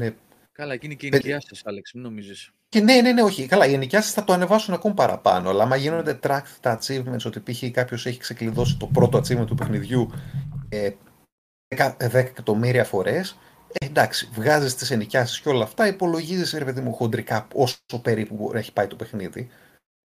Σίγουρα δεν έχει πάει παραπάνω, αυτό εννοείς. Αλλά δεν ξέρω κατά πόσο αυτά εδώ πέρα κάνουν track πολλούς έχω ιδέα πόσο καλό είναι αυτό το tracking το σύστημα γιατί δεν τα ψάχνω καθόλου τα τρόπια. Ναι, αν δεν δοθούν επίσημα στοιχεία, παιδιά, του τύπου πουλήθηκαν τόσα, πουλήθηκαν τόσα, όλα τα άλλα είναι στο περίπου και εκτιμήσεις. Στο περίπου και εκτιμήσεις ξεκάθαρα. Και αφορούν retail. Και αφορούν retail, επαναλαμβάνω, δηλαδή και τα charts που βάζουμε κάθε εβδομάδα εμείς που γράφει ο Χρήστος Δίνος, αφορούν retail. Ε, πωλήσεις ε, για digital δεν δίνονται. Ή τουλάχιστον δεν δίνονται σε εβδομαδιαία βάση που δίνονται από, τη, από, το, από τη GFK που κάνει μετρήσεις. Τι φεύγει από το κατάστημα, πόσα αντίτυπα φεύγουν. Λοιπόν, αυτά και από το showcase στη Sony της περασμένης Πέμπτης. Για gaming θέλετε να πούμε κάτι άλλο ή να περάσουμε πολύ πολύ γρήγορα για καμιά ταινία να πούμε λιγάκι, νομίζω αξίζει να πούμε δύο κουβέντες, ακόμα και αν είναι τρέιλερ που δεν το συνηθίζω να σχολιάζουμε trailers πόσο μάλλον για ταινία για το Matrix ή The Matrix, αν θέλετε πιο σωστά. Πώς σας φάνηκε, παιδιά, αυτό που είδατε, αν το είδατε; Πάμε, Matrix. Εγώ, παιδάκια, θα σας καληνυχτήσω εδώ. ναι, Σταύρο. Έγινε, Σταύρο. Ευχαριστούμε πάρα πολύ για τις πολύτιμες πληροφορίες. Έγινε, ένα καλό βράδυ, παιδιά. Bye, bye. Ε, ε, αν μη τι άλλο, επιλέξαν ωραίο τραγούδι να βάλουν στο τρέιλερ. Ναι. Αν μη τι άλλο.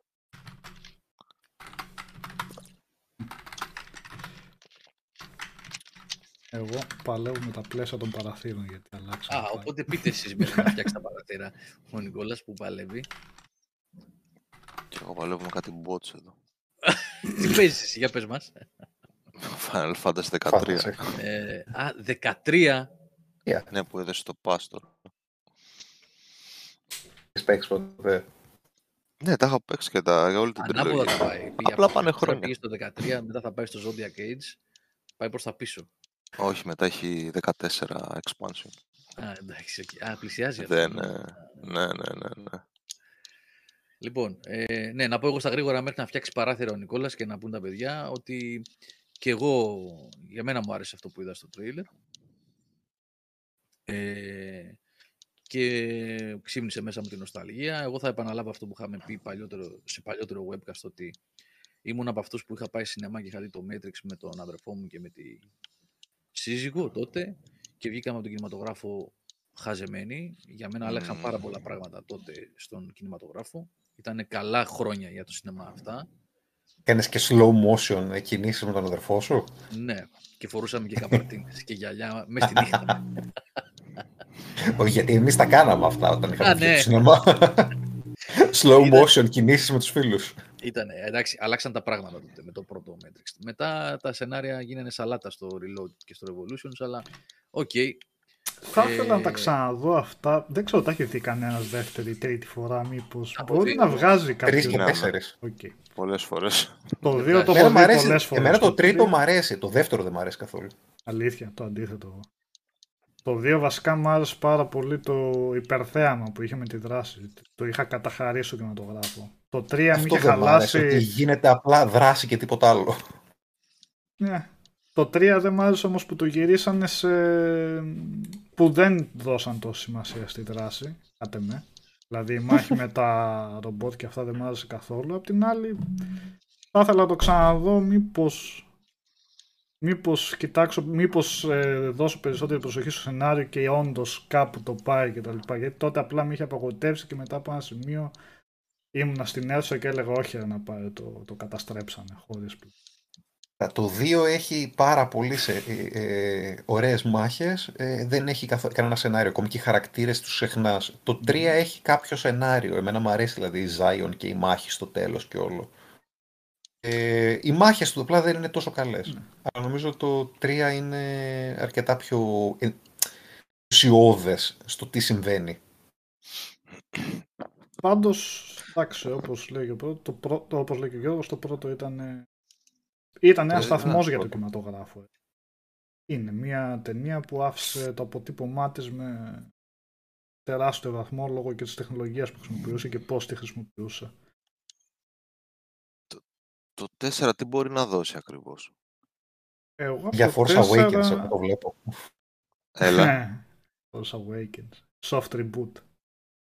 Ναι, δηλαδή φαίνεται ότι εξελίσσεται όλο μέσα στο Matrix, ας πούμε, και τι είναι όνειρο μέσα στο όνειρο, ας πούμε, δηλαδή πώς θα το πάνε. Ας πούμε. Υπάρχει μια θεωρία που διάβασα, που και αυτός είναι ένας άλλος λόγος που θέλω να τα ξαναδώ, γιατί μου φαίνεται πολύ ενδιαφέρουσα, ότι ο κόσμος του Matrix του, της τριλογίας ήταν μέσα σε άλλο Matrix. Δηλαδή αυτό που νομίζαν ότι βγαίναν από το Matrix ήταν... Παίζει πολύ αυτή η θεωρία, παίζει πολύ, ναι. Παίζει και αυτός, ότι ήταν ένα, αυτός είναι ένας λόγος το ότι βλέπουμε τον, ε, τους πρωταγωνιστές να επιστρέφουν, ας πούμε. Εγώ, είμαι, ε... εγώ θεωρώ ότι το πιο πιθανό είναι ότι η άλλη θεωρία που παίζει, η άλλη πιθανή θεωρία που παίζει είναι ότι ο Νίο δεν ήταν ο πρώτος εκλεκτός. Έχουν περάσει και άλλοι εκλεκτοί πριν Οπότε μπορεί και η προηγούμενη εκλεκτή να. Ναι, ναι, οπότε μπορεί και η προηγούμενη εκλεκτή πάλι να ήταν ο Νίο. Να οπότε, μπο... τον ενσαρκώνει ο ίδιος όμως, αυτό θα ήταν λίγο ε, περίεργο. Ε, μπορεί να ήταν και η προηγούμενη εκλεκτή πάλι ο Νίο. Δηλαδή να είναι ένα συνεχόμενο repeat με, τους, με τους ίδιους. Και ξανά ναι, αλλά και ξανά, τα προηγούμενα ξανά. είχαν βγει στον πραγματικό κόσμο δίθεν. Αλλά άμα αυτός ήταν όντως ο πραγματικός κόσμος και όχι Matrix μέσα στο Matrix, λίγο δεν θα βγάζει νόημα αυτό. Να, να είναι δηλαδή η ίδια φυσιογνωμία, ας πούμε, πώς να το πω, κλόνη, εκτός αν το πάει έτσι στο σενάριο. Κοίτα, εφόσον σου ξαναπερνάει White Rabbit, τον ίδιο χαρακτήρα. Σου ξαναπερνάει ναι. ε, ε, την Trinity ίδια. Σου ξαναπερνάει το φήμωμα του ε, του, ε, ανθρώπων. Σου ξαναπερνάει τον Νίο, ξανά ο εκλεκτός, ξανά ο Λόρενς Φίσπερν, αλλά δεν είναι ο Λόρενς Φίσπερν αυτή τη φορά, θα είναι άλλος στο ρόλο του Μορφέα. Ε, δηλαδή κάτι πάνε να κάνουν. Ε, ναι. Δηλαδή, δεν, δεν είναι σίγουρα ε, remake, προφανώς. Κάποια εξέλιξη της ιστορίας θα υπάρχει, αλλά μπορεί να είναι εξέλιξη τύπου ε, εκλεκτός ξανά μανά μπορεί να το ψυρίζουμε πάρα πολύ και να είναι απλά οι μηχανές να έχουν ξαναναστήσει τον Νίο και την Τρινιτή όπως παλιά και να, τους να τον ξαναφέρνουν ε, σε ζωή σιγά σιγά θυμίζοντάς του το, το, τι κατέφερε με αυτόν τον τρόπο. Για την αμνησία που γράφει ο Γιάννης εδώ στο chat, ε, αυτό και εγώ είδα κάποια βίντεο για εκτιμήσεις και θεωρίες. Λένε ότι ισχύει, μάλλον, μάλλον πρέπει να ισχύει, γιατί βλέπετε ότι παίρνει και μπλε χάπια συνέχεια σαν Τον συνταγή. δείχνει νομίζω. Είναι ναι. το βίντεο ότι δεν σαν να μην ναι. θυμάται τι. Σαν να μην θυμάται και ότι παίρνει μπλε χάπια και ναι. καλά. Για... Αφού, έπε, αφού έπεσε, εσύ, πήγε, έκανε μια καρατιά στο John Wick το 4 και κατά λάθος έσπασε την οθόνη και έπεσε σε άλλη ταινία. ναι, παίζει και αυτό. Ε, οπότε ίσως να παίρνει και καλά τα μπλε χάπια για να ξεχνάει για να μείνει μέσα. Εντάξει, τώρα μόνο και μόνο το ότι καθόμαστε και κάνουμε θεωρίες από ένα τρέιλερ για μια τριλογία 20 χρόνων, νομίζω λέει και την αξία και της πρώτης ταινίας, κατά κύριο λόγο.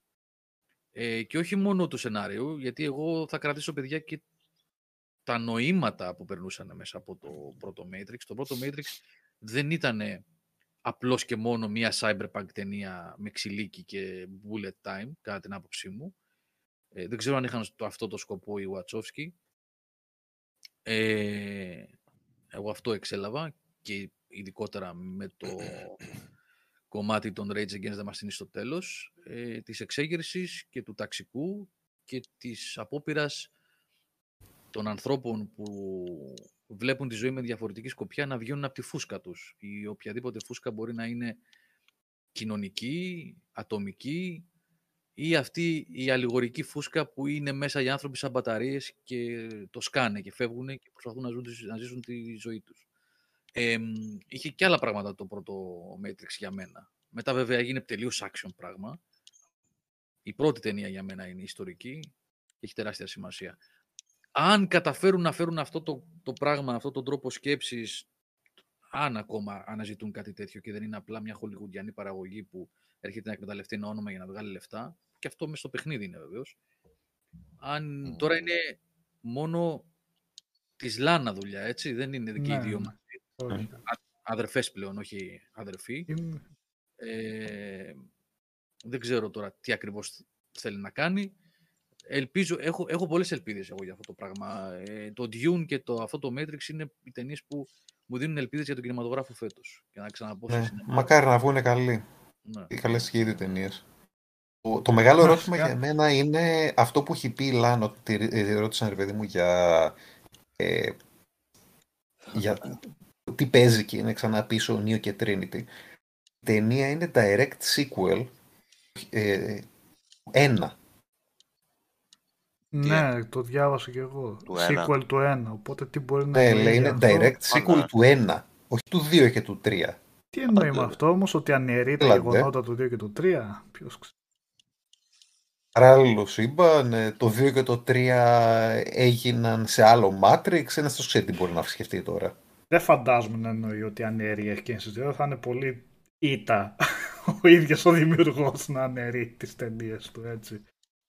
Αλλά να δούμε πώς θα το πάει. Άντε, άντε, άντε και με, με, με, το καλό και στα Star Wars, παιδιά, έτσι. Να τα βγάλουμε εκτός κάνουν αυτά τα ναι. πράγματα και να δούμε, ναι. Είχε ακουστεί έντονα σε μια περίοδο ότι θα θέλουν με τον Φιλόνι και ποιος άλλος να βγάλουν τριλογία μετά το επεισόδιο 6, αλλά μου φαίνεται πολύ λίγο τραβηγμένο η Disney ε, δεν νέες ταινίες να τις ε, αφορήσει έτσι σε τέτοιο βαθμό. Παίζει και βασικά έχει ε, ό,τι μπορούσε να βγάλει από εκεί το βγάλε. Τώρα ε, ε, το, το, εφόσον το κλείσαν αυτό το Skywalker το, στο σύμπαν θα κοιτάξουν να τρέξουν μετά και αρκετά πριν και αρκετά μετά για να μην, να μην καίγονται. Όχι έχουν ελπίδα να μην φάνε ξύλο. Να πω κάτι πολύ σημαντικό ε, γράφει ο τροφός εδώ. Ενδιαφέρον θα είχε να δούμε το story από την πλευρά των μηχανών και πώς άρχισε όλο αυτό. Υπάρχει αυτό. Υπάρχει. Υπάρχει. Λέγεται The Animatrix. Ένα εξαιρετικό ανθολόγιο από διάφορους δημιουργούς από την Ιαπωνία με μικρές μικρές ιστορίες, με διαφορετική τεχνοτροπία. Πώς είναι αυτή η ιστορία, ε, ναι. αυτό, ε, συγγνώμη. Ε, Death, Love and Robots. Death, Love and Robots του Netflix, που είναι ένα επεισόδιο, ξέρω εγώ, μπορεί, ή μάλλον 5-6 επεισόδια με διαφορετική τεχνική animation κάθε φορά. Ακριβώς είναι το Animatrix και έχει ένα επεισόδιο πολύ μεγάλο που εξηγεί ακριβώς τι έγινε με την άνοδο των ρομπότ κτλ. Εξηγείται όλο. Πριν λίγες μέρες το συζητούσαμε. Είναι ένα διπλό επεισόδιο και λέγεται The, Second Renaissance και λέει ακριβώς την ιστορία των ρομπότ και την πτώση. Ναι, ναι. ναι. Αν σας ενδιαφέρει να τύχει πιο πίσω, να το δείτε αυτό, είναι πολύ ωραίο. Ο Τζον Τζέι λέει υπάρχουν φήμες ότι θα φέρουν τον Λούκας πίσω να κάνει τις νέες ταινίες. Καλά, ο Λούκας τώρα είναι στο ράντζο του εκεί πέρα. και δεν Σιγά μην έχει. Μαγειρεύει στη πάδο από, από κουνέλια που έχει στη φάρμα του. Παιδιά, εντάξει. Ε, το Dune πάντως αυτό είναι πλέον. Θέλω να πιστεύω ότι θα δούμε ένα πολύ μεγάλο εντυπωσιακό νέο σύμπαν κινηματογραφικό σύμπαν. Για μένα είναι πολύ μεγάλο στοίχημα. σε IMAX. Εννοείται. Και για μένα είναι πολύ μεγάλο στοίχημα για τον τομέα των blockbusters αυτό. Μια ακριβή παραγωγή, ένα διαφορετικό σύμπαν από τα περιοδικά που έχουν κατακουράσει τα τελευταία χρόνια. Να φανεί ότι μπορεί να, να πετύχει μια διαφορετική ταινία που δεν θα πάει στα σίγουρα, έτσι. Ε, ταινία, η ταινία για τον Dune είχε βγει μόνο παλιά τον David, του David Lynch, η οποία δεν ήταν ούτε επιτυχία, ήταν αποτυχία βασικά. Επομένως είναι πολύ σημαντικό να μπορεί να επιτύχει έτσι μια εντελώς ε, φρέσκια δουλειά. Να μπορούμε να βλέπουμε και εμείς νέα πράγματα, έτσι. Κάποτε βλέπαμε Ε, Indiana Jones, καλά πολύ. Γεννηθώ, αλλά καταλαβαίνετε νέα franchises, Jurassic Park, ε, Terminator, δεν ξέρω εγώ, Matrix, πόσα άλλα που μας εκπλήσανε πηγαίναμε στις θέσεις και τα, τα βλέπαμε.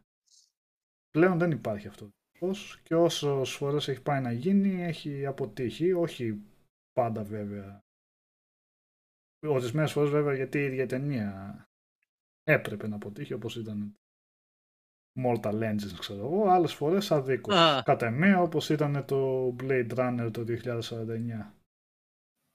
Πολύ ωραία ταινία. Ναι.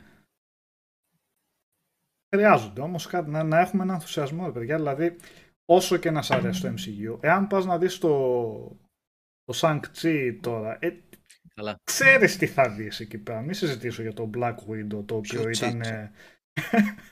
το Black Widow ήταν λες και το είχαν ξεχάσει πούμε... σαν σιρτάρι και το ανασύραν. Νικούλα, επειδή μάλλον δεν έχεις δει το, το Discord, να πούμε καλύτερα στον Αλέξανδρο που φεύγει και εμείς θα κλείσουμε σε λίγο βεβαίως, αλλά... Ε, καλό βράδυ. Άλεξ, ευχαριστούμε πάρα πολύ. Και καλή μέχρι το και εγώ. Καλή ξεκούραση. Bye, bye, bye. Καλό βράδυ.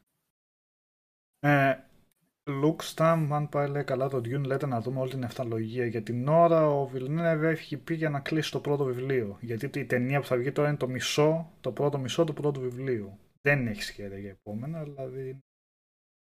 Και δεν φαντάζομαι να δύσκολο. Πόσα χρόνια θα φτιάχνει το, το Dune. Και γενικά ασχολείται με διαφορετικές ταινίες. Ε, όχι ότι δεν μπορεί να το αναλάβει άλλο. Ε, Ας πάει καλά αυτή να δούμε sequel να βγει ολοκληρωμένη ιστορία και μετά φεύγουμε. Να μην μείνει μετέωρο μόνο. Ε...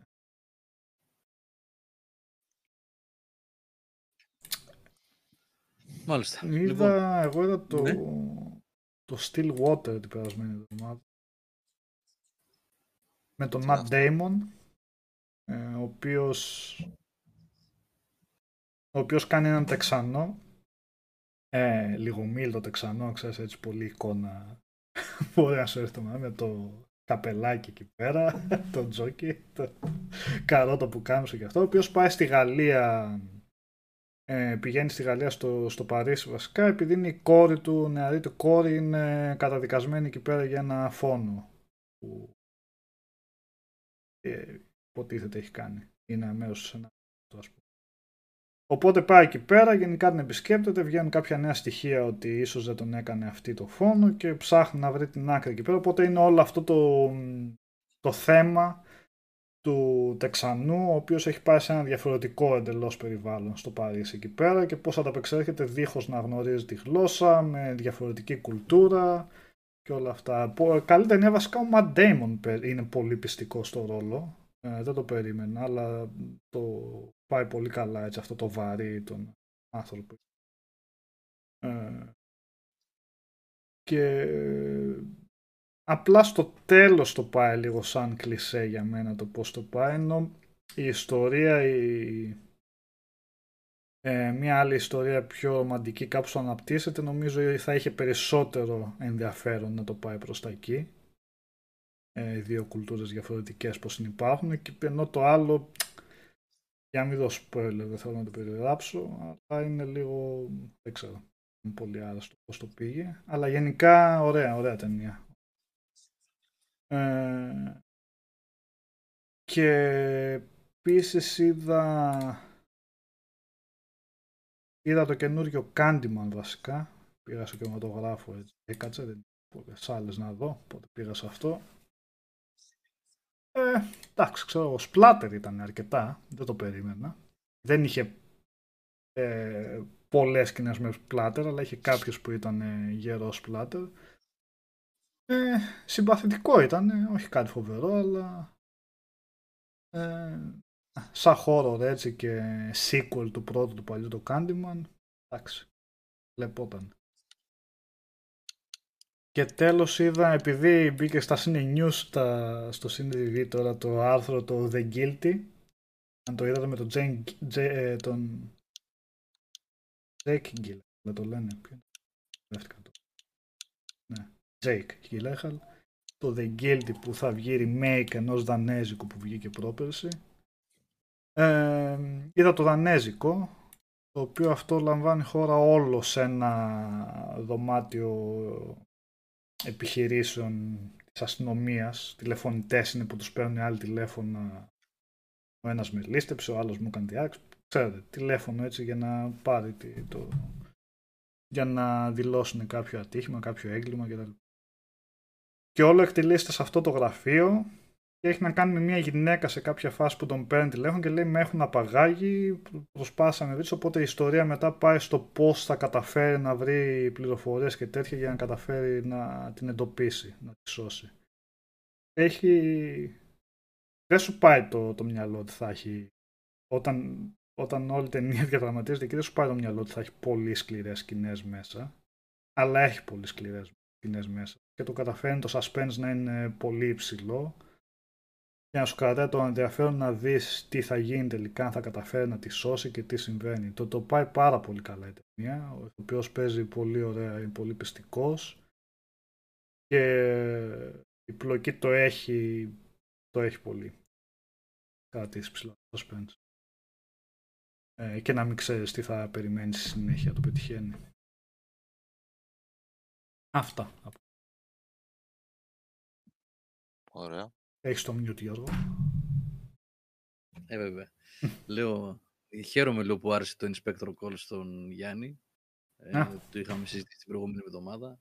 Φοβερή ταινία. Και χαίρομαι επίσης που βλέπω, ε, αφού είδα αυτό, μου έχει βγάλει κάποια προτινόμενα, εκ των οποίων πολλά από αυτά είναι σουηδικά, αλλά το Netflix δεν ξέρω τι συνέβη. Ήμουν πολύ απογοητευμένος. Όσοι παρακολουθείτε, ξέρετε από το Netflix το τελευταίο διάστημα. Το είχα πει πολλές φορές ξαφνικά έχει γεμίσει με ασπρόμαυρες σουηδικές και βρετανικές ταινίες. Όταν λέω ασπρόμαυρες, για να το προσδιορίσω χρονικά το λέω, είναι ταινίες από το 1930 μέχρι το 1955, άντε 60. Πολλές. Πολλές όμως, έτσι, αρκετές δηλαδή. Έχω δει καμιά 15 20 στο feed μόνο που μου έχει βγάλει, όχι στην αρχική σελίδα, γιατί το, το storefront του Netflix θέλει πάρα πολύ δουλειά. Σου βγάζει μόνο τα δικά του συνήθως, αυτά που θέλει να προωθήσει. Αλλά επειδή είδα το Inspector Calls, από κάτω σου βγάζει σχετικές και μετά πατάς και πας πάλι σχετικές. Και βλέπω ότι έχει ρίξει πάρα πολύ τέτοιο πράγμα μέσα. Οπότε αρχίζω να ψάχνω και αν πετύχω κανένα άλλο τέτοιο διαμαντάκι σαν το Inspector Calls ή κάτι σχετικό, επαναλαμβάνω έχει και πολύ σουηδικό κινηματογράφο με αστυνομικές ταινίες, με who done it και τέτοια πράγματα. Δηλαδή δολοφονίες εννοώ και μυστήριο. Οπότε θα. Αν πέσει την αντίληψή μου κάτι, θα σας πω, θα σας προτείνω. Αυτά. Κλείνουμε. Πήγε μία παρά, ε. Από την επόμενη Δευτέρα, επαναλαμβάνω για όσους μπήκαν με καθυστέρηση, ε, τα webcast μεταφέρονται για τις 9.30 έναρξη. 9.30 είναι. Για 35, 40 ξέρετε, αλλά όχι 9, έτσι. 9.30 είναι το σημείο, από, να το πω πιο σωστά, από 9.30 και μετά θα ξεκινάμε. Εγώ θα καθυστερώ, θα καθυστερώ ενδεχομένως λιγάκι την πρώτη ώρα, ίσως να μην είμαι, ή τα πρώτα 45 λεπτά, αλλά ξεκινάμε λίγο πιο αργά από τη Δευτέρα 20 Σεπτεμβρίου και μετά. Και για το άλλο project, επαναλαμβάνω, αυτό που είπα και στην αρχή, θα τα πούμε μόλις με σχεδιαστεί, όχι υλοποιηθεί, σχεδιαστεί σωστά. Πιστεύω θα σας αρέσει πάρα πολύ. Λοιπόν... Την Τετάρτη απλά να αναφέρω ότι θα έχει στο μεταμεσονύκτιο stream το Deathloop. Deathloop, φρέσκο, Deathloop. φρέσκο και πολλά reviews αυτή την εβδομάδα πάλι από αρκετά παιχνίδια πρόσφατα. Και το Σάββατο ίσως το Tales of Arise. Α, ωραία. ναι, Γιώργο, αν η γυμναστική μπορεί να την κάνω κιόλας. Γιατί εγώ την αποφεύγω τη γυμναστική. λοιπόν, ε, σας καληνυχτίζουμε εγώ, ο Νικόλας και ο Οδυσσέας, αλλά ήταν στην παρέα σήμερα και ο Κώστας και ο Σταύρος και ο Αλέξανδρος και έχουν βγει πιο πριν. Και ευχαριστούμε πάρα πολύ για την παρέα. Like να μας κάνετε γιατί μας βοηθάτε, αν σας αρέσουν βέβαια αυτά που ακούτε και βλέπετε. Και τα λέμε στο Game Over GR μέσα στη βδομάδα. Έχουμε αρκετά πολλά ακόμα, έτσι να πούμε. Θα κάνουμε και streaming the classics. Τώρα βέβαια δεν θα μπορώ. Ε, μάλλον Σαββατοκύριακα πια από εδώ και πέρα. Θα δούμε κάπως έτσι. Ή όταν θα έχω κενά. Κοπάνα. Είχα μια κοπάνα με το Πίλια και με το Γαρδέλη και τον Μιχαλόπουλο.